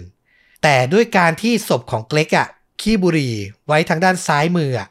มันทำให้สำหรับเบรนแนนนะ สิ่งที่สกอตแอปเปิลพูดถึงเนี้ยเป็นไปไม่ได้อืมอย่างที่ฟลุกพูดเลย มันจะเป็นไปได้เหรอที่แบบโดนซ้อมเจียนตายและคลานเข้ามาตายในห้อง แล้วคนร้ายหยิบบุหรี่มาจุด แล้วเอาใส่มือซ้ายของศพ คือมันเป็นไปไม่ได้อะเขาจะทำไปเพื่ออะไรถูกไหมอืมนอกจากเนี้ยอาการที่เราบอกว่า การตรวจชันสูตรภายในอะ หัวใจห้องบนขวาของเกล็กอะ มันมีรูคือโดนกระแทกอย่างแรง นั่นน่ะทำให้พอเขาโดนกระแทกตรงนั้นน่ะ มันเหลือเวลาอีกไม่กี่นาทีเขาก็ตายอะเพ ราะฉะนั้นเป็นไปได้ยากมากที่แบบ อะสมมติเขาคลานเข้ามาแล้วจะจุดบุหรี่สูบคือ ยังไงก็ตายก่อนอะคือทิ้งไปได้เลยประเด็นเนี้ย เพราะฉะนั้นเบรนแนนเชื่อเต็มหัวใจเลยครับว่า สาเหตุที่ทำให้เกล็กเสียชีวิตต้องเกิดขึ้นอย่างรวดเร็ว และเกิดขึ้นในขณะที่เกล็กอะยังสูบบุหรี่อยู่อืมสำหรับเบรนแนนนะเขาสรุปว่าอย่างนี้ ไม่ว่าเกล็กอะจะถูกโจมตีจากอะไรก็ตาม พอเขาโดนปุ๊บเขาต้องพยายามลุกขึ้น และเดินไปที่ประตู หวังว่าจะแบบเอามือจับลูกบิดเปิดประตูออกไปขอความช่วยเหลือ แล้วจังหวะที่จะเปิดประตูอะเขาต้องใช้มือด้านที่ถนัดตามสัญชาตญาณคนนะนะ ก็คือต้องใช้มือขวา แต่ตอนนั้นน่ะสูบบุหรี่อยู่ขี้บุหรี่อยู่มือขวา จังหวะที่ลุกก็เลยเอาบุหรี่จากมือขวา มาใส่มือซ้าย แล้วเอื้อมไปจะไปจับลูกบิดประตู แต่ไม่ทันแล้วก็ล้มลงเสียชีวิต นึกภาพออกปะอืมเฮ้ย เราชื่นชมคุณเบนแน่นมากนะ คือเราอ่านแล้วเรานึกภาพตามเออ make sense มากอะใช่ ผมย้ำอีกทีแบบเร็วๆเผื่อใครตามไม่ทัน เบรนแนนสรุปว่าเกรกโดนโจมตี แล้วโอ้โห จะตายแล้วไม่ไหวต้องไปขอความช่วยเหลือนอกห้องก็เลย พุ่งขึ้นจากเตียง จะใช้มือขวาจับลูกบิดประตู แต่มือขวามีบุหรี่อยู่ก็เลย เอาบุหรี่ไปไว้มือซ้าย พอจะเอามือขวาเอื้อมไปจับลูกบิด ก็ไม่ไหวเสียหลักล้มลงเสียชีวิตก่อนอืมนี่คือข้อสันนิษฐานที่แบบ โอ้โห ฟังดูแบบ make sense มาก ๆ นะครับ แต่มันยังเหลือคำถามสำคัญคือ ถ้าเกล็กถูกจู่โจมในห้องตัวเองทำไมห้องถึงดูเรียบร้อย และไม่มีใครได้ยินหรือเป็นพยานที่ได้ยินอะไรที่ผิดปกติเลย นั่นนะสิกำลังจะถามตรงนี้เหมือนกัน นั่นแหละ เมื่อรวบรวมข้อมูลและการคาดเดาทั้งหมดที่มีถึงตรงเนี้ยเบรนแนนก็คิดเลยว่า ช่างไฟฟ้าสองคนที่อยู่ห้อง 349 ซึ่งอยู่ติดกับห้องของเกล็กเนี่ย น่าสงสัยมากที่สุดอืมเพราะพวกเขาอะอยู่ในสภาพมึนเมา และอาจทำอะไรที่รุนแรงได้เบรนแนนคิดต่อมาเลยครับว่า หากเหล่าช่างไฟฟ้ามีส่วนเกี่ยวข้องกับการเสียชีวิตของเกรกคำพูด หรือการบอกเล่าอะมันต้องกระจายไปในหมู่ช่างไฟฟ้าคนอื่นๆ ในเมืองอืมคือความลับไม่มีในโลกอะ่ะ มันต้องมีใครรู้อะไรบ้างอะ่ะในสังคมคนที่ทำงานอาชีพเดียวกันเบรนแนนและเจ้าหน้าที่ตำรวจอย่างสกอตแอปเปิลก็ออกคุยกับช่างไฟฟ้าทั้งเมืองเลยครับ จนได้พบเพื่อนร่วมงานของทั้งสองคนนั้นนะ ที่ให้การในบางอย่างที่น่าสนใจ ต้องบอกว่าเวลามันผ่านไปหลายเดือนแล้วนะ แต่ช่างไฟฟ้าคนเนี้ยที่ชื่อว่าแอรอนบูเก้เนี่ยก็ยังจำข้อมูลได้ เขาให้การว่าในช่วงนั้นน่ะที่เกิดเหตุอะเขาได้ยินคนเล่าถึงเรื่องการยิงปืนในโรงแรมที่เกิดเหตุอืมคือมีช่างไฟมาเล่าว่าเออมีการลองปืนมีการยิงปืนกันนะครับ ตัวตำรวจอย่างสกอตแอปเปิลอะ ไม่ค่อยเชื่อ ไม่ค่อยเอาข้อมูลนี้มาใช้ประโยชน์ เขาคิดว่ามันต้องเป็นการทำร้ายร่างกายแน่ๆ เพราะอย่างที่บอกคือเชื่อผลชนสูตรไปแล้วว่าโหภายในร่างกายมันโดนหนักหน่วงมากอะแต่เบรนแนนน่ะ พบว่าเบาะแสเนี้ยน่าสนใจ หลังจากนั้นนักสืบเอกชนก็ลากตำรวจ ใช้คำว่าลากนะครับ ไปที่ห้องหมายเลข 348 อีกครั้ง เพื่อมองหาหลักฐานบางอย่างเพิ่มเติม แม้การเสียชีวิตจะผ่านไปหลายเดือนแล้ว แต่จะเป็นไปได้ไหมที่จะมีกระสุนปืนตกอยู่ที่ใดที่หนึ่งอื้อหือมันอาจกระเด็นไปซ่อนอยู่ใต้เฟอร์นิเจอร์ หรือฝังติดอยู่ในผนัง อย่างไรก็ตาม หลังเบรนแนนกับเจ้าหน้าที่สกอตใช้เวลาเสาะหาสักพัก พวกเขาก็ไม่เจออะไรเป็นชิ้นเป็นอันเลยครับ แล้วห้องพักในโรงแรมมันก็แบบเล็ก ๆ ทั่วไปมันไม่ได้แบบแปลกประหลาด ไปกว่าห้องอื่นนะ และในวินาทีสุดท้ายที่กำลังจะยอมแพ้และ นักสืบเบรนแนนก็มองไปที่ผนัง แล้วก็เห็นรอยเว้ารอยหนึ่งครับต้องบอกว่าผนังบริเวณนั้นน่ะ มันเป็นบริเวณที่แบบ ถ้าเราดึงประตูเปิดออกมาเต็มๆอะ ลูกบิดอะ อาจจะไปโดน คือตอนแรกอะเบรนแนนคิดว่า ไอ้รอยบุ๋มนั้นน่ะเป็นรอยที่ลูกบิดอะ คนเปิดประตูและลูกบิดอะ ไปกระแทกผนังหรือเปล่า อืม แต่พอเขาลองดึงประตู มาให้สุดจริง ๆ ก็พบว่ารอยอะ มันไม่ตรงกับลูกบิดซะทีเดียวครับ ตำแหน่งมันไม่พอดีกัน ถูกต้องอืมมันเกิดด้วยสาเหตุอื่นเบรนแนนเนี่ย เริ่มคิดแล้วว่ามันมีเขาและเขาก็เดินออกจากห้อง 348 ไปที่ห้อง 349 นะ ไปที่ผนังที่ใช้ร่วมกันนี่แหละบริเวณเดียวกันเลย แล้วก็ใช้มือค่อยๆสะกิดสะกิดแล้วไม่น่าเชื่อครับ บริเวณใกล้เคียงกันนั้น เขาพบ รูในผนังที่มีเศษยาสีฟันแห้งอะ่ะ ปิดเอาไว้อะอื้อหือมันเป็นรูทะลุถึงกันน่ะ แน่นอนไม่ต้องใช้เวลาดูนาน ตำรวจก็อยู่ตรงนั้นนักสืบก็ประสบการณ์เยอะ มันเป็นรูกระสุนอย่างแน่นอนครับ เพราะว่ารูทางเข้านะ ของกระสุนในห้อง 349 อะ มันเล็กกว่ารูที่กระสุนพุ่งออกในห้อง 348 คือเป็นธรรมชาติของกระสุนนะที่พุ่งออกไปมันก็จะแบบแตกกระจายนิดนึงอะเนาะเบรนแนนนะวัดมุมและวิถีที่เป็นไปได้ของกระสุน ด้วยการฉายแสงเลเซอร์นะ เข้าไปในรู แล้วแสงเนี้ยมันก็พุ่งตรงไปบรรจบบริเวณเตียงนอนในห้อง 348 เลยอะ คือแทบจะสรุปได้ทันทีเลยว่าวิถีกระสุน พุ่งตรงไปยังร่างของเกร็กที่นอนดูทีวีอยู่บนเตียงอะได้อย่างแน่นอน ถึงตรงเนี้ยเบรนแนนมั่นใจมากว่าเกล็กเสียชีวิต เพราะถูกยิง และเพื่อยืนยันทฤษฎีนี้จำเป็นอย่างยิ่งที่ต้องทำเรื่อง ขอขุดร่างของเกล็กขึ้นมาชนะสูตรใหม่เออแต่ที่น่าเสียดายคือ พิธีศพของเกล็กอะกับเลือกใช้วิธีแบบเผาอะอืม เออเป็นวิธีนั้นไป ซึ่งจริง ๆ ชาวตะวันตกเราไม่ค่อยเห็นเนาะแต่อันนี่เขาใช้วิธีการเผาครับ คือไม่สามารถที่จะแบบวิเคราะห์อะไรได้แล้ว ต่อให้มีเศษกระสุนค้างอยู่อะเศษโลหะมันก็แบบถูกหลอมถูกละลายไปแล้วนะครับ อย่างไรก็ตามเบรนแนนน่ะพยายามเกลี้ยกล่อมให้แพทย์ผู้ชนสูตรพิจารณาคดีนี้อีกครั้ง โดยให้ดูจากภาพถ่ายที่ถ่ายระหว่างการชนสูตรพลิกศพ ในที่สุด แพทย์ก็เห็นด้วยนะ ว่าบาดแผลจากกระสุนปืน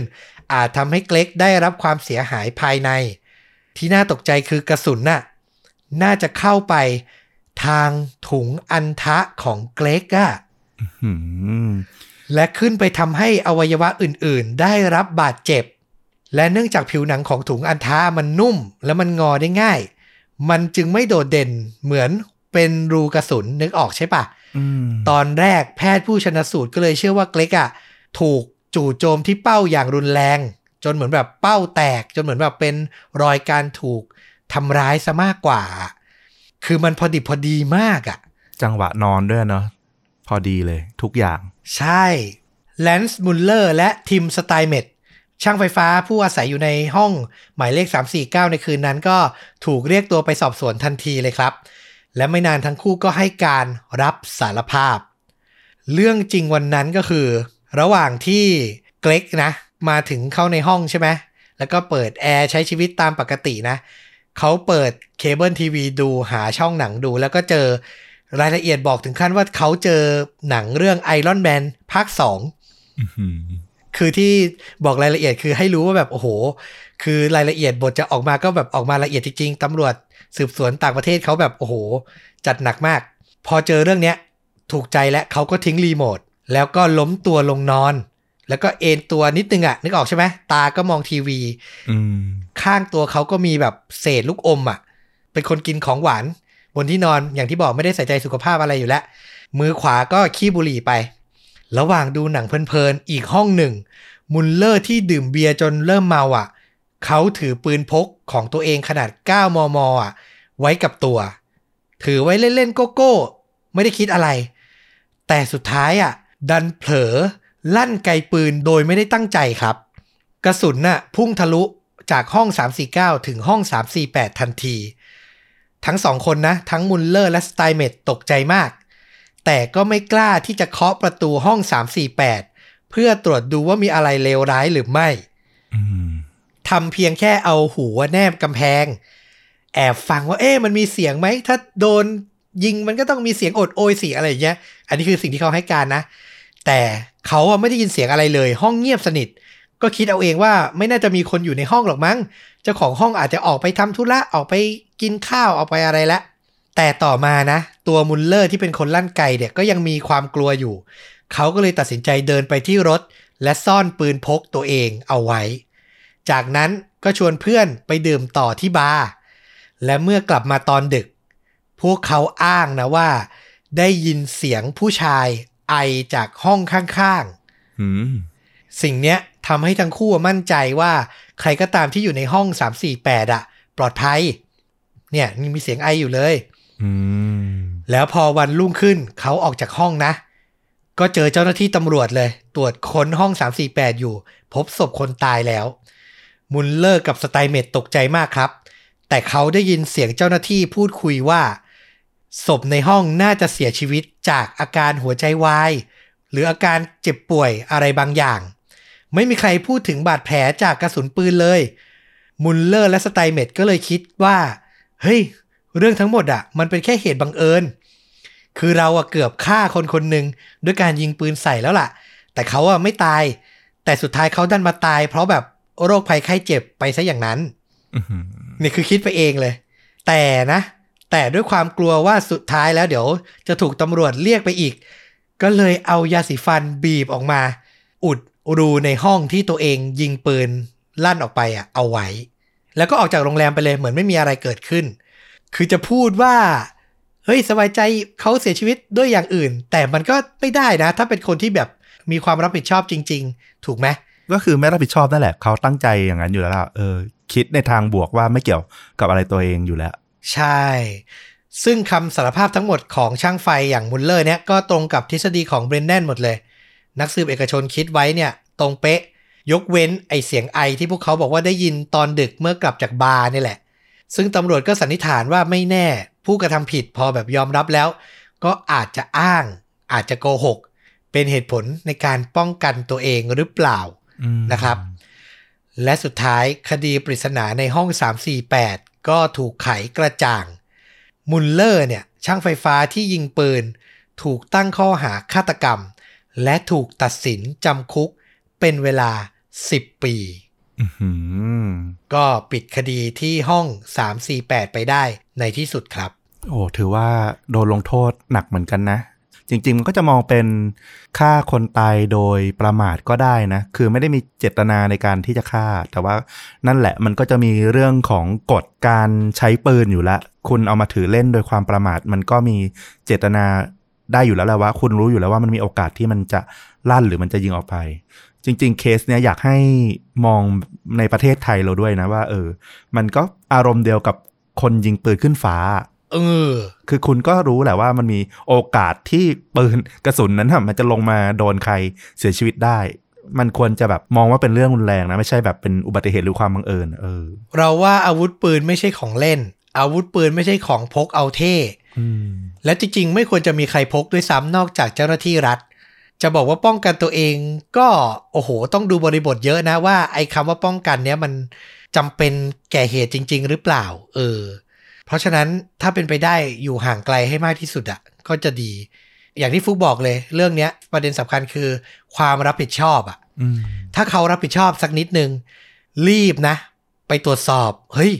ห้องข้างๆ อาการเป็นตายร้ายดีอย่างไร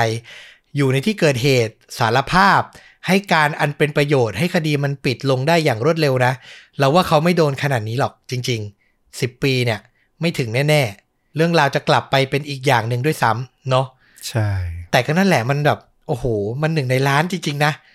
ที่จะแบบเกิดเหตุการณ์อย่างนี้ขึ้นเราว่ากระสุนมันแบบพุ่งไปแบบ พอดิบพอดีมากๆ จริง ๆอะเออเอาล่ะสำหรับภาพยนตร์นะ ที่อยากจะแนะนำก็เอาคอนเซปต์ ห้องปิดตายกับคดีฆาตกรรมและการสืบสวน สอบสวนนี่แหละ ไปหาหนังที่แบบน่าจะดูสนุกมาแนะนำคุณผู้ฟังแล้วก็ฟลุกนะ เราไปเจอเรื่องหนึ่งที่คนที่ได้รับชมต่างพูดกันเป็นเสียงเดียวเลยว่า โห หักมุมดีมาก หักมุมสุดมาก อืม แต่เรื่องหักมุมนี่คือไม่ขอยืนยันนะ เอาเป็นว่าเล่าเล่าตามที่กระแสเขาว่ามา แต่เราเชื่อว่าคนเฉยๆก็คงมี แต่กระแสส่วนใหญ่อะชื่นชอบ เป็นหนังจากประเทศสเปนในปี 2016 นะ มีใน Netflix ด้วย ชื่อเรื่องว่า The Invisible Guest อ๋อแขกไม่ได้รับเชิญนะครับผมฟลุกน่าจะเคยได้ยินเป็นภาพยนตร์ที่แบบมีกระแสพูดถึงช่วงหนึ่งเลยนะ ใช่ หลายคนแนะนำบอกว่าห้ามพลาดเลย คิดว่าเป็นหนังสเปนอาจจะแบบดูแบบห่างไกลจากตัวเราอะไรเงี้ยแต่เป็นหนังเรื่องหนึ่งที่แบบ ต้องแนะนำให้ชมอะไรอย่างเงี้ย พูดกันอย่างนี้เลย เราต้องเราก็เลยต้องไปชมเออน่าสนใจเรื่องย่อก็คือนักธุรกิจคนหนึ่งแอบไปพบกิ๊กพบชู้ใช่ไหมที่โรงแรมอันห่างไกลอืมแล้วเขาก็สลบไปแล้วตื่นมา พบว่าคนรักของเขาเนี่ยนอนตายอยู่ในห้องน้ำแล้วมีเงินน่ะ กองวางอยู่เป็นฟ่อนเลย แล้วสภาพในห้องคือเรียบร้อย ประตูลงกรอนไว้ ไม่มีร่องรอยว่ามีใครแอบเข้ามาเลยแม้แต่น้อยมพอตำรวจมาเจอแน่นอนว่าเขาก็ต้องเป็นผู้ต้องสงสัยอันดับหนึ่ง แต่เขาก็ยืนยันว่าตัวเองไม่ใช่ก็เลยแบบ ต้องเรียกทนายมือหนึ่งมาช่วย แล้วเรื่องราวมันก็ดำเนินไปก็คือเป็นการพูดคุยกันระหว่าง ทนายฝีมือเยี่ยม ซึ่งเป็นสุภาพสตรีเนี่ยกับตัวเอกผู้ต้องสงสัยอันดับหนึ่งเนี่ยนะค่อยๆคลี่คลายปมไปว่า มันเกิดอะไรขึ้นในห้องนั้นกันแน่ ประมาณนี้ถูกไหมฟลุกอ่าถูกต้อง แล้ว บทสรุปเป็นไงฟลุกชอบไหม เราว่ามันก็มีแนวทางในการเล่นนะเนาะที่มันก็แตกต่างจากหนังแนวหักมุม คือชื่อเสียงมันมาจากเรื่องที่บอกว่าคาดเดาตอนจบได้ยากมันเลย ต้องจัดอยู่ในประเภทเดียวกับพวกหนังหักมุมต่างๆนะซึ่งเรื่องนี้มันก็มีวิธีการในการที่จะหลอกผู้ชมอะเออที่แบบไม่ค่อยเหมือนกับเรื่องอื่น ก็ประทับใจนะ แต่ถามว่าแบบสุดยอดขนาดนั้นไหมแล้วก็ถ้าให้คะแนนอะเราจะอยู่ประมาณ 7.5 ประมาณเนี้ยเออ แต่ดูได้สำหรับสายที่แบบว่าชอบหนังสไตล์ค่อยๆคคุยกัน ค่อย ๆ เผยปม ทีละนิดทีละนิดอย่างนั้นป่ะ ถูกต้องถูกต้องคุณต้องฟังความเหมือนว่าฟังจากตัวละครอะในการเล่าเรื่องของตัวเองอะแล้วเราก็ต้องประมวลตัดสินใจเอาเองว่า เออ เราจะเชื่อข้อมูลของใครอะไรอย่างเงี้ยน่าสนใจ เออ ส่วนตัวผมชอบหนังอย่างนี้นะ คือ ไม่ต้องระเบิดตูมตามไม่ต้องลุ้นระทึกอะไรมาก แต่ฟังแต่ละประโยคแล้วคิดตามว่า เอ้ย มันเกิดอะไรขึ้น 1 2 3 4 คนนั้นบอกอย่างนี้คนนี้บอกอย่างนั้น ในเหตุการณ์เดียวกัน เฮ้ย มันไม่ตรงกันแล้วว่ะคือฟิลมันใกล้เคียงกับเรื่องห้อง 348 ที่เราเล่าไปมาก ๆ เลยนะอืมเออก็เลยอยากจะแนะนำนะครับผม เนี่ย เดี๋ยวจบแล้วเดี๋ยวผมจะไปดูตามฟลุกเลยนะครับผม แหมไม่น่าเลยพลาดไปได้อย่างไร เรื่องนี้นะครับผม เอาล่ะ เดี๋ยวฝากคุณผู้ฟังไปดูพร้อม ๆ กันนะ แล้วเดี๋ยวเผื่อมาแชร์กันนะครับ ใครเคยดูแล้วอยากจะเชียร์ไม่เชียร์อย่างไร ก็คอมเมนต์บอกเราได้นะครับผมเอาล่ะ และนี่ก็คือคดีจริงยิ่งกว่าหนังใน episode นี้ ใครชื่นชอบก็ฝากติดตามต้อมกับฟลุกได้ทุกช่องทางเหมือนเดิมนะ ทั้ง YouTube Facebook b l o g d i t Spotify และ Apple Podcast นะครับ แล้วกลับมาพบเรื่องราวแบบนี้ได้ใหม่ใน episode ต่อๆไป วันนี้ฟลุกกับต้อมลาไปเพียงเท่านี้ สวัสดีครับ สวัสดีครับ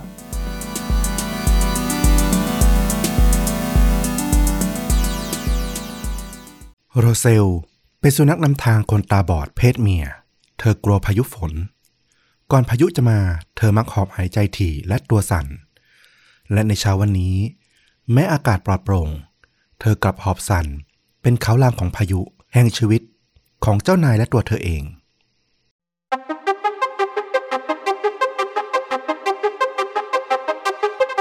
สวัสดีครับ สวัสดีครับ เรื่องจริงยิ่งกว่าหนังพอดแคสต์จากช่องชวนดูดะ อยู่กับต้อมครับ แล้วก็ฟลุกครับ กับหนึ่งเรื่องจริงสุดเข้มข้นจนถูกนำไปสร้างเป็นภาพยนตร์ วันนี้คุณฟลุกนำเรื่องราวรูปแบบไหนมาถ่ายทอดครับ วันนี้อาจจะไม่ถูกใจคอ โหดเท่าไหร่นะ วันนี้เรามาแบบเรื่องที่มันเอ่อมีความตื่นเต้นนิดๆ แล้วก็ใจฟูหน่อยๆ ผสมผสมกัน แต่เป็นเรื่องราวที่น่าสนใจแน่นอนอื้อหือพอจะเกริ่นมากกว่านี้อีกนิดได้ไหม มันเป็นเรื่องประมาณไหนเป็นอุบัติเหตุไหมเป็นเรื่องรักหรือเป็นประมาณไหน เป็นเรื่องอุบัติเหตุเกี่ยวข้องกับคนแล้วก็สัตว์ด้วยเหมือนกันอ้าวนี่ผมเดามั่วนะเนี่ย ถูกซะอย่างนั้นนะครับคุณผู้ฟัง คือผมไม่รู้มาก่อนนะ ไม่ได้แบบตั้งใจเกินให้ฟุกตอบนะ เออ ถือว่าเดาเก่งไปนะครับ น่าสนใจน่าสนใจ ถ้าอย่างนั้นมา ถึงเวลาแล้วลุยกันเลยดีกว่า ครับก็จะพาต้อมแล้วก็คุณผู้ฟัง ไปรู้จักกับผู้ชายคนหนึ่ง เขาชื่อว่าคุณไมเคิลฮิงสันเขาก็เป็นคนที่พิการแต่กำเนิดนะเขาเป็นชายที่ตาบอดวัย 51 ปี คือเขามักจะบอกกับคนอื่นนะว่า โดยทางเทคนิคแล้วเนี่ยก็คือ เขาไม่ได้ตาบอดแต่กำเนิดหรอก ในปี 1950 ที่เขาได้เกิดเนี่ยเขาต้องคลอดก่อนกำหนดเกือบ 2 เดือนเลยทำให้เขาเนี่ยจะต้องเข้าตู้อบอะเนาะเด็กทารกที่คลอดก่อนกำหนด ซึ่งมันโชคร้ายนิดหนึ่งตรงที่ว่าในปี 1950 อะ พวกเทคโนโลยีตู้อบอะไรเงี้ยมันก็ยังไม่ได้มาตรฐานอะไรมาก ปรากฏว่าตู้อบของเขาอะมันดัน ให้ออกซิเจนที่มันบริสุทธิ์ แล้วมันทำลายจอตาของเขาอะเรตินาของเขาอะทำให้เขาตาบอด หลังจากที่เกิดมาดูโลกได้เพียงแค่2วันเท่านั้นเอง โอ้โห น่าสงสารอะอืม อย่างไรก็ตามนะ คุณไมเคิลก็ยังคงเติบโตขึ้นมาด้วยความกล้าหาญแล้วก็แข็งแรงนะ ชีวิตของเขาก็ผูกพันอยู่กับสุนัขนำทางคนตาบอดนี่แหละ เพราะว่าก็ต้องใช้ชีวิตที่ผูกสัมพันธ์มีสัตว์นำทางเนี่ยตลอดชีวิต สุนัขนำทางคนตาบอดเนี่ยก็จะถูกส่งมาจากศูนย์ฝึกนะที่เขามีการฝึกแล้วก็ให้บริการกับคนตาบอดที่มาลงทะเบียนทำให้คุณไมเคิลเนี่ยเขาคุ้นชินกับพวกมันเป็นอย่างดีเลย จนถึงวัย 51 ปี ที่เล่าเนี่ยเขาก็มีสุนัขนำทางมาแล้วถึง 5 ตัวด้วยกัน และสำหรับตัวล่าสุดเนี่ยเป็นสุนัขนำทาง Labrador Retriever ชื่อว่าโรเซลซึ่งโรเซลเนี่ยไป search เนี่ยก็จะเจอว่ามันแปลแบบลูกกระเจี๊ยบ ดอกกระเจี๊ยบอะไรอย่างเงี้ยประมาณนั้นนะแต่จริง ๆ เนี่ย โรเซลที่ว่าเนี่ยมันเป็นการเล่นคำมาจากคำว่า rose หรือกุหลาบในภาษาละตินนั่นแหละ โรเซลเนี่ยก็มาอยู่กับไมเคิลตั้งแต่ปี 1991 ตอนที่เขาอายุได้ 41 ปีละ แล้วมาถึงวัยนี้เนี่ยก็คืออยู่กันมาเป็น 10 ปีละ พวกเขาก็เป็นครอบครัวที่ใกล้ชิดสนิทสนมอะเนาะ ครอบครัวนี้ในบ้านก็จะมีไมเคิล มีคาเรนที่เป็นภรรยาของคุณไมเคิล มีโรเซล แล้วก็มีสุนัขนำทางคนตาบอดชราที่เกษียณแล้วอีกตัวหนึ่ง ชื่อว่าลินนี่ ก็เป็นสุนัขตัวก่อนหน้าของคุณไมเคิล ซึ่งเขาก็เลี้ยงต่อมาด้วยนะโรเซลเนี่ยก็มักจะเข้าไปหยอกเล่นหยอกล้อกับลินนี่เสมอๆ เพราะว่าก็เป็นสุนัขอยู่ด้วยกันในบ้านสำหรับงานดูแลคุณไมเคิลเนี่ยทุกวันโรเซลก็จะมีหน้าที่พาคุณไมเคิลเดินทางออกจากบ้านนะที่อยู่ในนิวเจอร์ซีย์ เข้าไปทำงานอยู่ที่บริษัทด้านไอทีที่อยู่ในย่านแมนฮัตตัน ซึ่งคุณไมเคิลเนี่ยเขาเป็นผู้จัดการฝ่ายขาย เกี่ยวกับด้านระบบความปลอดภัยไอทีต่างๆ นี่แหละ พอมาถึงเนี่ยเจ้าโรเซลเนี่ยก็มักจะหมอบนอนรออยู่ใต้โต๊ะของคุณไมเคิลอยู่เสมอ รอเวลาเจ้านายเรียกกลับบ้าน พักตรงนี้นิดนึง ผมแอบรู้สึกดีจังเลย คนที่มองไม่เห็นแต่ตำแหน่งการงานนี่ใหญ่โตมากเป็นถึงผู้จัดการเนาะ แถมยังได้อยู่ในบริษัทเกี่ยวกับเทคโนโลยีด้วยคือ นึกออกเลยอะ่ะเอออยากให้สิทธิผู้พิการในประเทศเราเป็นอย่างนี้บ้างอะ่ะ อืม ถูกต้องเลย ตอนเราหาเรื่องนี้เราก็รู้สึกว่าเออ ภูมิใจแทนคุณไมเคิลนะที่แบบเขาอยู่ในประเทศที่ให้โอกาสกับผู้พิการ สามารถทำงานแล้วก็มีความภูมิใจในชีวิตของตัวเองได้ขนาดนี้เหมือนกัน อืมซึ่งโรเซลเนี่ยเวลาพาคุณไมเคิลมาทำงานเนี่ย เธอก็ยังเป็นที่รักของพวกพนักงาน ในแผนกของคุณไมเคิลด้วย เพราะว่าโรเซลเนี่ยเป็นสุนัขที่เรียบร้อย แล้วก็เข้าหาคนง่าย เวลาที่มีใครเดินเข้ามาในออฟฟิศเนี่ย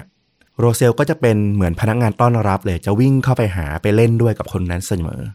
แต่ว่ากระนั้นเนี่ยโรเซลก็เป็นสุนัขที่มีนิสัยแปลกๆอยู่อย่างหนึ่งก็คือ เธอเป็นสุนัขที่กลัวพวกเสียงฝนตกฟ้าร้องเอามากๆเลย หากเธอหอบหายใจถี่แล้วก็ตัวสั่นเนี่ย คุณไมเคิลรู้เลยว่าอีกไม่เกินครึ่งชั่วโมงเท่านั้นแหละ เดี๋ยวต้องมีพายุฝนเข้ามาแน่นอน ซึ่งไมเคิลก็สงสารเธอมากนะ แต่ก็ไม่รู้จะช่วยเธอยังไงเหมือนกัน นอกจากพาโรเซลเนี่ยลงไปยังห้องใต้ดินที่อยู่บ้านนะเนาะเขาออกแบบห้องใต้ดินของเขาเนี่ยเป็นออฟฟิศเพื่อให้โรเซลเนี่ยไม่ต้องเห็นพวกแสงฟ้าแลบส่องถึง แล้วก็ได้ยินเสียงต่างๆเนี่ยเบาลง แล้วเขาก็มักจะกอดโรเซลเอาไว้จนกระทั่งพายุเนี่ยมันได้ผ่านพ้นไป เรื่องราวก็มาถึงเช้าวันหนึ่งนะ คุณไมเคิลถูกโรเซลเนี่ยปลุกแต่เช้าเพื่อไปทำงานตามปกติ แต่เขาสังเกตเห็นว่าโรเซลเนี่ยมีอาการหอบแล้วก็ตัวสั่นเบาๆ ไมเคิลก็ถามคาเรนภรรยาของเขานะว่า วันนี้พยากรณ์อากาศเนี่ยฝนจะตกเหรอทำไมโรเซลตัวสั่นอย่างนี้ล่ะภรรยาของเขาก็บอกว่าไม่นะ วันนี้อากาศปลอดโปร่งดี แล้วก็ไม่มีทีท่าว่าฝนจะตกด้วย เขาก็เลยคิดว่าเออ สงสัยเมื่อคืนเนี้ยตอนกลางดึก ตอนที่เขาหลับไปแล้วเนี่ยอาจจะมีฝนตกลงมาก็ได้ อาจทำให้ตัวโรเซลเนี่ยยังมีอาการหวาดกลัว ยังสั่นกลัวอยู่ ติดมาจนถึงตอนเช้า แต่อย่างไรก็ดีนะวันนี้เนี่ยคุณไมเคิลมีงานใหญ่เป็นงานสัมมนาที่จะมีผู้เข้าร่วมที่บริษัทถึง 50 คนด้วยกัน ซึ่งคุณไมเคิลเนี่ยเขาจะต้องเป็นคนที่ดูแลจัดการเรื่องต่างๆ เขาก็เลยรีบออกจากบ้าน แล้วก็ไปถึงที่บริษัทของเขาเนี่ยในแมนฮัตตันเนี่ยตั้งแต่ก่อน8โมงเช้า ซึ่งก็ต้องบอกว่าสำนักงานส่วนใหญ่เนี่ยที่อาคารนี้เนี่ยมักจะเปิดทำงานตอน8โมงครึ่งคือตอนนั้นเนี่ยเช้ามากเลยแหละ เพื่อนร่วมงานของเขาชื่อว่าเดวิดแฟรงก์ก็มาที่งานนี้ด้วยเช่นกันไมเคิลกับเดวิดเนี่ยสนิทกันมากนะ แม้ว่าจะไม่ค่อยได้เจอกัน เพราะว่าเอาจริง ๆ แล้วเนี่ยเดวิดทำงานอยู่ที่ออฟฟิศที่ตั้งอยู่ในอีกเมืองหนึ่ง แต่วันนี้เนี่ยเนื่องจากมีสัมมนาใหญ่ของบริษัท ก็เลยได้เข้ามาที่ตึกใหญ่ แล้วก็ได้มาพบกับไมเคิลทั้งคู่ก็ทักทายกันนะ ด้วยความสนิท โรเซลเองก็คุ้นเคยกับเดวิดอย่างดี พอเดวิดเดินมาทักทายไมเคิลโรเซลก็พาไมเคิลเนี่ยไปนั่งที่โต๊ะ แล้วเธอก็ไปนอนอยู่ใต้โต๊ะหมอบเช่นเดิม ให้ไมเคิลกับเดวิดเนี่ยได้นั่งคุยกัน คุณไมเคิลเนี่ยเขาก็รู้สึกได้นะว่าโรเซลเนี่ยเอาหัวมาเกยเท้าของเขาอยู่เหมือนกับทุกครั้ง พอเวลาผ่านไปสักพัก อยู่ๆเขาก็รู้สึกว่าโรเซลอะผละหัวขึ้นเหมือนกับตกใจอะไรบางอย่าง แล้วไม่กี่วินาทีถัดมา อาคารสำนักงานของไมเคิลก็สั่นสะเทือนอย่างรุนแรง มีเสียงดังที่ไมเคิลเนี่ยบอกว่าไม่เคยได้ยินมาก่อน แต่ว่ามันไม่ได้ดังมากอะนะ แต่แค่มันเป็นเสียงที่มันแปลก ตอนนั้นเนี่ยเขารู้สึกว่าเป็นไปได้ว่าจะเกิดแผ่นดินไหวขึ้น มันโยกจนอาคารเนี่ยเอียงไปเกือบ 6 เมตรเลย โอ้โห หอเอ็นเลยนะนั่นน่ะ ถูกต้อง เขารู้สึกว่า เนื่องจากเขาตาบอดนะเขารู้สึกว่าทุกอย่างมันถลายมันเอียงไปอะเยอะมาก ฝ้าเพดานเนี่ยได้ยินเสียงร่วงลงมาอย่างน่ากลัว แล้วก็มีเสียงกระจกแตกดังไปหมด ตอนนั้นทั้งไมเคิลแล้วก็เดวิดต่างคิดว่าอาจจะไม่รอดกันละ อยู่บนตึกสูงชั้นที่ 78 แล้วก็แผ่นดินไหวใหญ่ แล้วก็เอียงมาขนาดนี้เนี่ย พวกเขาก็แบบเหมือนออกแนวล่ำลาสั่งเสียกันแล้วว่า เออสงสัยจะตายกันทั้งคู่แล้วแหละ เขาบอกว่ามันเอียงจนเหมือนกับว่า ตึกมันอาจจะไปฟาดกับอาคารที่อยู่ข้างๆได้เลย แต่ปรากฏว่าหลังจากนั้นสักพัก ตึกมันก็ค่อยๆ หยุดเอียง เหมือนแผ่นดินไหวมันอาจจะผ่านพ้นไปละ แม้ว่าจากประสบการณ์ของทั้งเดวิดแล้วก็ไมเคิลเองอะเนาะบอกว่าไม่ได้รู้สึกเลยว่ามันคล้ายกับการที่มันเกิดแผ่นดินไหว มันไม่ได้เกิดสั่นถี่แบบแผ่นดินไหว แต่ว่ามันน่ากลัวไม่ต่างกันเลย ระหว่างที่เสียงผู้คนก็เริ่มแตกตื่นนะว่ามันเกิดอะไรขึ้น ตึกก็มีความราดเอียงเล็กๆ โรเซล เจ้าสุนัขสาวก็ลุกขึ้นมาแล้วก็มานั่งอยู่ข้างไมเคิล มันดูไม่ตื่นตกใจอะไรเลย ตัวมันไม่หวาดกลัวไม่สั่นไม่หอบ ไมเคิลก็รู้สึกว่าเออ อย่างน้อย ถ้าโรเซลเนี่ยยังคุมสติได้อยู่ ก็อาจจะไม่ได้มีอะไรร้ายแรง แต่ทันใดนั้นเองไมเคิลก็รู้สึกว่า พื้นบนฟลอร์อาคารน่ะมันยุบลงไป เกือบ 2 เมตร เขารู้สึกแบบวูบวิว เหมือนเวลาที่แบบลงลิฟต์ไวๆอะมันไม่ทันตั้งตัวเลยจริงอืมๆไมเคิลก็ได้ยินเสียงอะไรสักอย่างจำนวนมหาศาลเลย ถูไถขัดสีไปรอบๆตัวตึก เป็นสิ่งที่เขาไม่เคยได้ยินมาก่อน เขาไม่รู้ว่ามันคืออะไร จริง ๆ แล้วตอนนั้นเนี่ยก็ต้องบอกว่าไม่มีใครรู้เลยว่ามันเกิดอะไรขึ้น พวกเขาอยู่ที่ออฟฟิศชั้นที่ 78 ของอาคาร แล้วก็ทัศนวิสัยมันจำกัดมาก มองไปข้างนอกเนี่ย มองแทบไม่ออกเลยว่ามันเกิดอะไรขึ้น แต่เดวิดเพื่อนของไมเคิลเนี่ยก็พยายามมองออกไปที่หน้าต่างด้านนอกของออฟฟิศเดวิดอุทาน โอ้พระเจ้า ไมเคิลเปลวไฟกับควันไฟอะอยู่ด้านบนเราเต็มไปหมดเลย เศษกระดาษไหม้ไฟลอยว่อนท่วมฟ้าไปหมด ต้องหนีแล้วตึกไฟไหม้อยู่ ไม่ใช่แผ่นดินไหวแต่ว่าเป็นไฟไหม้หรือไม่ก็เป็นอุบัติเหตุ ที่มีอะไรสักอย่างระเบิดอยู่ข้างบนน่ะอาจจะเป็นออฟฟิศใดออฟฟิศหนึ่งที่มีพวกถังแก๊สหรืออะไรที่มันใช้ทำครัวหรือเปล่าเราไม่รู้ แต่ว่ากระดาษที่มันลอยลงมาเป็นล้านๆชิ้นเนี่ยคือต้นเสียงของบางอย่างที่ไมเคิลได้ยินที่ว่ามันขัดสีไปรอบตัวตึก อยู่นั่นเอง ตอนนั้นเนี่ยเดวิดก็ตะโกนอย่างเสียสติแล้วผู้คนที่อยู่รอบๆนะในออฟฟิศก็ส่งเสียงร้องหนีหนีไฟไหม้ พวกเราหนีเร็ว ไมเคิลต้องบอกกับเดวิดว่าใจเย็นๆก่อนเดวิด เดวิดเนี่ยหันมา คือไมเคิลเนี่ยไม่เห็นหรอกว่าเพื่อนของเขาเนี่ยมีสีหน้ายังไง แต่จากน้ำเสียงของเดวิดเนี่ยเขารู้เลยว่า ตอนนี้เนี่ยเดวิดต้องแบบหน้าแบบขวัญเสียแล้วก็ผวาอยู่มากๆ เขาร้องบอกกับไมเคิลว่านายไม่เข้าใจไมเคิล นายมองไม่เห็นว่ามันเกิดอะไรขึ้น โอ้โหคำพูดเนี้ยทำให้ไมเคิลวิตกเลยว่า มันมีอะไรเกิดขึ้นที่เขามองไม่เห็นอยู่แล้วมันน่ากลัวมาก ๆ หรือเปล่า ไมเคิลก็ทำได้แค่ใจเย็นแล้วก็บอกเดวิดว่า ใจเย็นๆก่อน เดี๋ยวเราต้องพาทุกๆ คนเนี่ยที่อยู่ในออฟฟิศเนี่ยพากันหนีไป คือเขาพยายามบอกเดวิดว่า อย่าเพิ่งเอาตัวรอด ช่วยทุกคนก่อน พนักงานในออฟฟิศช่วยพาเขาหนีไปด้วยกัน คือยิ่งมองไม่เห็นฮะทำให้ตัวไมเคิลเนี่ยยิ่งมีสติมากกว่าคนอื่น เพราะว่าเขาเนี่ยจะจดจ่ออยู่แค่กับสถานการณ์ตรงหน้า ไม่เห็นว่ามันมีอะไรที่มันตื่นตกใจน่ากลัวอยู่รอบๆ อีกอย่างเนี่ยการที่เขาเป็นคนตาบอดเนี่ยทำให้เขาเนี่ยจดจำขั้นตอนการอบพยพหรือหนีไฟเนี่ยได้แม่นยำกว่าคนอื่น เพราะว่ามันจำเป็นต่อชีวิตเขา นั่นทำให้ในสถานการณ์นี้เนี่ยไมเคิลกลายเป็นคนที่มีสติมากที่สุด ไมเคิลบอกว่าการตาบอดของเขาเนี่ยไม่ใช่ปัญหาเลย แต่การตื่นกลัวจนมองไม่เห็นสถานการณ์ที่แท้จริงตรงหน้าของคนตาดีๆ อย่างเดวิดต่างหากล่ะ ที่กำลังสร้างปัญหาอยู่ ไฟไหม้อย่าให้ใครไปลงลิฟต์นะ พาคนอื่นไปที่บันไดหนีไฟ เราต้องเดินลง นี่คือไมเคิลพยายามบอกเดวิด ตอนนี้เดวิดก็เริ่มได้สติละ คือตอนนั้นเนี่ยต้องบอกว่า พวกเขาอยู่ที่ชั้น 78 ถ้าจะลงไปที่ชั้นล่างให้ไวที่สุด เพราะว่าอาคารไฟไหม้อยู่เนี่ย แน่นอนว่าทุกคนต้องนึกถึงการลงลิฟต์ก่อน แต่ว่าสถานการณ์ที่ไฟไหม้ลิฟต์เนี่ยมันจะทำการล็อกตัวเอง และจะทำให้คนที่ลงลิฟต์เนี่ย ถูกขังไว้ในนั้น ดังนั้นสถานการณ์ที่ดีที่สุดก็คือต้องเดินลงทางบันไดหนีไฟ แต่ว่าพออยู่ชั้น 78 อะ มันมีบันไดหนีไฟที่ต้องเดินลงไปอะ ถึง 1,460กว่าขั้น คิดเป็นระยะทางเนี่ยประมาณ 1 กิโลเมตร กับอีก 700 เมตร เกือบ 2 กิโลเมตร แล้วเป็นในแนวดิ่ง ซึ่งเหนื่อยแสนสาหัสกว่าเยอะ ต่อให้เดินลงก็เหอะ ถูกต้องให้คิดว่าจำนวนขั้นเยอะแค่ไหนสำหรับใครที่เคยไปเที่ยวที่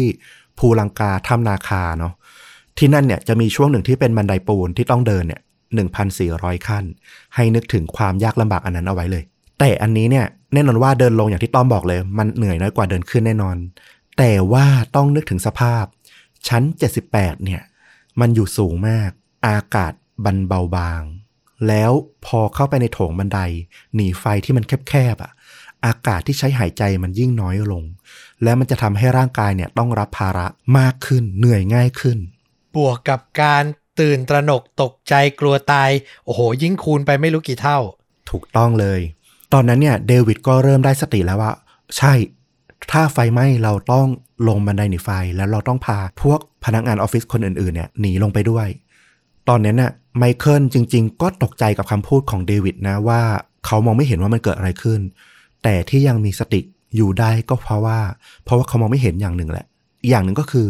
เขายังรู้สึกสัมผัสได้ว่าโรเซลสุนัขนำทางของเขาเนี่ยยังนั่งอยู่ข้างๆ แล้วก็ยังไม่ตื่นตกใจ เขาเชื่อมั่นในสัญชาตญาณของโรเซลเนี่ยแบบเต็มร้อยเปอร์เซ็นต์เลย เพราะว่าโรเซลเองเนี่ยขนาดแค่พายุมาฟ้าร้องเนี่ยมันยังหอบยังสั่นกลัวเลย นี่มันยังนิ่ง แสดงว่าสถานการณ์ยังไม่ขับขันมาก เขาเชื่อว่าโรเซลเนี่ยตัดสินใจได้ถูกต้องกว่าเขาแน่นอน เพราะว่าตั้งแต่ที่เขาเดินทางร่วมกับโรเซลเนี่ยเขาก็มอบชีวิตให้กับโรเซลสุนัขนำทางของเขาไปเรียบร้อยแล้วเนาะตอนนั้นเองโดยวิดก็อาสาตระเวนไปรอบออฟฟิศนะ เพื่อตรวจดูว่ามีใครที่ยังอยู่ในออฟฟิศบ้าง แล้วก็พามาหาไมเคิลเพื่อเดินลงบันไดไปพร้อมกัน ไมเคิลเนี่ยก็อาศัยจังหวะนี้แหละโทรหาคาเรนภรรยาที่อยู่ที่บ้าน นี่คุณ ตึกที่ผมอยู่อะไฟไหม้ เดี๋ยวผมกำลังรีบออกจากตึกนะ ไม่ต้องเป็นห่วง นั่นคือเสียงสุดท้ายที่เขาได้โทรคุยกับคาเรนเพราะว่าหลังจากนั้นเนี่ย ปรากฏว่าสัญญาณมือถือเนี่ย ขาดหายไปเลย ไม่สามารถใช้มือถือได้อีก โรเซลก็ทำหน้าที่พาไมเคิลเดินลงบันไดหนีไฟลงไปอย่างคล่องแคล่วนะ ผ่านลงไปได้ประมาณสี่ชั้น มันก็มีเสียงดังขึ้นอีกที่ด้านบน แรงสั่นสะเทือนเนี่ยของตึกเนี่ยรอบนี้เนี่ย เบากว่าครั้งแรก อาจจะมีการปะทุระเบิดอะไรขึ้นซ้ำอีกครั้งก็เป็นได้ ตอนนี้เนี่ยไมเคิลด้วยความที่เขาตาบอดอะ เขาได้กลิ่นชัดมากเลย คือประสาทสัมผัสส่วนอื่นเขาเนี่ยจะแม่นยำกว่าปกติ เขาได้กลิ่นของน้ำมันที่มันไหม้เขาบอกว่ามันไม่น่าจะอยู่ที่นี่ได้เลย เขาได้กลิ่นเหมือนพวกน้ำมันเชื้อเพลิงเครื่องยนต์ น้ำมันเชื้อเพลิง พวกรถใหญ่ ๆ หรือเครื่องบิน เวลาที่ไปสนามบินอะเขาเคยเดินทางเนี่ยเขามักจะได้กลิ่นแบบเนี้ย เขาก็ถามเพื่อนๆนะถามเดวิดว่า นี่ได้กลิ่นอะไรแบบนี้ไหม เหมือนน้ำมันเชื้อเพลิง แต่มันบนตึกสูงเนี่ยนะ เดวิดก็ถามเนาะใช่ได้กลิ่น แต่มันคืออะไรล่ะ ไม่มีใครรู้เลยว่ามันเกิดอะไรขึ้นอยู่ ทั้งเดวิดแล้วก็ไมเคิลเนี่ย รวมถึงคนอื่นๆ ที่อยู่ในบันไดหนีไฟด้วยกันตอนนั้นเนี่ยประมาณเกือบสิบคนเนี่ย ต่างคิดว่าตึกเกิดไฟไหม้ขึ้นอยู่ด้านบน ถ้าพวกเขารู้ว่ามันเกิดอะไรขึ้นจริงๆเนี่ย สถานการณ์อาจจะเปลี่ยนไปมากกว่านี้ก็ได้ เพราะว่าจริง ๆ แล้วเนี่ยเขามารู้ในภายหลังว่า เหนือชั้น 78 อาคารออฟฟิศที่เขาอยู่เนี่ยขึ้นไปประมาณ 20 ชั้น คือชั้นที่ 93 ถึง 99 ในตอนนี้เนี่ยถูกเครื่องบินเข้าพุ่งชน กวาดหายไปทั้งชั้นเรียบร้อยแล้ว โอ้โห ใช่แล้วพวกเขาอยู่ในเช้าวันที่ 11 กันยายนปี 2001ขนลุกเลยฟลุก คือวันที่เราอัดกันเนี่ยคือ 11 กันยา 2022 วันที่คุณผู้ฟังจะได้ฟังเนี่ยคือ 12 กันยา คุณนี่สุดยอดจริง ๆ ครับ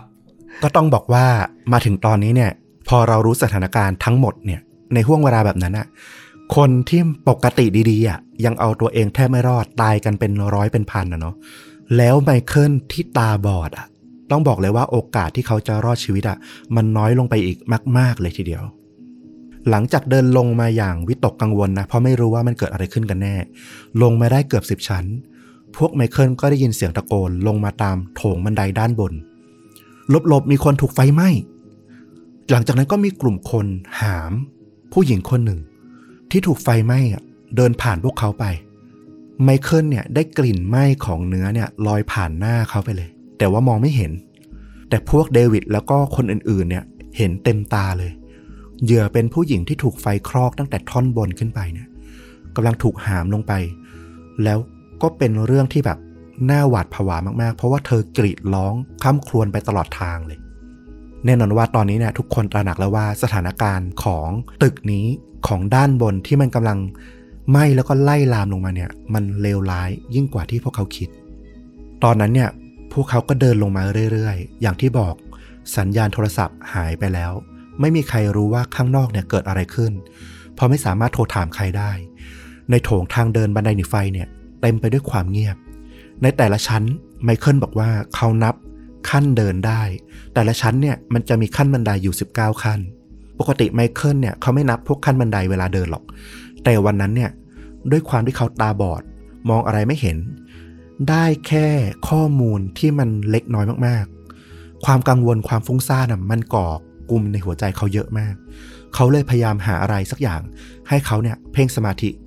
เพื่อที่จะได้ไม่ฟุ้งซ่าน นั่นก็คือการนับขั้นบันไดไปเรื่อย ๆ อีกอย่างที่ทำให้เขารู้สึกอุ่นใจมากขึ้นก็คือ เขายังได้ยินเสียงหายใจของโรเซลสุนัขนำทางของเขาเนี่ยยังเดินนำหน้าเขาอยู่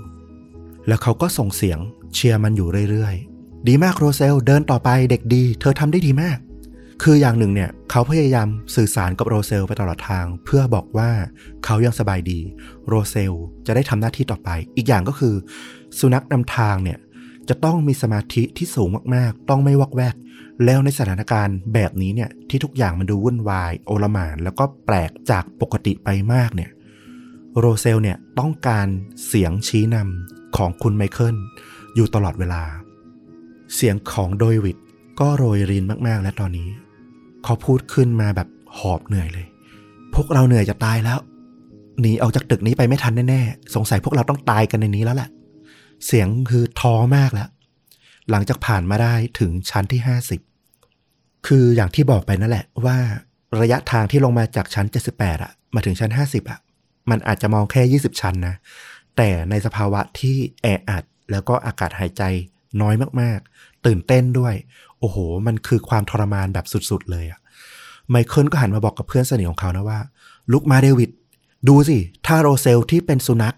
กับฉันน่ะที่ตาบอดอะยังเดินลงไปได้อะพวกนายอะที่แข็งแรงแล้วก็ร่างกายสมบูรณ์พร้อมอะก็ต้องลงไปได้สิ ไมเคิลก็พยายาม ให้กำลังใจเพื่อนเต็มที่นะว่า จะหยุดอยู่ตรงนี้ไม่ได้ ต้องสู้ต่อ เดวิดก็ได้สตินะว่า โอเค จริงด้วย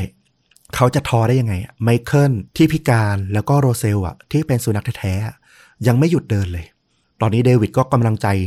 ดีขึ้นเยอะเลย เขาเดินนำหน้าทุกคนลงไปหนึ่งชั้นลงไปก่อน แล้วก็พยายามตะโกนขึ้นมาบอก ว่าสถานการณ์ข้างล่างเนี่ยเป็นยังไงบ้าง เพื่อให้กลุ่มข้างบนเนี่ยสามารถระวังได้ทัน เขาก็ตะโกนมาเรื่อยๆเป็นระยะ พวกเรา นี่ชั้น 48 ละ ทุกอย่างโอเคนะ ลงมาได้ลงมาได้ เดวิดเดินนำไปอย่างเงี้ย ทีละชั้นทีละชั้น ตอนนี้ต้องบอกว่าด้วยคำพูดของไมเคิลน่ะทำให้กลุ่มของพวกเขาที่เดินมาด้วยกันน่ะ มีกำลังใจสูงมาก แล้วก็กลายเป็นทีมเดียวกัน ไม่มีใครบ่นเหนื่อยอีกละเดวิดที่คอยนำทางเป็นเหมือนสายตาให้กับกลุ่ม แล้วก็ทุกคนที่เดินตามหลัง ก็พยายามให้กำลังใจกันว่ายังไหว ถ้าใครดูท่าจะเหนื่อยจะท้อก็จะบอกว่าสู้เดินไปด้วยกัน เวลามีเหยื่อที่ถูกไฟไหม้ถูกหามลงมา ร้องหวีดร้องด้วยความจะเป็นจะตาย พวกเขาจะเข้าไปอบกอดแล้วก็ให้กำลังใจว่า อดทนนะอดทนนะอีกนิดเดียวจะถึงข้างล่างแล้ว เดี๋ยวเธอจะปลอดภัย คือกลายเป็นกลุ่ม เฉพาะกิจที่แข็งแกร่งขึ้นมาเลยทีเดียว มาถึงที่ชั้น 30 เดวิดก็ตะโกนขึ้นมาว่า เฮ้ hey, พวกเรา นักดับเพลิงกำลังเดินขึ้นมามีคนมาช่วยพวกเราแล้ว ปรากฏว่ามีกลุ่มของนักดับเพลิงเนี่ย พร้อมอุปกรณ์ เดินนำหน้า เดินตรงขึ้นมากำลังจะขึ้นไปที่ชั้นบน เพื่อที่จะไปดับไฟแล้วก็ช่วยเหลือผู้คนที่ยังตกค้างอยู่กำลังสวนขึ้นมามาเจอกันที่ชั้น 30 พอดี พนักงานดับเพลิงคนหนึ่งก็เห็นนะว่าไมเคิลเนี่ยตาบอดมีสุนัขนำทาง ก็รีบเดินเข้ามาหาเลย คุณไหวหรือเปล่า ต้องให้พวกเราช่วยอะไรไหมเดี๋ยวผมทิ้งคนไว้คนหนึ่งแล้วกัน ช่วยพาคุณเดินลงไปข้างล่าง ระหว่างนั้นนักดับเพลิงอีกคนก็มาเล่นกับเจ้าโรเซลนะ เห็นเป็นสุนัข คุณไมเคิลก็รีบบอกเลยว่า ผมโอเค ผมโอเค สุนัขของผมจะพาผมลงไปข้างล่างเอง ไม่ต้องห่วงไม่ต้องห่วง คือใจหนึ่งเนี่ยคุณไมเคิลเขาก็กังวลแหละว่า ตามหลักปกติแล้วว่าเวลาที่สุนัขนำทางเนี่ย มันกำลังทำหน้าที่นำทางอยู่อะเป็นข้อห้ามเลยนะว่า ห้ามใครเนี่ยมาเล่นกับสุนัขด้วย คืออันนี้ก็เป็นความรู้เนาะถ้าเราไปเจอคนตาบอดแล้วมีสุนัขนำทาง อย่าไปทักอย่าไปเล่นอย่าไปให้อาหาร เพราะว่าจะทำให้สุนัขเนี่ยมันเสียสมาธิแล้วก็นำทางไม่ได้ คุณไมเคิลก็ก็กลัวไว้ว่า เดี๋ยวเจ้าโรเซลเนี่ย โดนพวกนักดับเพลิงมาเล่น แล้วก็จะกลายเป็นว่าเอ่อเสียสมาธิไม่สามารถนำทางเขาลงไปได้ เขาก็รีบบอกเลยว่าเออเขาโอเคเขาปลอดภัย พวกคุณขึ้นไปข้างบนเถอะ ยังมีคนต้องการความช่วยเหลือด้านบนอยู่ พวกเขาลงไปเองได้ไม่เป็นไร สิ่งที่น่าเศร้าก็คือ พวกกลุ่มของคุณไมเคิลเนี่ยมารู้ในภายหลังว่า การที่พวกนักดับเพลิงเนี่ยได้เล่นกับโรเซลนั่นนะมันอาจจะเป็นความรู้สึกรื่นรมย ครั้งสุดท้ายในชีวิตของพวกเขาก็ได้ เพราะว่าเราก็ต่างรู้ชะตากรรมของพวกนักดับเพลิง ที่ขึ้นไปบนตึก World Trade Center ในวันนั้นดีนะว่ามันเกิดอะไรขึ้น ลงมาถึงชั้นที่ 26 เดวิดก็พบกับตู้กด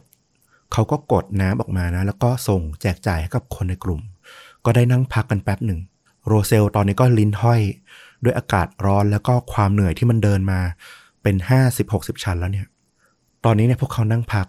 แล้วก็เห็นพวกนักดับเพลิงเนี่ยเดินผ่านพวกเขาขึ้นไปเรื่อยๆ มีเสียงตบมือให้กำลังใจ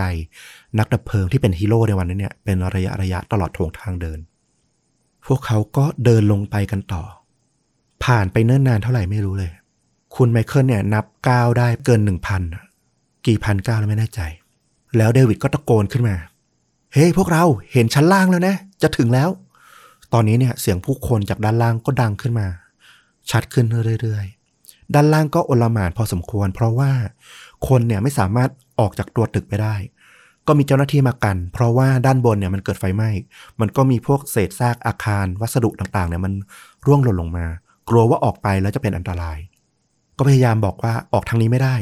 ให้เดินลัดข้ามโถงกลางเนี่ยของ World Trade Center เนี่ยไปออกอีกฝั่งหนึ่ง ตอนนี้เนี่ยก็ยังไม่มีใครบอกได้เลยว่ามันเกิดอะไรขึ้นที่ด้านบน มีแต่ความตื่นตระหนกตกใจ พวกเขาก็ถูกพามานะ เดวิดก็นำไมเคิลมาเลยว่า ไมเคิล ฉันเห็นไฟกำลังไหม้ตึกฝั่งตรงข้ามอะตึกทางใต้อยู่ ตอนนี้เนี่ยพวกเขาออกมาที่ลานด้านนอก เห็นตัวตึกชัดเจนละ เดวิดบอก ตึกฝั่งเราอะมันก็ไหม้นะ แต่ตอนนี้เนี่ยฝั่งตรงข้ามอะไหม้หนักกว่าอีก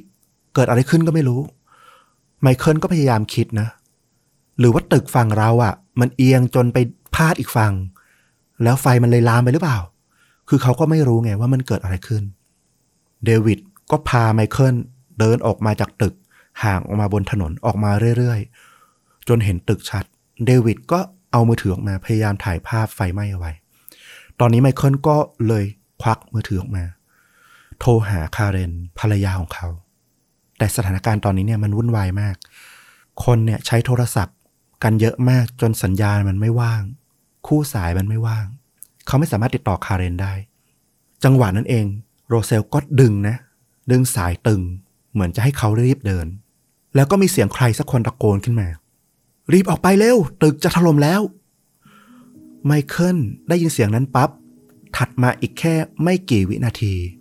เขาได้ยินเสียงของหนักๆที่มันแบบพังคลืนลงมา เสียงกระจกแตกกราวแบบ นับไม่ถ้วน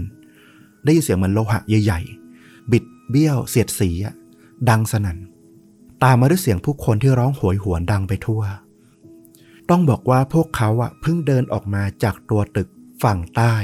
ได้แค่สิบนาทีเท่านั้นเอง ก่อนที่มันจะถล่มลงมา ตอนนั้นเนี่ยเป็นเวลาประมาณ10โมงเช้าแล้ว โรเซลเนี่ยอย่างที่บอกเป็นสุนัขที่กลัวกับเสียงที่มันดังมากๆ แค่เสียงฟ้าร้องเนี่ยก็ตัวสั่น หอบ หายใจถี่ละ ไมเคิลกังวลมากว่าโรเซลเนี่ยจะไปต่อไหวหรือเปล่า ตอนนี้เนี่ยมันต้องสั่นกลัวแล้วมันต้องหวาดผวาจนนำทางต่อไปไม่ได้แน่ๆ แล้วเขาที่มองไม่เห็นเนี่ยยังไงก็ต้องพึ่งโรเซลเต็มร้อย เสียงของตึกที่มันถล่มลงมา มันเหมือนฟ้าถล่ม แล้วมันห่างไปแค่ไม่กี่ร้อยเมตร ไมเคิลก็พยายามจะลงไปกอดโรเซลนะ ให้กำลังใจมัน แต่ปรากฏว่าเขาต้องประหลาดใจ โรเซลเนี่ยนิ่งอย่างไม่น่าเชื่อ เหมือนกับว่ามันรู้ว่ามันกำลังแบกภาระ ความปลอดภัยแล้วก็ชีวิตของเจ้านายของมันอยู่ โรเซลเนี่ยก็รีบดึงไมเคิลให้วิ่งต่อไป อย่างที่บอกไมเคิลก็ได้แต่เชื่อใจโรเซลแล้วก็ตามมันไปอย่างแน่วแน่ ไม่มีเวลาให้สับสนอีกแล้วไม่ว่าโรเซลจะพาเขาเดินไปทางไหน ถึงแม้ว่าข้างหน้าจะเป็นตึกที่มันไฟไหม้อยู่หรือตึกที่กำลังจะถล่มอะ เขาก็ได้แต่เชื่อใจโรเซลละระหว่างที่หนีออกไปนั้นน่ะอยู่ๆก็มีแรงลมพัดเข้าใส่พวกเขา มันไม่ใช่แค่ลมปกติอะแต่มันเป็นฝุ่นควันขนาดใหญ่ ที่สัตว์พวกเศษซากของอาคารน่ะลอยมาด้วย มันบาดผิว เนื้อตัวเสื้อผ้าของพวกเขาเนี่ยจนเจ็บไปหมด นอกจากนี้เนี่ยไอ้ฝุ่นหยาบๆของคอนกรีตเนี่ย มันก็ยังเข้าไปในหูตาคอจมูกของผู้คนที่อยู่ตรงนั้นเนี่ย จนหมด เพราะมันห่างจากตัวอาคารที่ถล่มมา ไม่กี่ร้อยเมตร เดวิดที่เดินมาด้วยกันน่ะ ก็ถูกฝุ่นควันกั้นแล้วก็หายไป หายไปไหนไม่รู้พัดหลงกัน มองไม่เห็นเลยว่ารอบนอกเป็นยังไง ซึ่งไมเคิลเนี่ย ไม่ทันตั้งตัวเลย เพราะว่าเขามองไม่เห็น ว่าจะมีฝุ่นควันลอยเข้ามา เขาเลยหายใจเอาพวกฝุ่นคอนกรีตพวกนั้นนะเข้าคอเข้าจมูกไปเต็มๆจนแทบหายใจไม่ออก เขาก็ทำได้แค่เดินตามสายจูงของโรเซลอะที่ดึงไปข้างหน้าตลอดเวลาเท่านั้นเอง แล้วอยู่ๆโรเซลก็หยุดลง หยุดทำไมโรเซล ไปต่อสิ รีบไป ไมเคิลก็ร้องนะ ทั้งทั้งๆที่คอเขาเนี่ยก็แหบไปด้วยพวกฝุ่นปูน ผงเต็มคอเลยเนี่ย แต่ว่าโรเซลก็ยังนั่งนิ่ง เขาประหลาดใจพอสมควรไมเคิลก็กวาดมือ ไปรอบๆ ไปด้านหน้านะ ปรากฏว่าตรงข้างหน้าของโรเซลอะมันเป็นขอบ เป็นหลุมลงไป ตอนแรกเขาก็ตกใจกลัวนะว่า หรือว่ามันเป็นทางตันไปละ พอคลำไปดีๆ มันเป็นช่องบันไดทางลงของอาคารสักหลังหนึ่ง คือโรเซลเนี่ยเป็นสุนัขนำทางที่ถูกฝึกมาว่า ถ้ามาถึงตรงบันไดที่ต้องเดินลงอะ มันจะต้องหยุดรอ เพื่อให้คนตาบอดเนี่ย รู้ว่าข้างหน้าเนี่ยไม่สามารถไปต่อได้ รอคำสั่งต่อไป พอไมเคิลรู้ว่าข้างหน้าเป็นบันไดเนี่ย ก็เลยรีบบอกโรเซลว่า โรเซลไปต่อได้ไปต่อได้ เขาก็ระวังค่อยๆเดินลง ไม่ให้หกล้ม ต้องบอกว่าโชคดีนะ ที่โรเซลเนี่ยนำทางคุณไมเคิล เพราะเอาจริง ๆ เนี่ย ต่อให้มองเห็นเป็นปกติ แต่ตอนนั้นเนี่ย ฝุ่นควันเนี่ย มันบังมิด จนคนตาปกติเนี่ย ก็มองอะไรไม่เห็นเหมือนกัน แต่โรเซลเนี่ยมีสัญชาตญาณของสุนัข ที่สามารถบอกได้ว่าด้านหน้า มันมีสิ่งกีดขวางอะไร ก็ทำให้คุณไมเคิลเนี่ยปลอดภัย ระหว่างที่ไมเคิลกำลังจะให้โรเซลเนี่ยเดินนำลงบันไดไปเนี่ย เขาก็ได้ยินเสียงร้องของผู้หญิง อยู่ไม่ไกลตัวเขามาก ช่วยด้วยช่วยด้วย ฉันมองไม่เห็นอะไรเลย ฝุ่นมันเข้าตาฉันไปหมด ฉันมองอะไรไม่เห็นเลยช่วยฉันด้วย ไมเคิลก็คลำนะ ไปทางทิศของผู้หญิงคนนั้นนะแล้วก็คว้าแขนของเธอไว้ได้ คุณครับคุณครับ ใจเย็นนะ ผมเนี่ยชื่อไหมจริง ๆ ผมเป็นคนตาบอด แต่ว่าผมมีสุนัขนำทาง เดี๋ยวเธอเนี่ยจะพาพวกเราเนี่ย เดินลงบันไดด้านล่างนะ ค่อย ๆ ตามผมมานะ ปรากฏว่า โรเซลเนี่ยสามารถช่วยทั้งไมเคิลแล้วก็ผู้หญิงแปลกหน้าอีกคนหนึ่งเนี่ยเดินลงไปตามบันไดถึงชั้นใต้ดินได้ ท่ามกลางหมอกควันที่มันคลุม จนมองอะไรแทบไม่เห็น พอมาถึงด้านล่างที่มันปลอดภัยเนี่ยไมเคิลถึงได้พบว่าโรเซลเนี่ยพาพวกเขามาที่สถานีรถไฟใต้ดิน พนักงานของสถานีก็วิ่งเข้ามานะ เห็นคนลงมามากมาย มาเจอไมเคิล แล้วก็ผู้หญิงอีกคนหนึ่ง พร้อมสุนัขโรเซล ก็วิ่งเข้ามาถาม ปลอดภัยไหมทุกคนเป็นอะไรหรือเปล่า เดี๋ยวผมจะพาไปที่ห้องพักพนักงาน เดี๋ยวมีน้ำให้ช่วยล้างหน้าล้างตา แล้วก็ดื่มกิน รอให้มีคนมาช่วยได้ที่นั่น เดี๋ยวตามผมมา ไมเคิลก็ได้เจอกับเดวิดพอดี เขาก็หนีมาที่นี่พร้อมๆกัน โชคดีมาก ปรากฏว่านั่งพักกันได้ไม่นาน ก็มีตำรวจวิ่งลงมาที่สถานี แล้วก็บอกว่า อยู่ไม่ได้แล้ว ข้างล่างก็อยู่ไม่ได้แล้ว ฝุ่นควันพวกเศษซากวัสดุด้านบนน่ะ มันกำลังไหลลงมาที่สถานีรถไฟใต้ดินด้านล่าง ให้รีบวิ่งหนีขึ้นไปอีกฝั่งหนึ่ง ไปหาที่โล่งที่อื่น พวกคนที่อยู่ในสถานีรถไฟใต้ดินก็ต้องรีบวิ่งออกไปนะ โรเซลที่เป็นสุนัขก็ต้องพาคุณไมเคิลเนี่ยเดินนำขึ้นไป เดินนำออกจากสถานีไปจนไปพบที่ว่างที่ฝุ่นควันเนี่ยมันลอยมาไม่ถึง เดวิดเนี่ยเดินมาด้วยความหืดหอบเลย พอตั้งสติได้เขาหันไปมอง ทางตึก แล้วก็บอกกับไมเคิลที่มองอะไรไม่เห็นว่า ไมเคิลให้ตายสิ ตอนนี้ฉันเห็นแค่ไฟกับควันลอยสูงขึ้นไปเป็นร้อยร้อยเมตร ไม่มีอะไรเหลืออีกแล้วพวก ไมเคิลตกใจมากนะ ตึกที่เขาอยู่ สถานที่ที่ใหญ่โตมโหฬารตอนนี้ไม่เหลืออยู่แล้ว แล้วการที่เขาเป็นคนตาบอดที่รอดตายมาจากตึกนั้นได้เนี่ย ต้องเรียกว่าปาฏิหาริย์อย่างมาก ๆ เลยทีเดียว เดวิดก็พาไมเคิลแล้วก็โรเซลเนี่ยไปยังบ้านของเพื่อนของเขาที่อยู่บริเวณไม่ไกลมากนะ เพื่อไปนั่งพักแล้วก็หลบภัยก่อน จนเวลาล่วงไปถึงช่วงเย็น ไมเคิลก็เดินทางกลับบ้านของเขาได้ เขาโผกอดกับคาเรน ไม่น่าเชื่อว่าวันนี้มันจะผ่านอะไรมามากมายขนาดนี้ และเขารอดชีวิตกลับมาหาเธอได้ เขาคิดว่าโรเซลเนี่ย สุนัขของเขาเนี่ยต้องเหนื่อยปางตายแน่ๆ วันนี้มันเป็นวันที่หนักหนาของโรเซลมากๆ แต่ปรากฏว่าโรเซลเนี่ยกลับไปวิ่งเล่น ไปหยอกล้อกับลินนี่สุนัขกเกษียณตัวนั้นอะ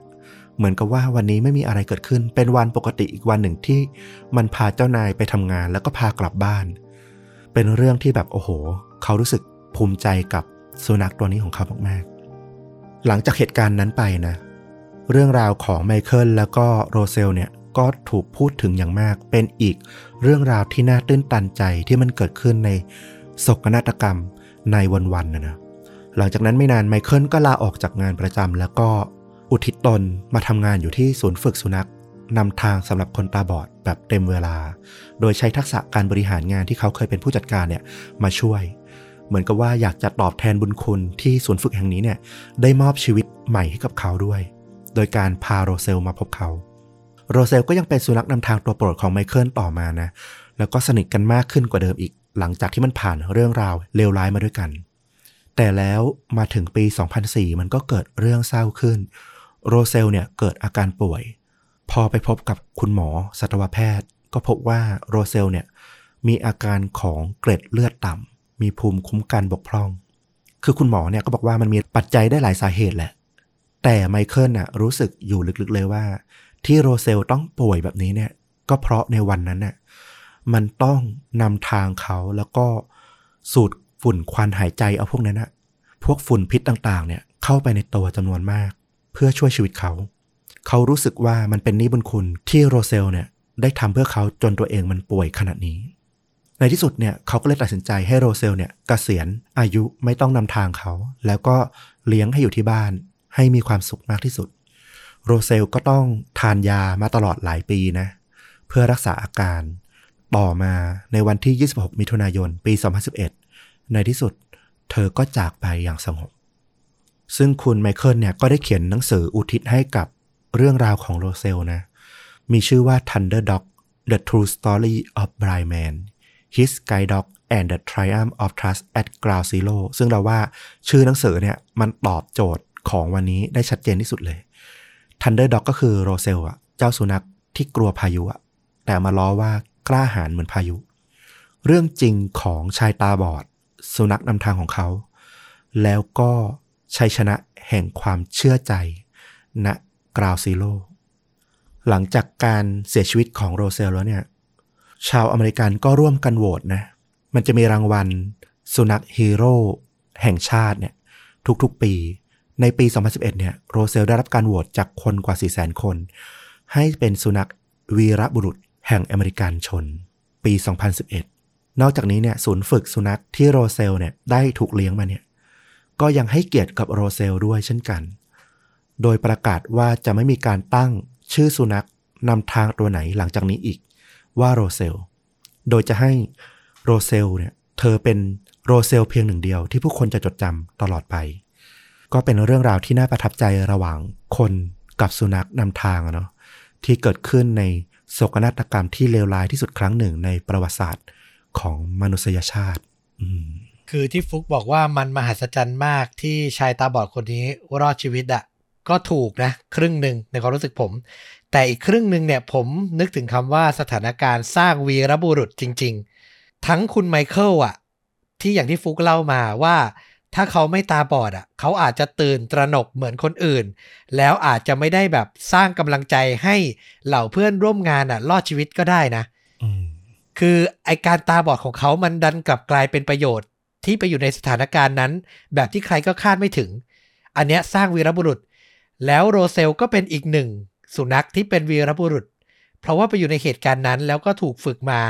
แล้วก็ทำตามหน้าที่ที่มันทำเป็นประจำทุกวัน แต่ครั้งเนี้ย ไม่รู้เหมือนกันว่าตัวมันจะรู้ไหมว่า มันฟันฝ่าอะไรมาบ้างเนาะอืมคือสถานการณ์สร้างวีรบุรุษจริง ๆ ทุกอย่างมันพอดีมากที่ไปอยู่ในจุดนั้น แล้วมันไม่ใช่แค่สุนัขกกับชายหนึ่งคนที่มีชีวิตรอด แต่คนรอบข้างอะ ก็ได้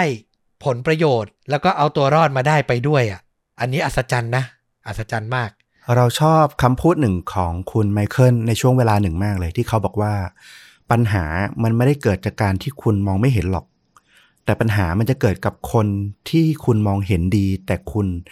ดันมองไม่เห็นสถานการณ์ที่แท้จริงที่มันเกิดขึ้นนะคือตื่นตระหนกจนขาดสติอะนั่นแหละคืออันตรายที่แท้จริง เออ เรารู้สึกว่า เออ เรื่องนี้มันสอนอะไรได้มากเลยว่า ถึงจะตาดีถึงจะมองเห็นทุกอย่างแต่ถ้าขาดสติอะก็อันตรายได้เสมอ คือมันปรับไปใช้ในชีวิตประจำวันได้เลยด้วยซ้ำอะคำเนี้ยคมมากจริงสำหรับหนังมันไม่ได้เป็นหนังที่เกี่ยวกับ โรเซลโดยตรงอะนะ แต่ว่ามันเป็นหนังที่เราว่าเหมาะกับเรื่องนี้มาก ๆ มีชื่อเรื่องว่า Quill โฮ่งฮับ เจ้าตัวเนี้ยซี้เกินร้อยเปอร์เซ็นต์เป็นหนังญี่ปุ่นนะเนาะในปี 2004 เป็นเรื่องราวของสุนัข Labrador Retriever เหมือนเจ้าโรเซลเลยเออตัวหนึ่งชื่อว่า Quill ที่ถูกเลือกให้ไปฝึกเป็นสุนัขนำทางคนตาบอด แล้วก็เป็นเรื่องราวที่เกี่ยวกับชีวิตของมันตั้งแต่เกิดเป็นลูกสุนัขจนถึงตอนโตเลยทีเดียว เราว่าเรื่องนี้น่าสนใจ ได้เห็นมุมมองของคนตาบอดกับสุนัขนำทางมากขึ้น แล้วก็มีเรื่องราวของมิตรภาพ การจากลา ดราม่าที่แบบโอ้โห หลายรสหลายอารมณ์มาก ๆ นอกจากนี้หนังเรื่องนี้เนี่ยยังถูกเอาไปดัดแปลง บางคนอาจจะเคยไปดูเวอร์ชั่นของฮ่องกงอะเนาะชื่อว่า Little Q ปี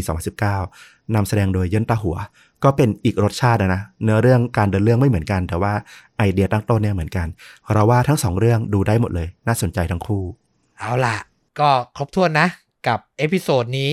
เรียกว่าฟลุกมาก เซอร์ไพรส์มาก เล่าไปครึ่งหนึ่งแล้วถึงมาเฉลยว่าเป็นเหตุการณ์ Nine Eleven เข้ากับวันที่ที่เราปล่อยคลิปนี้เลยอืมนะครับผมก็หวังว่าแม้จะไม่ใช่คดีฆาตกรรม แต่จะยังชื่นชอบและติดตามชวนดูดะกันอยู่นะครับ ทุกช่องทางเลยเหมือนเดิมนะ ใครอยากจะติดตามเรา YouTube Facebook b l o g d i t Spotify Apple Podcast Twitter รวมถึง TikTok แล้วก็สามารถสนับสนุนเราด้วยการเป็นสมาชิกช่องผ่านทาง YouTube นะครับ มีลิงก์อยู่ด้านล่าง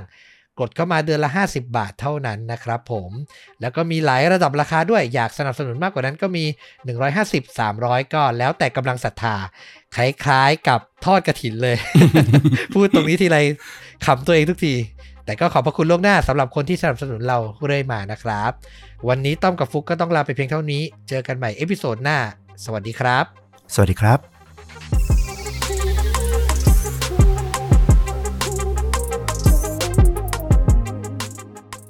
ชายสามหญิงหนึ่งร่วมมือกันขุดหลุมขนาดใหญ่ใกล้ชายป่า พวกเขาไม่ได้ต้องการซ่อนทรัพย์สินมีค่า แต่ต้องการซ่อนความลับสุดโหดร้าย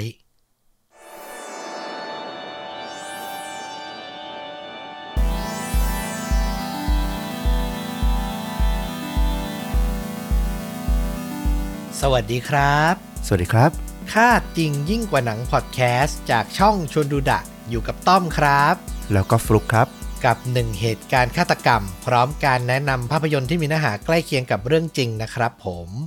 วันนี้เป็นเรื่องราวจากทางฝั่งต้อม ที่ต้องเตือนไว้ตัวโตๆเหมือนเดิมว่า ระดับความรุนแรงเนี่ย ผมให้4เต็ม5เลยอื้อหือมาถี่เหมือนกันนะ ของต้อมหลังๆนี่แบบสี่ขึ้นทั้งนั้นเลยนะ โอ้โห ครั้งนี้ก็สี่ด้วยโอ้โหเออ ผมก็ไม่เข้าใจตัวเองเหมือนกัน เพราะก่อนหน้านี้เนี่ยจริง ๆ แต่ละเรื่องที่ผมนำมามันจะไม่ค่อยโหดสักเท่าไหร่ มันจะมีกิมมิคด้านอื่นมากกว่าหักมุม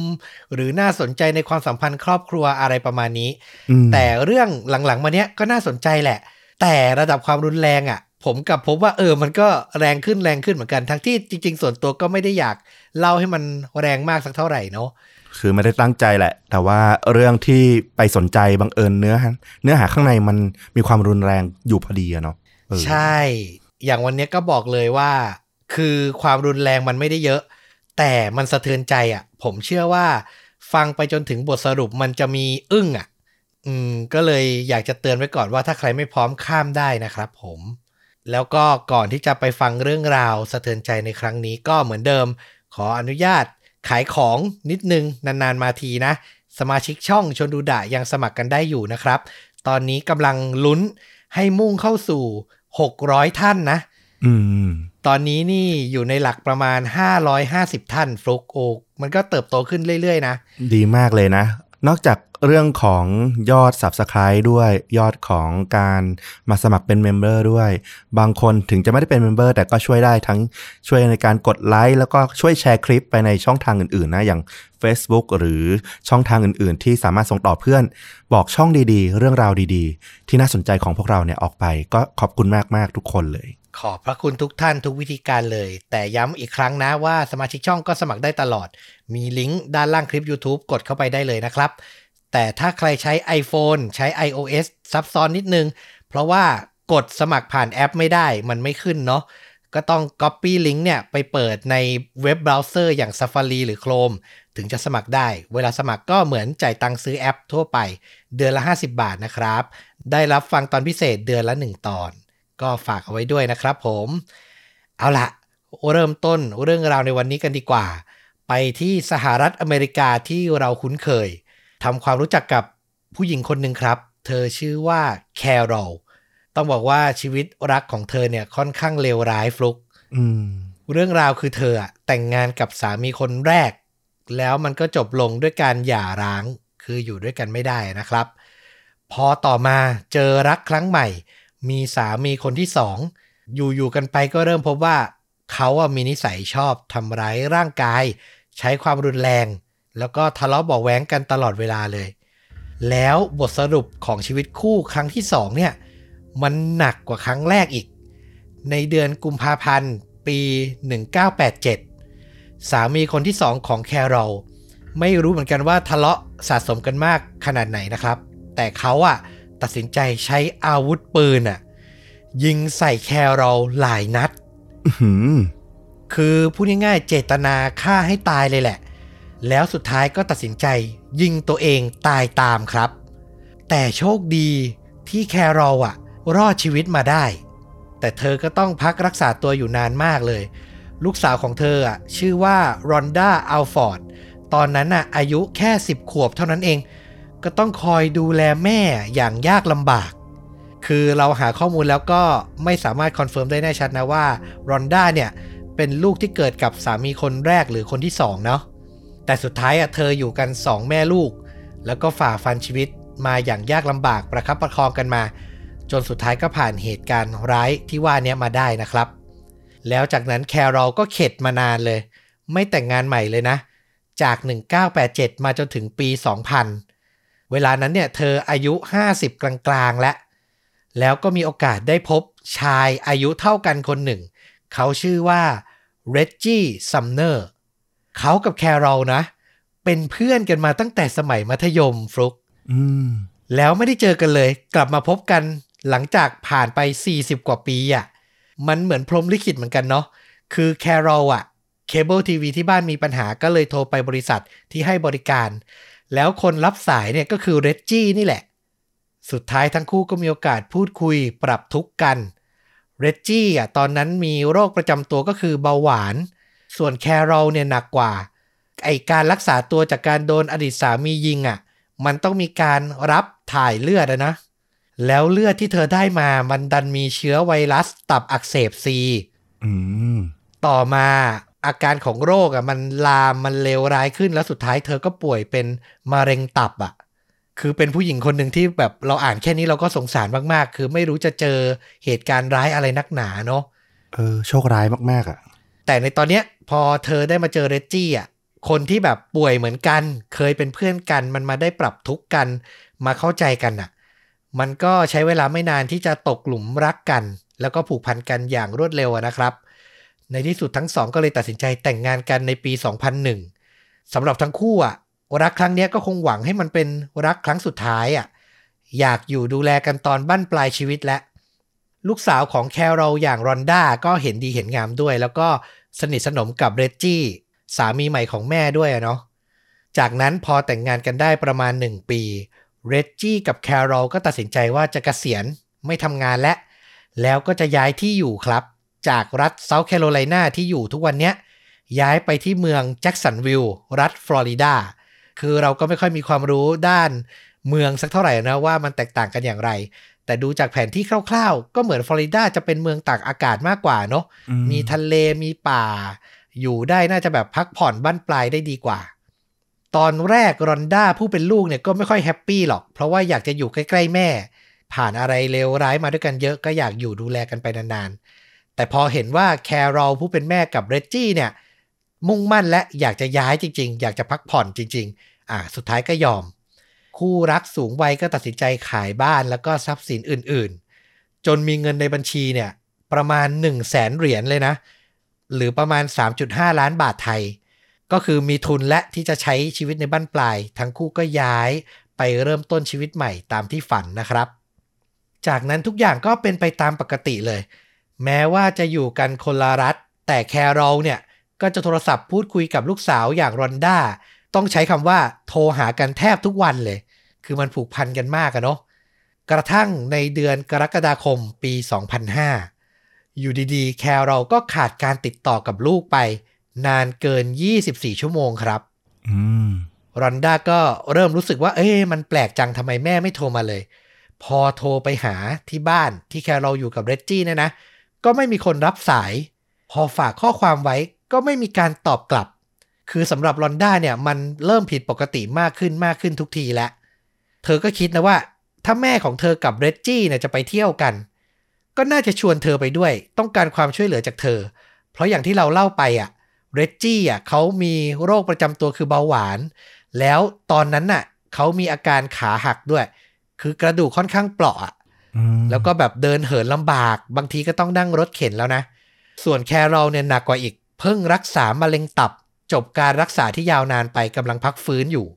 คือเป็นไปไม่ได้เลยที่ทั้งสองคนจะออกไปเที่ยวสมบุกสมบันกันเอง โดยไม่ชวนรอนด้าไปด้วยอะ่ะอืมต่อมารอนด้าก็รอการติดต่อ3วันเต็มๆเลยนะ แต่ทุกอย่างก็ยังคงเงียบสนิท สุดท้ายเธอจึงตัดสินใจเลย ว่าจะเดินทางข้ามรัฐ ไปดูคุณแม่ที่บ้านในเมืองแจ็คสันวิลล์ซะหน่อย ว่ามันเกิดอะไรขึ้น แล้วพอไปถึงรอนด้าก็พบว่า บริเวณหน้าบ้าน ไม่มีรถส่วนตัวของแม่กับเรจจี้เนี่ยจอดอยู่ แถมที่น่าตกใจมากคือ ประตูหน้าบ้านไม่ได้ล็อกครับ พอเดินเข้าไป รอนด้าก็พบสิ่งผิดสังเกตหลายอย่าง เช่นอาหารเนี่ยวางค้างอยู่บนโต๊ะฟลุก แล้วอยู่ในสภาพแบบเริ่มจะบูดเริ่มเน่าแล้วอะ่ะอืมเหมือนทิ้งไว้นานมากเลย จานก็วางค้างอยู่ที่ซิงค์หลายใบไม่ได้มีการล้างทำความสะอาดเลย สุนัขของแคโรลกับเรจจี้เนี่ย ก็ยังอยู่ในบ้าน ไม่ได้เอาไปด้วย แล้วก็วิ่งวนแบบเหมือนไม่ได้เจอคนมาเป็นเวลานานมากเลย ที่สำคัญยารักษาโรคแล้วก็โทรศัพท์มือถือของแคโรลก็ยังอยู่ในบ้าน เธอไม่ได้เอาติดตัวไปด้วยอะ่ะ เหมือนเธอกับเรจจี้ออกไปข้างนอกอย่างเร่งรีบมากๆเลย คือมันผิดปกติไปหมดสุดท้ายรอนด้าเหลือทางเลือกเดียวครับ ก็คือตัดสินใจโทรศัพท์แจ้งเจ้าหน้าที่ตำรวจ ให้ช่วยตามหาแม่กับเรจจี้ให้หน่อย เจ้าหน้าที่ก็เริ่มปฏิบัติการด้วยการใช้พื้นที่สื่อเลย ออกประกาศข่าวตามหาตัวคู่รักสูงวัยคู่นี้นะครับ แต่ก็ไม่มีเบาะแสสำคัญเนี่ยกลับมามากนักตำรวจก็เลยไปค้นหาไปสืบค้นจากเบาะแสต่อไป ก็คือนำ รูปถ่ายของแคโรลกับเลจจี้ที่ถ่ายกับรถยนต์ส่วนบุคคลน่ะ มันก็จะมีเห็นป้ายทะเบียนอยู่เนาะ ก็นำข้อมูลตรงเนี้ยมาออกสื่ออีกครั้งหนึ่งเพื่อดูว่าอะถ้าไม่เจอคนอย่างน้อยเจอรถก็แจ้งเรามาได้นะ แล้วในที่สุดก็มีผู้ให้เบาะแสครับ พบรถของแคโรลกับเลจจี้จอดอยู่บริเวณป่า ชานเมือง คืออีกนิดเดียวอะจะหลุดจากเมืองไปแล้วครับ พอเจ้าหน้าที่ไปตรวจสอบ ก็ไม่พบใครอยู่ในรถแต่อย่างใด ถึงตรงเนี้ยมันก็เหมือนแบบเป็นทางตันอีกครั้งหนึ่งแล้ว เจ้าหน้าที่ก็กำลังประมวลผลหาหลักฐานเพิ่มเติมว่าจะไปทางไหนต่อดี แล้วอยู่ดีๆ ก็มีสายโทรศัพท์ โทรมาที่สถานีตำรวจครับ ปลายสายเป็นผู้ชายคนหนึ่ง อ้างว่าเขาอะคือเรจจี้ซัมเนอร์อืมโทรมาบอกตำรวจเลยว่าเนี่ย ผมเห็นในข่าวกำลังตามหาผมอยู่ใช่ไหม ไม่มีอะไรเลยนะ ผมกับภรรยาอย่างแครอลเนี่ยสบายดี พวกเราเนี่ยมาเที่ยวปลีกวิเวกกันสักครู่หนึ่งแล้วเดี๋ยวไม่นานก็จะเดินทางกลับไปที่บ้านแล้วสบายใจกันได้ นี่คือสิ่งที่ปลายสายบอกกับเจ้าหน้าที่ตำรวจนะ มันดูปกติอะดูว่าน่าจะวางใจได้ ถ้าเสียงที่โทรมา มันไม่ดูหนุ่มเกินไปอะครับอืมคิดออกไหมเวลาเราคุยกับคุณลุงคุณป้าวัยหกสิบบวก เสียงเขาจะดูเป็นผู้สูงอายุอะอัดเสียงดูแก่พูดง่ายอืมคือเนื้อเสียงแล้วก็รวมถึงวิธีการพูดด้วยเนาะมันลอกเรียนได้ยากอะตามวัยเออแสดงว่ามันต้องชัดเจนมากๆนะปกติฟังเสียงโทรศัพท์ก็ค่อนข้างยาก คนที่โทรมาต้องมั่นใจมากจริงๆนะในการที่จะอ้างตัวว่าเป็นเลจี้ๆนั่นน่ะสิอืมแล้วโทรมาแล้วก็บอกว่าตัวเองเป็นเรจจี้แต่ตำรวจอะจับได้เลยว่า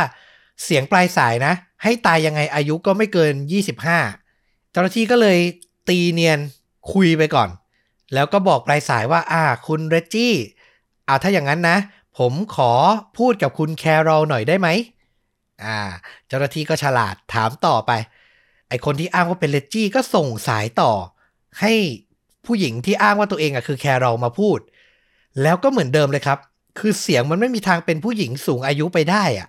ให้ตายยังไงก็อายุไม่เกิน 25 เช่นเดียวกัน อันนี้คือที่เจ้าหน้าที่สงสัยนะ สุดท้ายหลังวางสายตำรวจก็เลยเอาบทสนทนาเนี้ยที่แอบบันทึกเอาไว้แล้วเนี่ย ไปให้คนที่น่าจะมีข้อมูลที่สำคัญที่สุดเลยก็คือรอนด้าผู้เป็นลูกเนี่ยแหละ ฟัง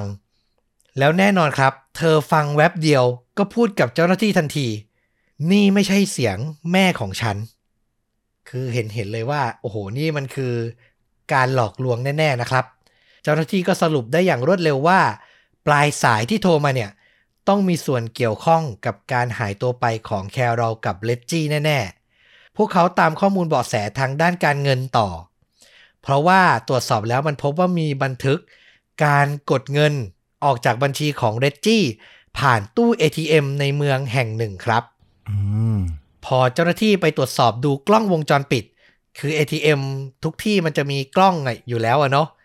เจ้าหน้าที่ไปตรวจดูก็พบว่าวินาทีนั้นน่ะที่มีการถอนเงินน่ะ คนที่ถอนเงินน่ะ ไม่ใช่เรจจี้ครับ แต่เป็นชายวัย 20 กลางๆ คนหนึ่ง อย่างที่เราเล่าไป สายที่โทรมาก็เป็นเสียงของผู้ชายอายุ 20 กลางๆ คือมันตรงกันน่ะ อย่างมีนัยยะสำคัญ ต่อมาเจ้าหน้าที่ก็เลยทำงานต่อ ตามรอยเบอร์โทรศัพท์ที่โทรเข้ามาที่สถานีที่อ้างว่าเป็นเรจจี้เนี่ยนะ ไปดูซิว่าไอ้เบอร์เนี้ยโทรมาจากไหน พอตรวจไปตรวจมาก็พบว่า ไอ้ที่อยู่ที่ค้นเจออะมันเป็น fake address เป็นที่อยู่ปลอมอืมน่าสงสัยมากแล้วเจ้าหน้าที่ก็ขุดลึกลงไปอีกว่าเบอร์เนี้ยมันโทรไปที่ไหนบ้างไหม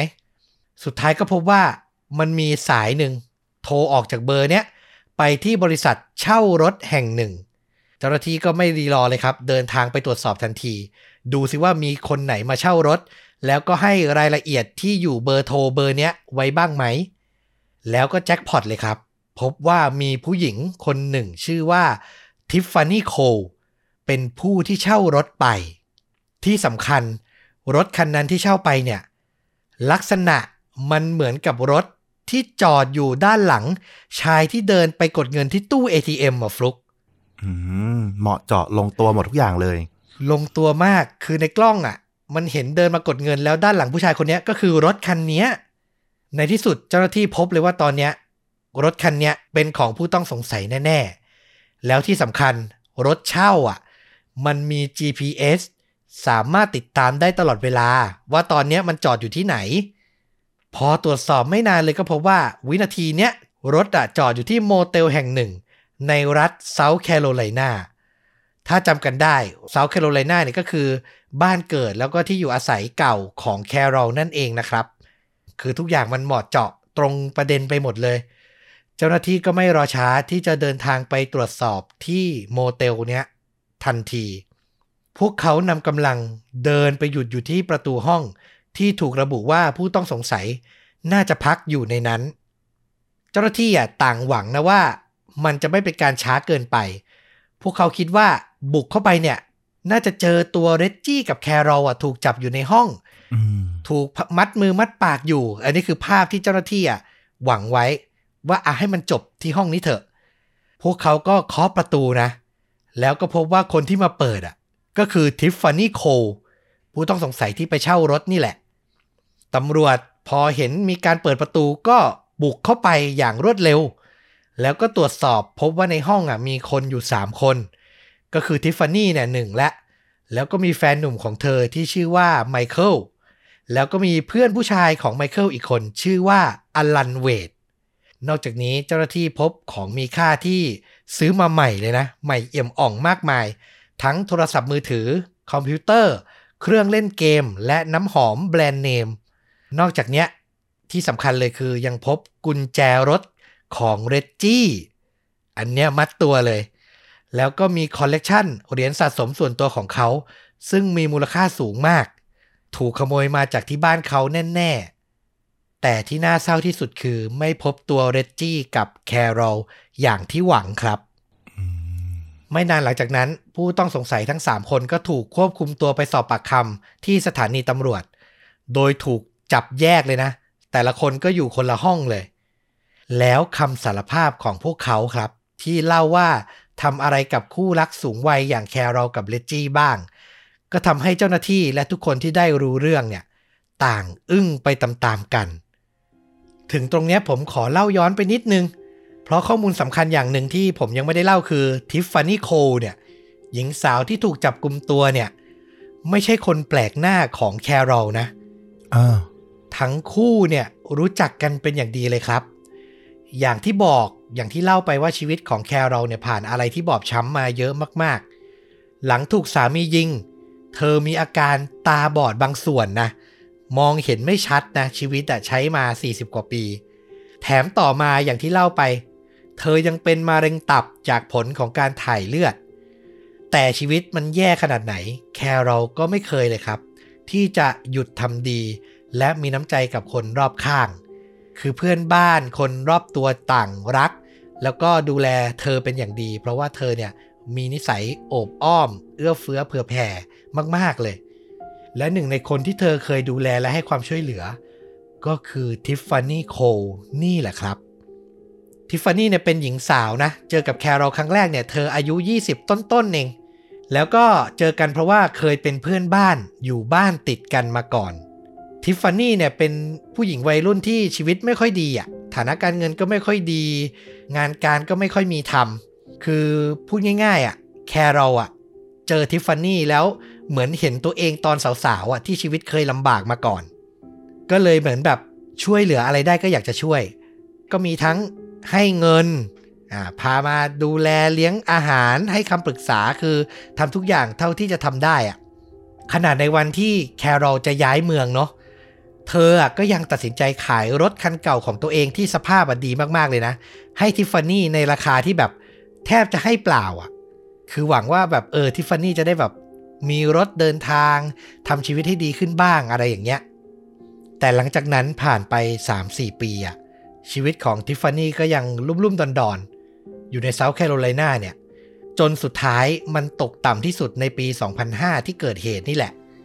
ทิฟฟานี่อะถังแตกไม่มีเงินจ่ายค่าเช่าบ้าน แล้วก็ถูกไล่ออกจากบ้าน พร้อมกับแฟนในตอนนั้นที่ไม่ได้เรื่องพอกัน อันนี้ก็ต้องพูดตรงๆ แฟนของเธอก็คือคนที่ตำรวจเจอในห้องอีกคนนะนะ ชื่อว่าไมเคิลแจ็กสันมอันนี้บังเอิญบังเอิญนะตรงกับราชาเพลงป๊อป แต่คนละคนนะครับ ทั้งสองคนก็คือชีวิตเหลวแหลกพอๆกัน ตอนนั้นทิฟฟานี่เนี่ยอายุ 26 ปีแล้ว สุดท้ายก็คือโดนไล่ออกมาก็ไม่มีที่ไป แล้วก็นึกได้ว่าที่พึ่งพิงสุดท้ายที่เธอจะไปหาได้อะก็คือแคโรลนี่แหละ ทั้งสองคนก็ขับรถข้ามเมืองเลยนะ ไปหาแคโรล ถึงบ้านเนี่ยในช่วงค่ำแคโรลกับสามีอย่างเรจจี้ก็ต้อนรับคู่หนุ่มสาวคู่นี้เป็นอย่างดีเนาะทำอาหารเย็นให้ ให้ที่พัก พูดคุยอย่างอบอุ่นเป็นกันเอง บทสนทนามันก็พูดคุยกันทุกเรื่องอะ่ะ คนไม่ได้เจอกันมาหลายปีอะเนาะแคร์เราก็คนสูงวัยอะ่ะก็พูดคุยเพลินไปหน่อย ก็ไม่ทันระวังตัวไว้ใจมาก ก็เผลอพูดไปว่าเนี่ยที่ย้ายเมืองมาเนี่ยนะ ฉันขายบ้านขายทรัพย์สินจากเมืองเก่านะ เชื่อไหม ฉันได้ตังค์มาเกือบแสนเหรียญเลยนะ ฝากไว้ในแบงก์อะ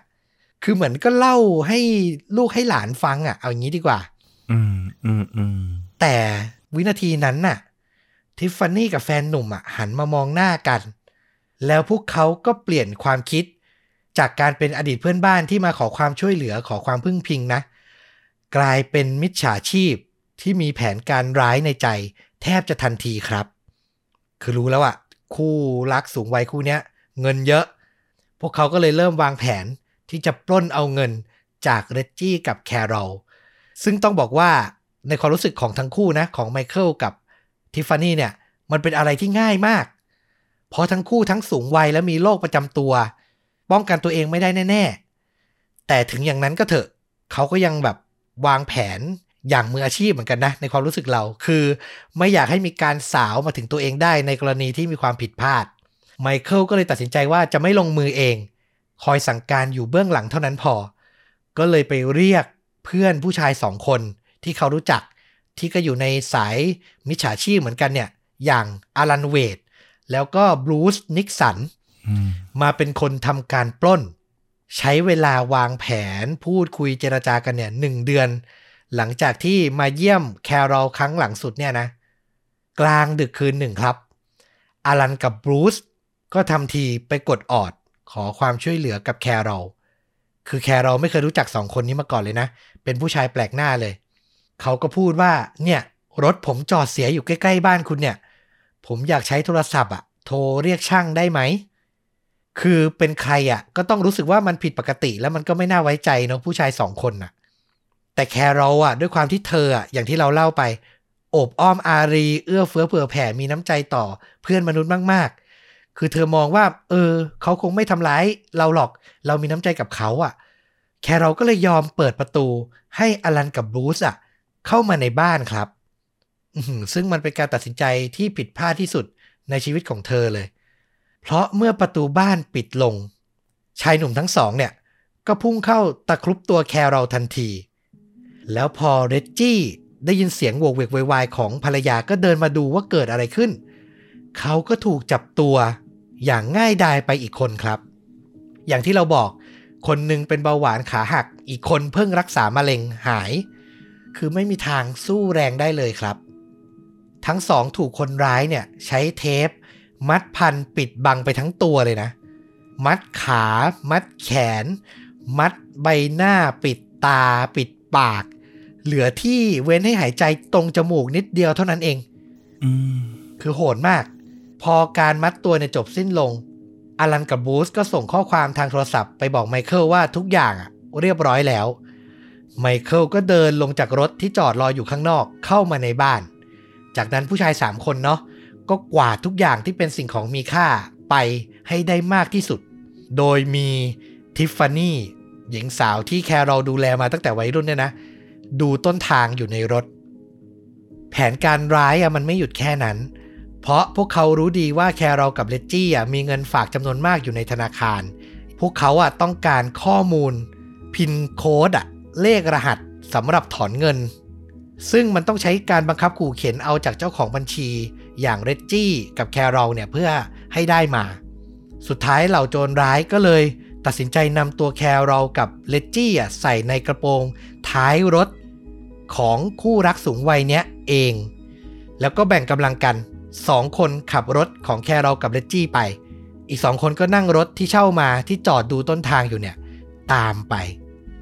เรื่องที่มันสะเทือนใจเรามากเลยคือ ผู้สูงอายุสองคนเนี้ยเขาถูกจับอยู่ในกระโปรงท้ายรถเนาะ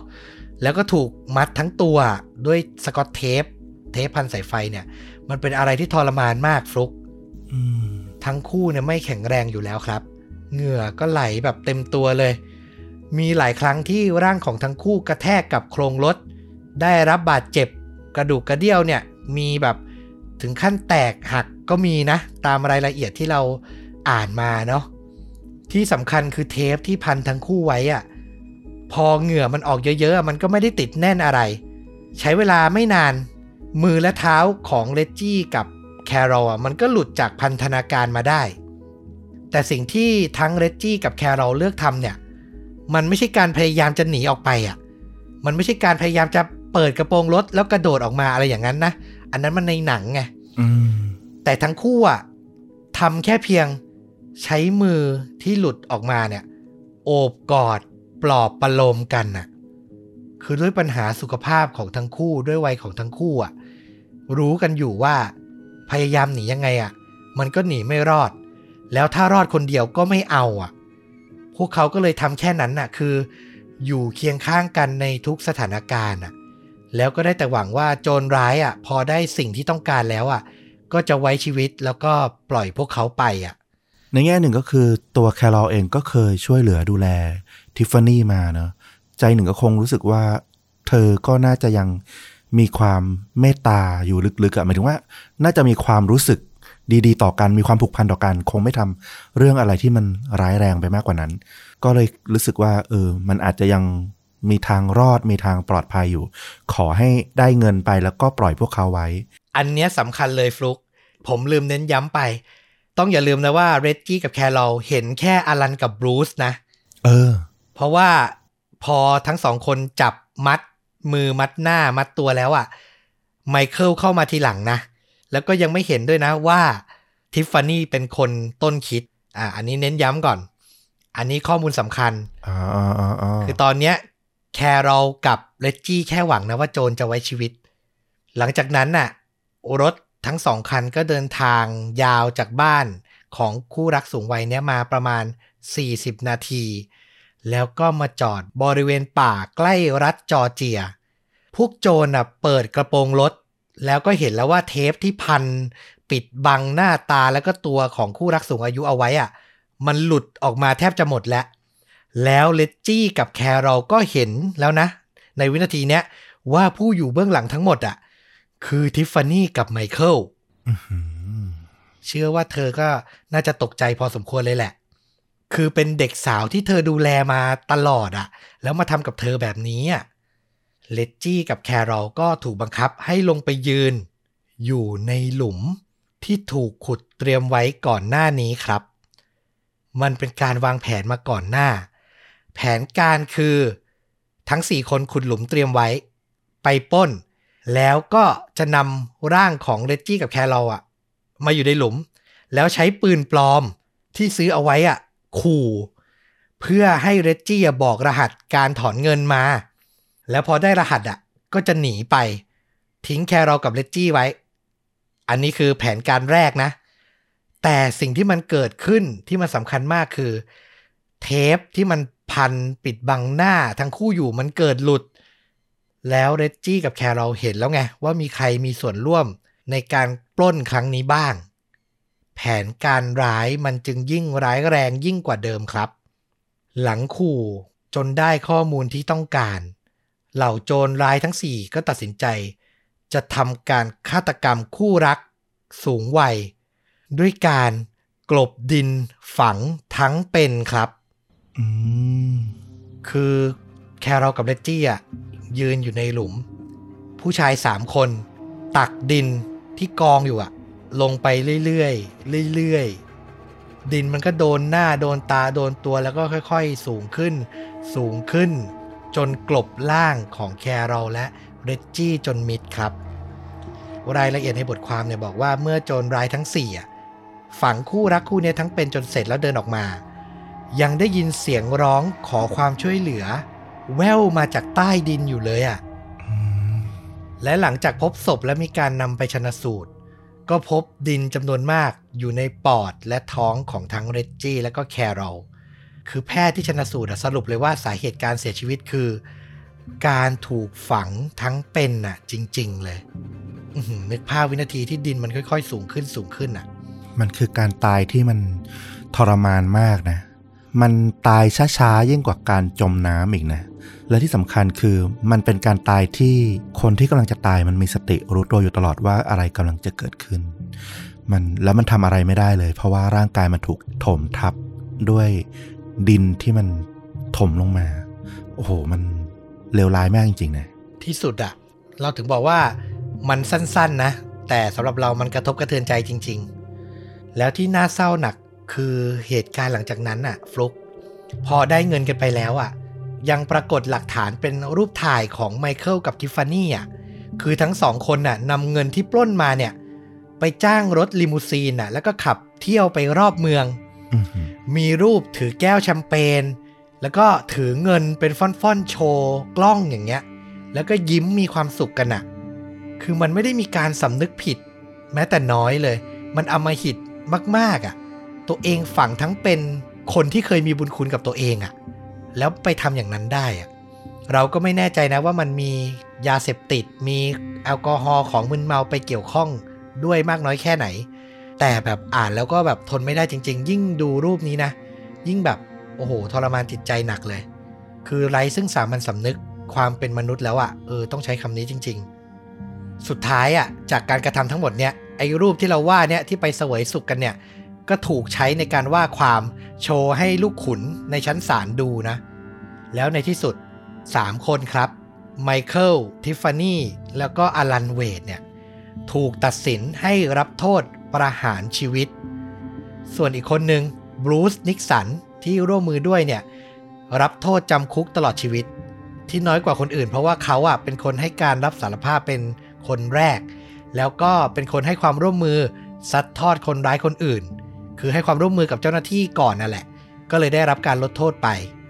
อย่างไรก็ตามถึงทุกวันนี้ทั้งหมดก็ยังคงอยู่ในคุก แล้วโทษประหารมันก็ยังเป็นที่ถกเถียงอะ่ะว่าจะทำจริงหรือไม่อย่างไร เพราะว่าตอนนี้มันก็มีการต่อต้านจากหลาย ๆ ฝ่ายก็ต้องถกกันต่อเนาะอืมคือมันมีการจะกำหนดวันเพื่อประหารทิฟฟานี่หญิงสาวที่เป็นต้นคิดทั้งหมดแล้ว แต่ว่าพอถึงเวลาโหวตเสียงโหวตที่ไม่เห็นด้วยก็ยังมากกว่าอยู่ ก็เลยเลื่อนออกไปอีกนะครับ แต่สุดท้ายก็ถ้าไม่โดนประหารก็น่าจะจำคุกตลอดชีวิตแหละ เราว่าโอกาสที่จะได้รับทันบนออกมาเนี่ยน่าจะยาก เพราะสิ่งที่ทำลงไปเนี่ยมันรุนแรงมากจริง ๆ นี่แหละ คือเรารู้สึกว่าชะตากรรมของผู้หญิงคนหนึ่งที่สู้ชีวิตสุดๆแล้วอะเธอผ่านอะไรที่มันเลวร้ายที่สุดอะเท่าที่คนหนึ่งจะเคยเจออะ เราก็ไม่เข้าใจเหมือนกันว่าสุดท้ายแล้วทำไมเธอต้องมาเจออะไรที่มันแบบเลวร้ายยิ่งกว่านั้นอีกอะเออบางทีชีวิตมันก็หาคำตอบยากเหมือนกันเนาะถ้าจะได้อะไรจากเหตุการณ์เนี้ย ในความรู้สึกเราคือ ไว้ใจใครก็ได้ หวังดีกับใครก็ได้ แต่อย่ามากเกินไปครับ ต้องระวังตัวเองไว้บ้างอะ่ะ สุดท้ายตัวเราก็ต้องเป็นห่วงตัวเราเองให้ได้มากที่สุดนะเนาะอืม แล้วก็ไม่ใช่แค่คนที่รู้จักกันเท่านั้นนะ เรื่องเงินเนี่ย แม้แต่ญาติสนิทหรือพี่น้องกันอะ่ะ ก็กลายเป็นปัญหาที่นำมาสู่การฆาตกรรมหรือทะเลาะเบาแวงรุนแรงมาแล้วหลายต่อหลายครั้งอะเนาะที่เราเคยผ่านตามมาบ้าง อาจจะเจอในชีวิตจริงเลยด้วยก็ได้นะ เราว่าเออ อย่างน้อยที่สุดก็ต้องแบ่งเรื่องนี้เนี่ยเก็บเอาไว้ไม่ควรเป็นเรื่องเปิดเผย ต่อคนอื่นอะเท่าไหร่นัก แล้วก็อีกอย่างเรารู้สึกว่าอันนี้ฟังมาเหมือนว่าในทางคดีจะ มีแนวโน้มว่าทั้งคู่ถูกฆ่าเนื่องจากว่าบังเอิญเห็นหน้า แต่เรามีความรู้สึกว่า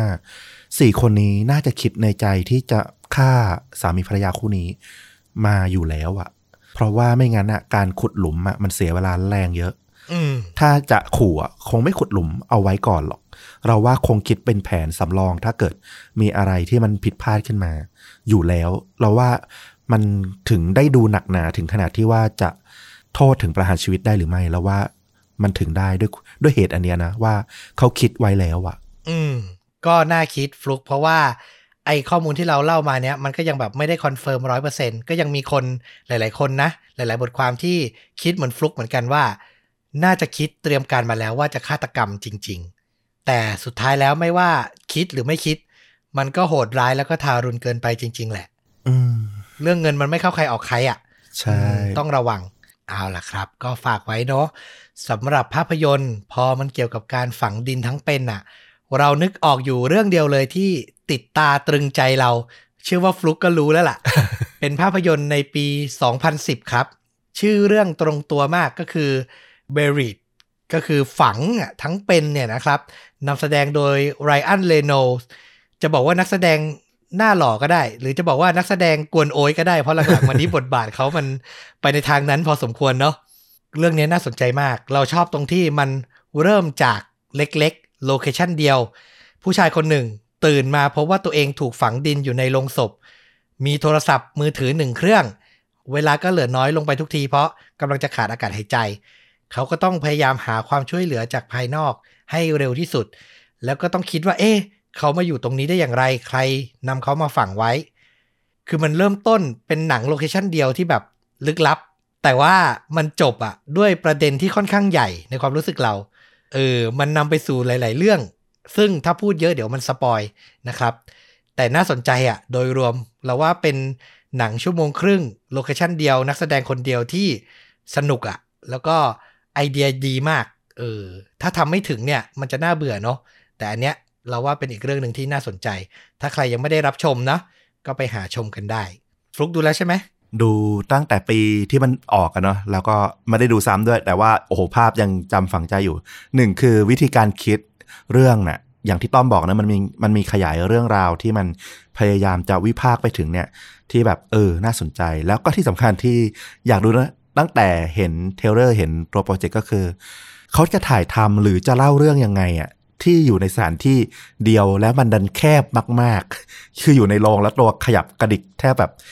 แทบหมุนตัวยังไม่ได้เลยอย่างเงี้ยแล้วจะถ่ายทำยังไง แล้วจะเล่าเรื่องยังไงให้มันยืดไปได้เป็นชั่วโมงอะ่ะโอ้โหอันเนี้ยแบบมันท้าทายคนสร้างแล้วก็ท้าทายคนดูมากๆ ไม่อยากให้พลาดเลยเรื่องนี้ ใครยังไม่ได้รับชมก็ลองหาดูนะครับ เอาล่ะ และนี่ก็คือฆ่าจริงยิ่งกว่าหนังใน episode นี้ ใครชื่นชอบก็กลับมาติดตามชวนดูดะได้ทุกช่องทาง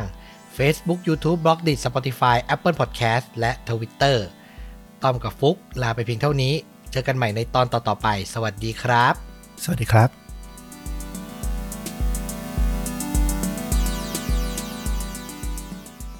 เธอขับรถเดินทางไกลเพียงลำพัง ก่อนจะหายตัวไปอย่างลึกลับ ครอบครัวพลิกแผ่นดินตามหา เวลาผ่านไปเจ็ดวัน ความหวังกำลังจะหมดลง เชื่อกันว่าเหลือเพียงปาฏิหาริย์เท่านั้น ที่จะพาตัวเธอกลับบ้านได้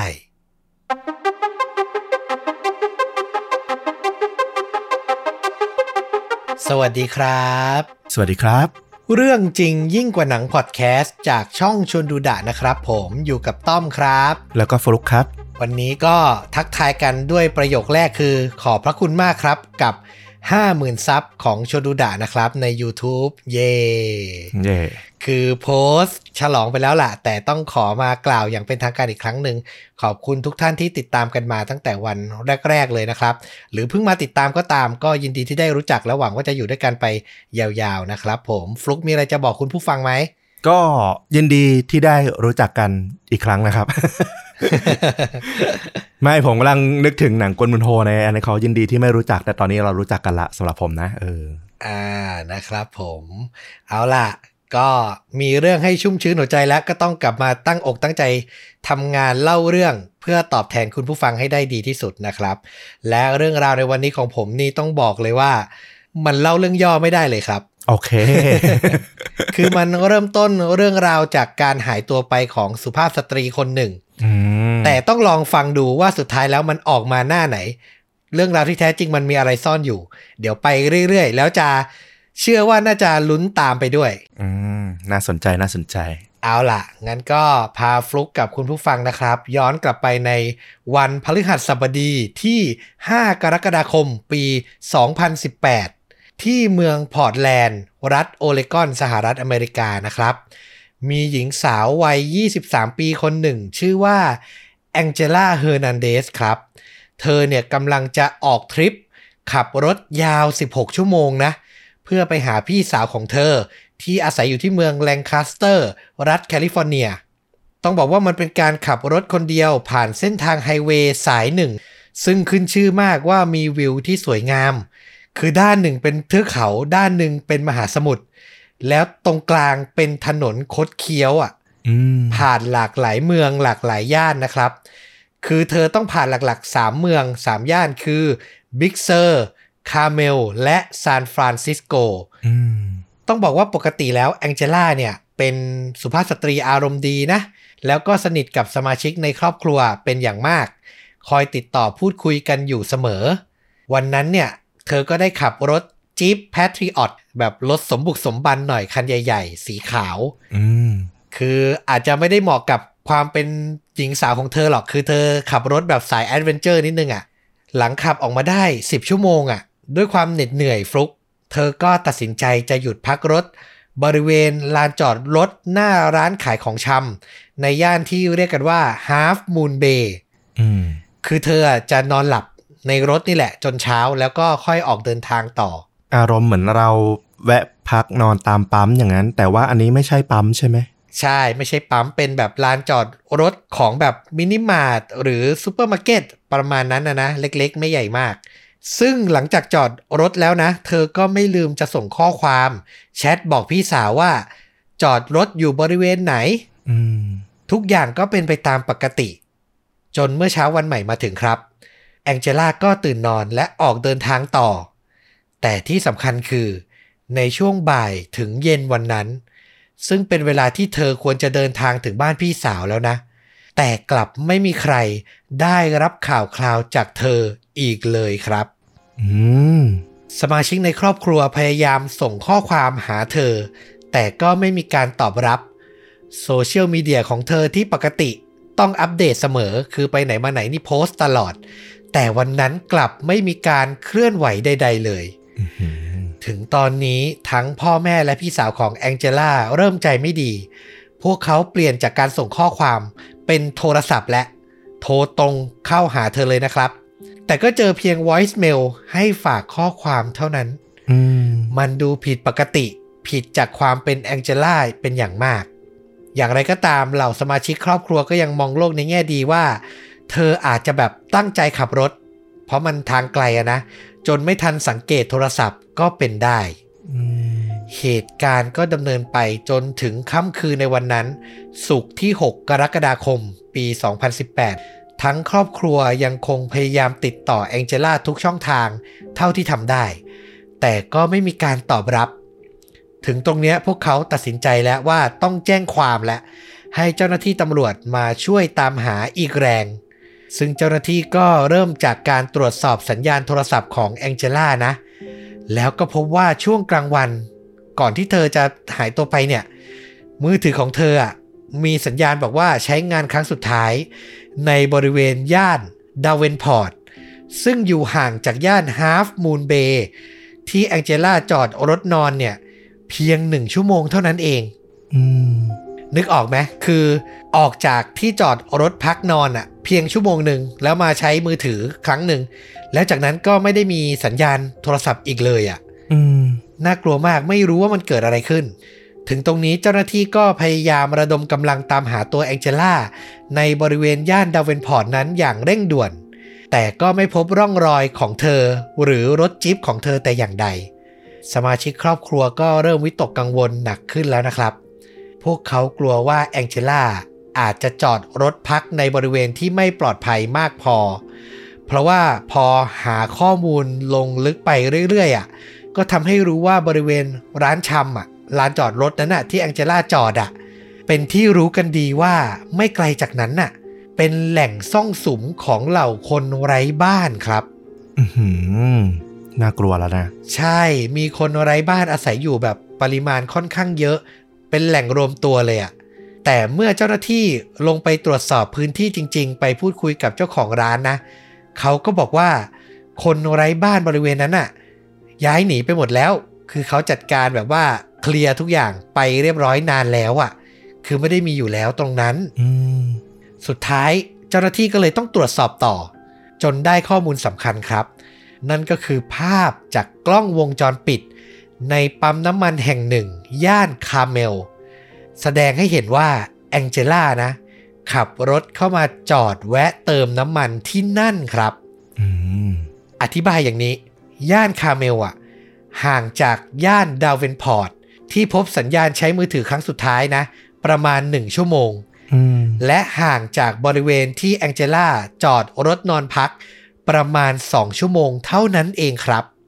คือสัญญาณสุดท้ายอะมันเกิดขึ้นในช่วงกลางวันน่ะ หลังจากเธอขับรถออกมาจากที่นอนอะ แค่2ชั่วโมงเท่านั้นเอง แล้วก็ไม่มีร่องรอยเธออีกเลยฟลุก อืม คือนึกไม่ออกแล้วว่าไปอยู่ไหน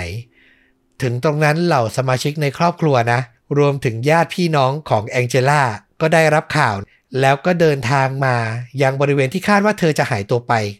มาทั้งตระกูลเลยพูดง่ายๆ ช่วยกันตามหา ใช่ พวกเขาช่วยตำรวจตามหาตัวเธอ ทั้งขับรถลาดตระเวน รวมถึงมีการใช้โดรน ออกบินตรวจตรารอบๆเทือกเขา ใกล้เคียงถนนไฮเวย์สายหนึ่ง การค้นหาดำเนินไป อะคือเธอหายไปวันศุกร์ใช่ไหมคืนวันศุกร์เริ่มแจ้งความอืมแล้วก็ค้นหาวันเสาร์อาทิตย์ จันทร์ จนมาถึงวันอังคารอะอืมก็ยังไม่มีใครพบร่องรอยของแองเจล่าเลยแม้แต่น้อยครับ เกิน 72 ชั่วโมงนี่ตีไปก่อนได้แล้วนะว่าแบบ ค่อนข้างจะน่ากลัวถึงชีวิตแล้วแหละ ใช่ ถึงตรงนั้นสมาชิกในครอบครัวก็ไม่รู้จะทำอย่างไรและก็ทำได้เพียงตั้งรางวัล ให้กับผู้ที่นำเบาะแสสำคัญเกี่ยวกับแองเจล่ามาให้อะใครนำมาให้นะ รับเงินไปเลย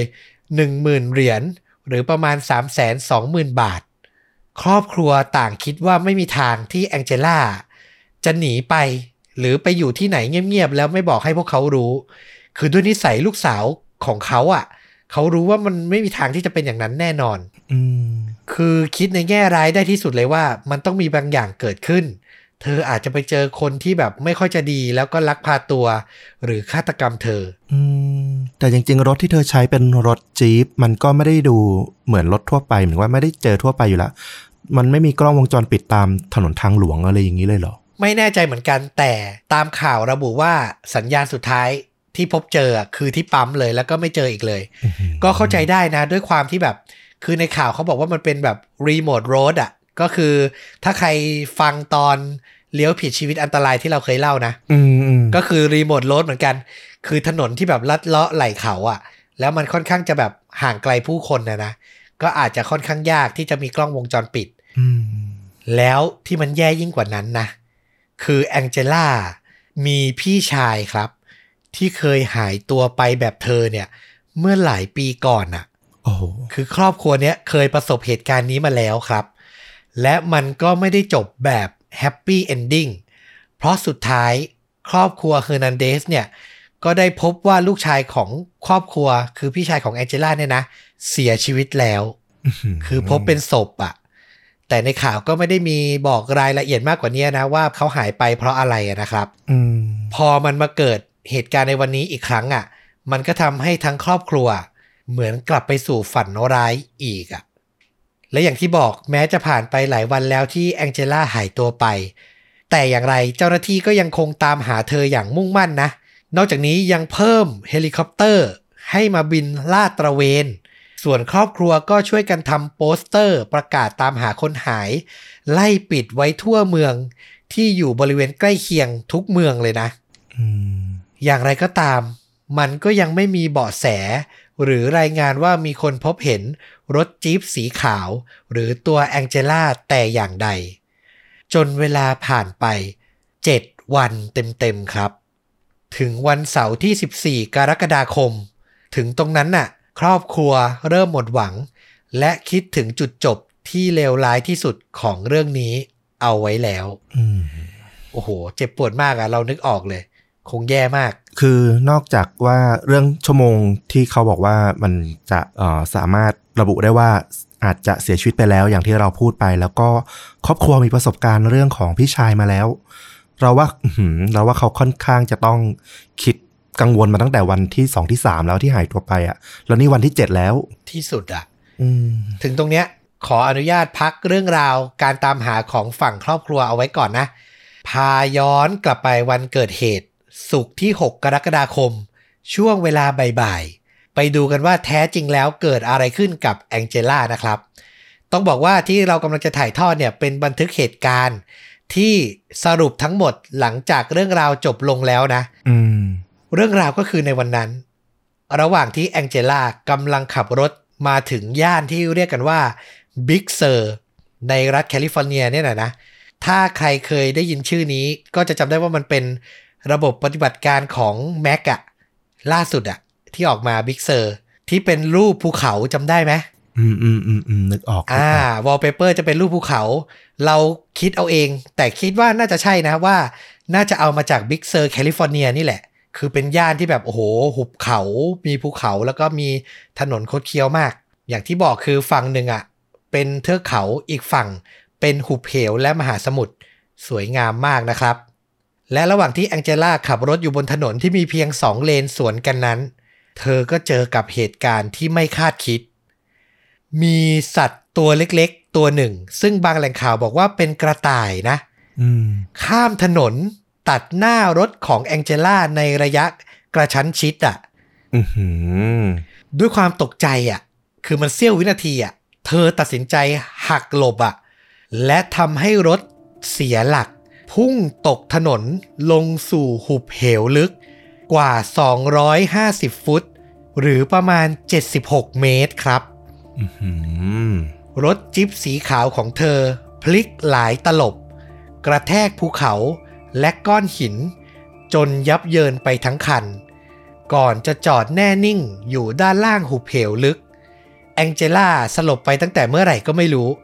แต่เมื่อเธอได้สติกลับคืนมา เธอพบว่าตัวเองอะยังติดอยู่ในรถ ท่ามกลางน้ำที่ไหลท่วมเข้ามา จนถึงระดับเข่าแล้วครับอื้อหือเธอรู้สึกปวดหัวมาก และเมื่อเอามือแตะไปที่ศีรษะตัวเอง แล้วเอามาดู ก็พบว่ามีเลือดเปื้อนเต็มมือไปหมด คือแผลที่ศีรษะเนี่ยค่อนข้างชะกันเลยทีเดียวนะครับ แองเจล่าเริ่มสังเกตไปรอบๆ และพบว่าเครื่องยนต์ของรถอะดับแล้ว และกระจกอะ ปิดสนิทอยู่ทุกด้านอื้อหือเธอพยายามตั้งสติและคิดว่าต้องออกไปจากรถให้เร็วที่สุด แองเจล่าปลดเข็มขัดนิรภัย และควานหาอุปกรณ์อเนกประสงค์ ที่เธอจำได้ว่าเก็บไว้แถวที่นั่งด้านหน้ารถ คือศัพท์ภาษาอังกฤษใช้คำว่า multi tools เราไปเซิร์ชดูมันคือ อุปกรณ์อเนกประสงค์ ฟุกนึกออกไหมที่แบบ มีทั้งมีด มีทั้งที่เปิดขวด มีทั้งไขควง มีทั้งอะไรเงี้ย อยู่ในพวงอันเดียวอะ่ะ อ่า มีสวิตช์อะไรอย่างนั้นอะนะ ใช่ใช่ใช่ที่มันรวมๆกันอยู่อย่างนั้น อะ อันนั้นน่ะที่เรียกว่า multi tools นะครับ พอเธอควานหาได้เจอปุ๊บ เธอก็ใช้มันพยายามทุบกระจกรถด้านข้างให้แตก แต่ระหว่างที่ทุบอะเธอก็สะเทือนไปทั้งตัวเลยนะ รู้สึกปวดกระดูก เหมือนกับร่างกายอะจะแหลกสลาย ถึงตรงนั้นน่ะ ในใจเธอคิดถึงพี่สาวที่กำลังจะเดินทางไปหาเนี่ย ที่มีชื่อว่าอิซาเบล ฉับพลันแองเจล่าก็ตะโกน ชื่อพี่สาวออกมาดังลั่นอะ อย่างไม่มีสาเหตุเลยเหมือนมันเก็บกดหรือมันเครียดอะอืมอืมเหมือนแบบตะโกนออกมาแบบอิซาเบล คือมันเป็นคนที่รักที่สุดแล้วเธอนึกถึงตรงนั้นน่ะอืมพอตะโกนออกไปปุ๊บก็เหมือนแบบโล่งขึ้น ตั้งสติกลับมาได้มากขึ้น เธอก็ออกแรงใช้อุปกรณ์ที่หามาได้เนี่ยนะ ทุบกระจกรถซ้ำๆจนแตกครับ แล้วก็ปีนออกมาได้อย่างทุลักทุเล เธอออกนอกรถตกลงสู่ผืนน้ำและค่อยๆว่ายน้ำขึ้นมายังบริเวณชายฝั่งอืมแล้วหมดสติไปอีกครั้งอย่างไม่รู้ตัวเลยครับ คือเหมือนใช้สติเฮือกสุดท้ายอะ่ะกระเสือกกระสนออกมาได้แล้วก็แบบสลบไป พอฟื้นกลับมาอีกครั้ง แองเจล่าเห็นว่าตอนนี้ยังเป็นช่วงเวลากลางวันอยู่ พระอาทิตย์ยังไม่ตกดิน เธอก็ค่อยๆ เรียบเรียงความคิดและสำรวจตัวเอง ก่อนจะพบว่า เธอได้รับบาดเจ็บทั้งที่หัวไหล่ สะโพก ต้นขารวมถึงแผ่นหลัง รอบๆตัวเธอไม่มีอะไรเลย นอกจากน้ำทะเล ชายหาด หิน ส่วนด้านหลังก็เป็นหน้าผาสูงชัน ที่พอมองขึ้นไป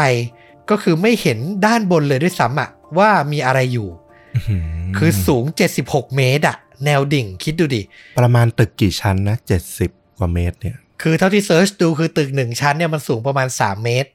76 เมตรก็คือตึก 25 ชั้นอะอืมโอ้โหอะถ้าคิดคำนวณอย่างเงี้ยนะ ไม่รู้ถูกผิดนะ โอ้โห คิดภาพตามมันคือแบบ โอ้โห สูงมากอะ่ะ โชคดีมากอะ่ะ ที่ตกลงมาแล้วแบบยังมีชีวิตรอดอยู่ถูกไหม คือจะบอกว่า เธอเนี่ยดวงแบบดีสุดๆเลยนะ คือตึก 25 ชั้นตกลงมาเนี่ย จริง ๆ ไม่น่ารอดนะ อาจจะด้วยตัวรถจี๊ปที่มันโครงแข็งแรงมากอะนะโชคดีที่ 2 คือ อย่างที่บอกอะเธอตื่นมาเนี่ยคือน้ำมันหัวเข่าละลองนึกภาพถ้ารถมันไม่ได้ตั้งอยู่ท่าปกติ แต่มันคว่ำอยู่อะเธอจนน้ำตายไปแล้วนะเออคือเธอโชคดีหลายต่อมากนะอืมแต่สุดท้ายอีกมุมหนึ่งก็คือโชคร้ายเหมือนกันที่แบบมาติดอยู่ตรงนี้อะอืมอ่า หลังจากที่แบบ มองไปแล้วไม่เห็นแล้วนะว่าบนหน้าผามีอะไรอยู่ เธอก็มองกลับมาที่ซากรถ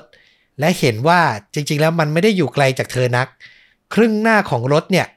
เกยตื้นอยู่ริมชายฝั่ง ส่วนครึ่งหลังเนี่ยจมน้ำทะเลอยู่ เธอสำรวจที่เท้าตัวเองและพบว่ารองเท้าอะหายไป เหลือเพียงถุงเท้าที่สวมอยู่ ความตั้งใจแรก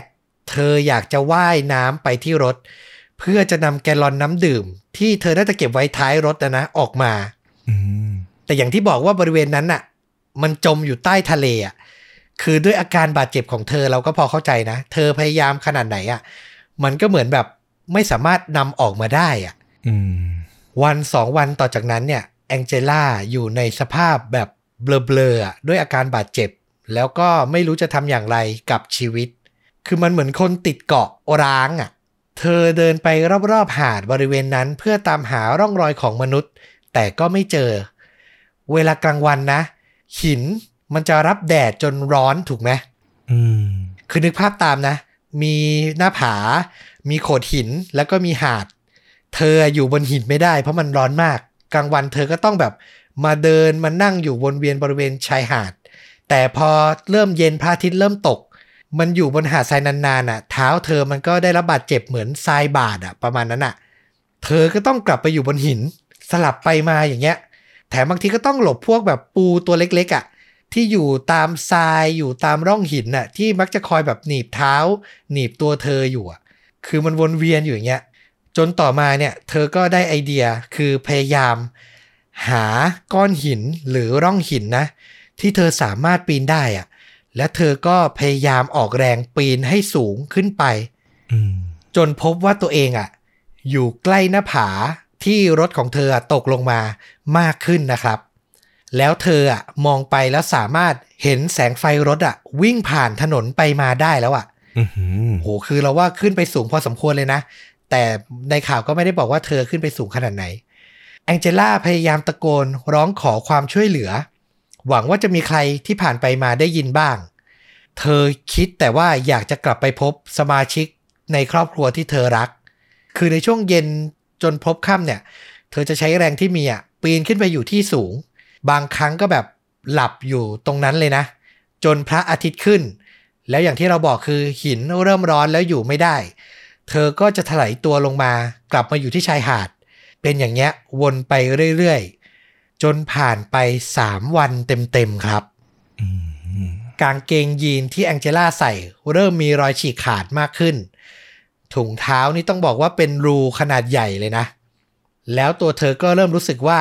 ตัวเองน่าจะอยู่ในภาวะขาดน้ำอย่างที่รู้กันนะ ถ้าแบบขาดน้ำแบบ3วันนี่คือแบบใกล้จะเสียชีวิตแล้วนะ อยู่ไม่ได้แล้วนะมนุษย์อะแองเจล่าคิดแล้วว่าต้องทำอะไรสักอย่างก่อนที่จะหมดสติไป เธอใช้กำลังเฮือกสุดท้าย เดินสำรวจที่รถ และได้พบ ท่อ คล้ายสายยางสีดำขนาดเล็กนะ ความยาวประมาณ 10 นิ้วอะตกอยู่อืมคือเราคาดเอานะว่ามันน่าจะเป็นแบบชิ้นส่วนท่อยางอะไรสักอย่างของเครื่องยนต์ ด้านหน้ารถแต่นแหละที่มันแบบแยกออกมาระหว่างที่แบบรถมันพลิกอะ่ะเอออมแองเจล่าก็เก็บมันไว้ในกระเป๋าเสื้อนะ จากนั้นเธอก็ออกเดินเลาะชายหาด ไปทางใต้ ไกลกว่าทุกครั้งที่เคยสำรวจไป แล้วไม่น่าเชื่อ เธอเดินไปจนกระทั่งได้ยินเสียงน้ำหยดอะอืมเมื่อเธอมองไปรอบๆ ก็ได้พบกับกลุ่มหญ้ามอสอะขึ้นปกคลุมหน้าผาบริเวณนั้นอยู่อะอืมแล้วบริเวณนั้นแหละที่มันมีน้ำมาหยดลงมา คือแบบมันไม่ได้หยดแบบถี่อะไรนะก็หยดแบบติ๋งติ๋งติ๋งอะ นึกภาพเป็นน้ำค้างอะ เออ ประมาณนั้น แองเจล่าก็เดินไปแล้วใช้มืออะรองหยดน้ำนั้นมา แล้วชิมอะแล้วพบว่าเฮ้ย มันดื่มได้ เธอก็เลยใช้สายยางที่เก็บได้อะรองน้ำอะอืม ค่อยๆสะสมจนแบบปริมาณมันได้ประมาณหนึ่ง แล้วเธอก็ดูดดื่มเข้าไปอะ เธอทำอย่างเนี้ย วันละหลายชั่วโมง เพื่อประทังชีวิตรอดอะอืม คือเราเชื่อแล้วนะว่าแบบคนเราเพื่อเอาชีวิตรอดบางทีแบบอยู่ดีๆสกิลหรือความสามารถที่เราไม่เคยมี มันจะมาเองอะ อืม ต้องบอกว่าความช่างสังเกตของเธอด้วยนะ ทั้งเรื่องของเก็บสายยางที่แบบตกอยู่ได้ แล้วก็เรื่องของการได้ยินเสียงหยดน้ำการสังเกตว่าเฮ้ยมันน่าจะมาจากมอสที่มันปกคลุมชื้นอยู่อะไรเงี้ยโอ้โห สุดยอด แล้วแบบต้องบอกว่าจังหวะสุดท้ายแล้ว 3 วันแล้วที่ขาดน้ำถ้าไม่เจอนี่คือไม่รอดแน่ๆ และหลังจากนั้นนะที่เจอพบแหล่งน้ำกิจวัตรประจำวันของเธอก็จะวนเวียนอยู่ประมาณนี้ ช่วงเย็นถึงกลางคืน เธอจะปีนหน้าผาขึ้นไปตะโกนขอความช่วยเหลือ หวังว่าเผื่อใครจะได้ยิน และพอเช้ามาถึง เธอก็จะตื่นมาดูพระอาทิตย์ขึ้น แล้วก็ดูหมอกหนาที่ปกคลุมท้องทะเล พอช่วงสายก็จะถลายตัวลงมา เดินมารองน้ำบริเวณหญ้ามอสเนี่ย เพื่อดื่มอืมเธอบอกว่าแต่ละวันผ่านไปอย่างยากลำบาก เพราะกำลังใจอะมันเริ่มเหือดหายไปตามเวลาที่ผ่านไป เธอจินตนาการว่าได้กินอาหารที่ชอบ แล้วคิดถึงหน้าตาคนที่จะมาช่วยเหลือเธอ จินตนาการดูว่าหน้าตาเขาอะน่าจะเป็นอย่างไรคือมันเหมือนเป็นการให้กำลังใจตัวเองอะคิดเรื่องดีๆ ไว้ว่าเดี๋ยว เอ๊คนที่มาช่วยเราหน้าตาจะประมาณไหนนะ จนวันเวลามันผ่านไปนะฟลุก จากช่วงบ่ายวันที่ 6 กรกฎาใช่ไหมมาถึงวันเสาร์ ที่ 14 กรกฎาคมครับ ผ่านไป 7 วันกว่าๆนะ เกือบ 8 วันแล้วนะ ที่แองเจล่าติดอยู่ใต้หน้าผาแห่งนี้ กลางวันวันนั้น เธอเผลอหลับไปบริเวณร่องโขดหิน พอตื่นมาในตอนเย็นและลุกขึ้นมานั่ง เธอมองไปที่หน้าผา แล้วก็เห็นหญิงสาวคนหนึ่งกำลังเดินลงมาบริเวณชายหาดที่เธอนั่งอยู่อะเฮ้ย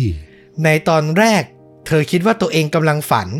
เพราะว่าสองสามวันวันเนี้ยเธอฝันอย่างนี้ตลอดเลย ว่าแบบมีคนพบเธอแล้วเดินมาหาเธอ แต่พอแองเจล่าตั้งสติดีๆ นะ เธอก็พบว่ามันคือเรื่องจริงครับอืมมีผู้หญิงเดินมาจริง ๆ เธอตะโกนเสียงดังว่าช่วยด้วย แล้วก็วิ่งออกไปหาผู้หญิงคนนั้น ก่อนจะพบว่า เธอคนนั้นน่ะมากับผู้ชายอีกหนึ่งคน ทั้งสองคนนะ มีชื่อว่าเชลซีและแชดมัวอืมเป็นคู่รักที่ชอบออกเดินทางผจญภัยกลางแจ้ง งานอดิเรกคือปีนเขาและเล่นเซิร์ฟ ต้องบอกว่าวันนั้นน่ะ พวกเขานะตั้งใจจะไปเล่นเซิร์ฟที่หาดแห่งหนึ่ง แต่พบว่าสภาพคลื่นน่ะ ไม่เหมาะที่จะเล่น ก็เลยเดินกลับมา แล้วก็มาพบหน้าผาแห่งเนี้ย เห็นว่าเฮ้ย โอ้โห ด้านล่างน่าสำรวจ ก็เลยพากันไต่หน้าผาลงมาเพื่อจะดูชายหาดอะโอ้โหโชคดีมากเลยนะ แล้วไต่ลงมาก็มองเห็นซากรถจี๊ปแล้วพอเดินมาใกล้ๆ ก็ได้เจอแองเจล่าในที่สุด ชายหนุ่มอย่างแชทนะ ก็นำน้ำดื่มมาให้แองเจล่ากินก่อนเลย เป็นสิ่งแรก เขาก็ตกลงกับคู่รักก็คือเชลซีนะว่า จะอยู่ดูแลแองเจล่าที่นี่แล้วให้เชลซีอะไปตามคนมาช่วยเหลือ เธอก็แบบปีนหน้าผากลับขึ้นไปนะ แล้วไปยังเมืองที่อยู่ใกล้ที่สุด แล้วก็ได้พบประกาศตามหาคนหายอะที่ครอบครัวแองเจล่าแปะไว้อะแล้วก็รู้ทันทีว่านี่แหละ คือคนที่เธอเจออะโอ้โหไม่นานหลังจากนั้นหลังเธอติดต่อเจ้าหน้าที่นะ เฮลิคอปเตอร์ก็บินมาช่วยเหลือแองเจล่าพาเธอไปยังโรงพยาบาลที่อยู่ใกล้ที่สุด หลังการตรวจสอบโดยทีมแพทย์นะ ก็พบว่าเธอเนี่ยมีอาการ ทั้งเลือดออกในสมอง กระดูกซี่โครงหักสี่ซี่ กระดูกไหปลาร้าหัก ปอดบางส่วนฉีกขาด เส้นเลือดที่ตาแตกทั้งสองข้างอื้อหือแต่สุดท้าย เธอก็สู้เอาชีวิตรอดมาได้อะและได้พบกับครอบครัวที่เธอรักที่สุดอีกครั้ง ทั้งหมดนี้ที่เราเล่ามานะ นำมาจากโพสต์ Facebook ของแองเจล่าเฮอร์นันเดสที่เธอถ่ายทอดเหตุการณ์ที่เธอเจอไว้อะอืมแล้วเธอปิดท้ายโพสต์นั้นนะ เอาไว้ว่า เมื่อเรื่องราวในวันนั้น หมายถึงวันที่เธอได้รับการช่วยเหลือนะ สิ้นสุดลง อาการบาดเจ็บใด ๆ ก็ไม่สำคัญอีกแล้ว ฉันรู้สึกดีใจที่ได้รับทุกอย่างที่ต้องการ ฉันนั่งอยู่ในโรงพยาบาล หัวเราะกับพี่สาวจนเจ็บไปถึงกระดูก และฉันยังได้เจอกับเหล่ามนุษย์ที่มีน้ำใจงดงามที่สุด และไม่คิดว่าในชีวิตนี้จะได้เจอ ฉันได้สัมผัสประสบการณ์ที่แปลกประหลาดและน่ากลัว จนไม่คิดว่าจะได้เจออะไรที่ท้าทายกว่านี้อีกแล้วในชีวิต ไม่รู้สิ ทุกคน ชีวิตมันช่างมหัศจรรย์จริง ๆ และนี่คือเรื่องราวของแองเจล่าเฮอร์นันเดสครับ หายตัวไป 7 วัน แล้วก็กลับมาได้ครับมหัศจรรย์มากนะ คือก็อย่างที่พูดไปอะนะว่า เออ เธอโชคดีแบบหลายอย่างมาก แต่ก็ต้องบอกว่าโชคอะแค่ส่วนน้อยมากๆนะเราว่าส่วนหลักๆ คือเธอใจสู้แล้วเธอ มีความหวังที่จะรอดชีวิตกลับไปอยู่ตลอดเวลา คือจริง ๆ สภาพเธอที่บอกมาตอนหลังเนี่ย โอ้โห มันหนักมากเลยนะ คือจะลุกจะเดินอะมันก็แบบคงเจ็บปวดไปทั้งตัว แต่เธอต้องแบบเดินหาทั้งที่นอน เปลี่ยนที่ทั้งหาน้ำอะไรเงี้ย โอ้โห ต้องทนทรมานกับความเจ็บปวดของร่างกายขนาดไหนก็ไม่รู้อะตั้งกี่วันต่อกี่วัน ใช่ไต่หน้าผาด้วยนะ อย่าลืมขึ้นไปตะโกนขอความช่วยเหลือ สุดยอดมาก แล้วก็เกรดทิ้งท้ายนิดนึงคือ ถ้าใครจำได้ ผมย้ำอีกทีเรื่องเลี้ยวผิดชีวิตอันตรายที่แบบอารมณ์ใกล้เคียงกันนะ อันนั้นคือครอบครัวคิมที่หลงเข้าไปกลางหุบเขาใช่ไหมอืมคือจะบอกว่า มันเกิดขึ้นในแถบโอเรกอนต่อแคลิฟอร์เนียเหมือนกันเลยอะอ๋อ พื้นที่ใกล้เคียงกัน ใช่ แต่อันนั้นคือกลางหุบเขา แต่อันนี้คือแบบอ่ามาริมริมชายฝั่งนิดนึง ก็คือสุดท้ายก็คืออยู่ในละแวกเดียวกันน่ะ คือโอ้โห รัฐนี้นี่ถนนแถบแถบนี้นี่ น่าจะแบบน่ากลัวทีเดียวอะ การขับขี่ต้องใช้ความระมัดระวัง เออ จริง ๆ อยากเชิญชวนคุณผู้ฟังนะ ลอง search นะบิ๊กเซอร์นะ big ใหญ่แล้วก็เว้น S U R เซอร์นะ โอ้โห เห็นสภาพของถนนริมผา แล้วตกลงไปเนี่ย โอ้โห สยดสยองแทนเลยจริง ๆ ใช่ น่ากลัวมากจริง ๆ นะครับ แต่ดีใจนานๆ ได้เล่าเรื่อง happy ending ที เธอก็รอดมาได้นะ มหัศจรรย์มาก ใครอยากเห็นหน้าตาเธอ เห็นข่าวอะไรอย่างนี้ เดี๋ยวผมก็แปะไว้ที่ top comment ใน YouTube เหมือนเดิมนะ จะแปะลิงก์ไว้ให้นะครับ ไปรับชมกันได้ เอาละสำหรับภาพยนตร์นะที่อยากจะแนะนำ ก็ตรงตัวเลยคือพยายามไปหาหนังสไตล์เอาชีวิตรอดๆอืม แล้วก็ไปเจอใกล้เคียงมากฟลุก เป็นหนังจากประเทศสเปนนะเอาเหรอ ออกฉายในปี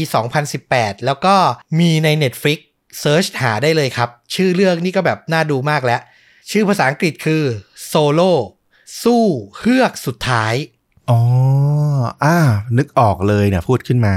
เคยดูเคยดู อ้าว โอเค นึกออกแล้วนะว่าเคยดูนะครับ ต้องบอกว่าเป็นภาพยนตร์ที่สร้างมาจากเรื่องจริงนะ ของนักเล่นเซิร์ฟคนหนึ่ง ที่แบบออกไปเล่นเซิร์ฟคนเดียวแล้วแบบระหว่างเดินแล้วเผลอพลัดตก ลงไปใต้หน้าผาเหมือนกับแองเจล่าเลย คือต้องบอกว่าเขาอะลื่นถลายลงไปแล้วไปติดอยู่ตรงร่อง คืออีกนิดนึงจะตกผาแล้ว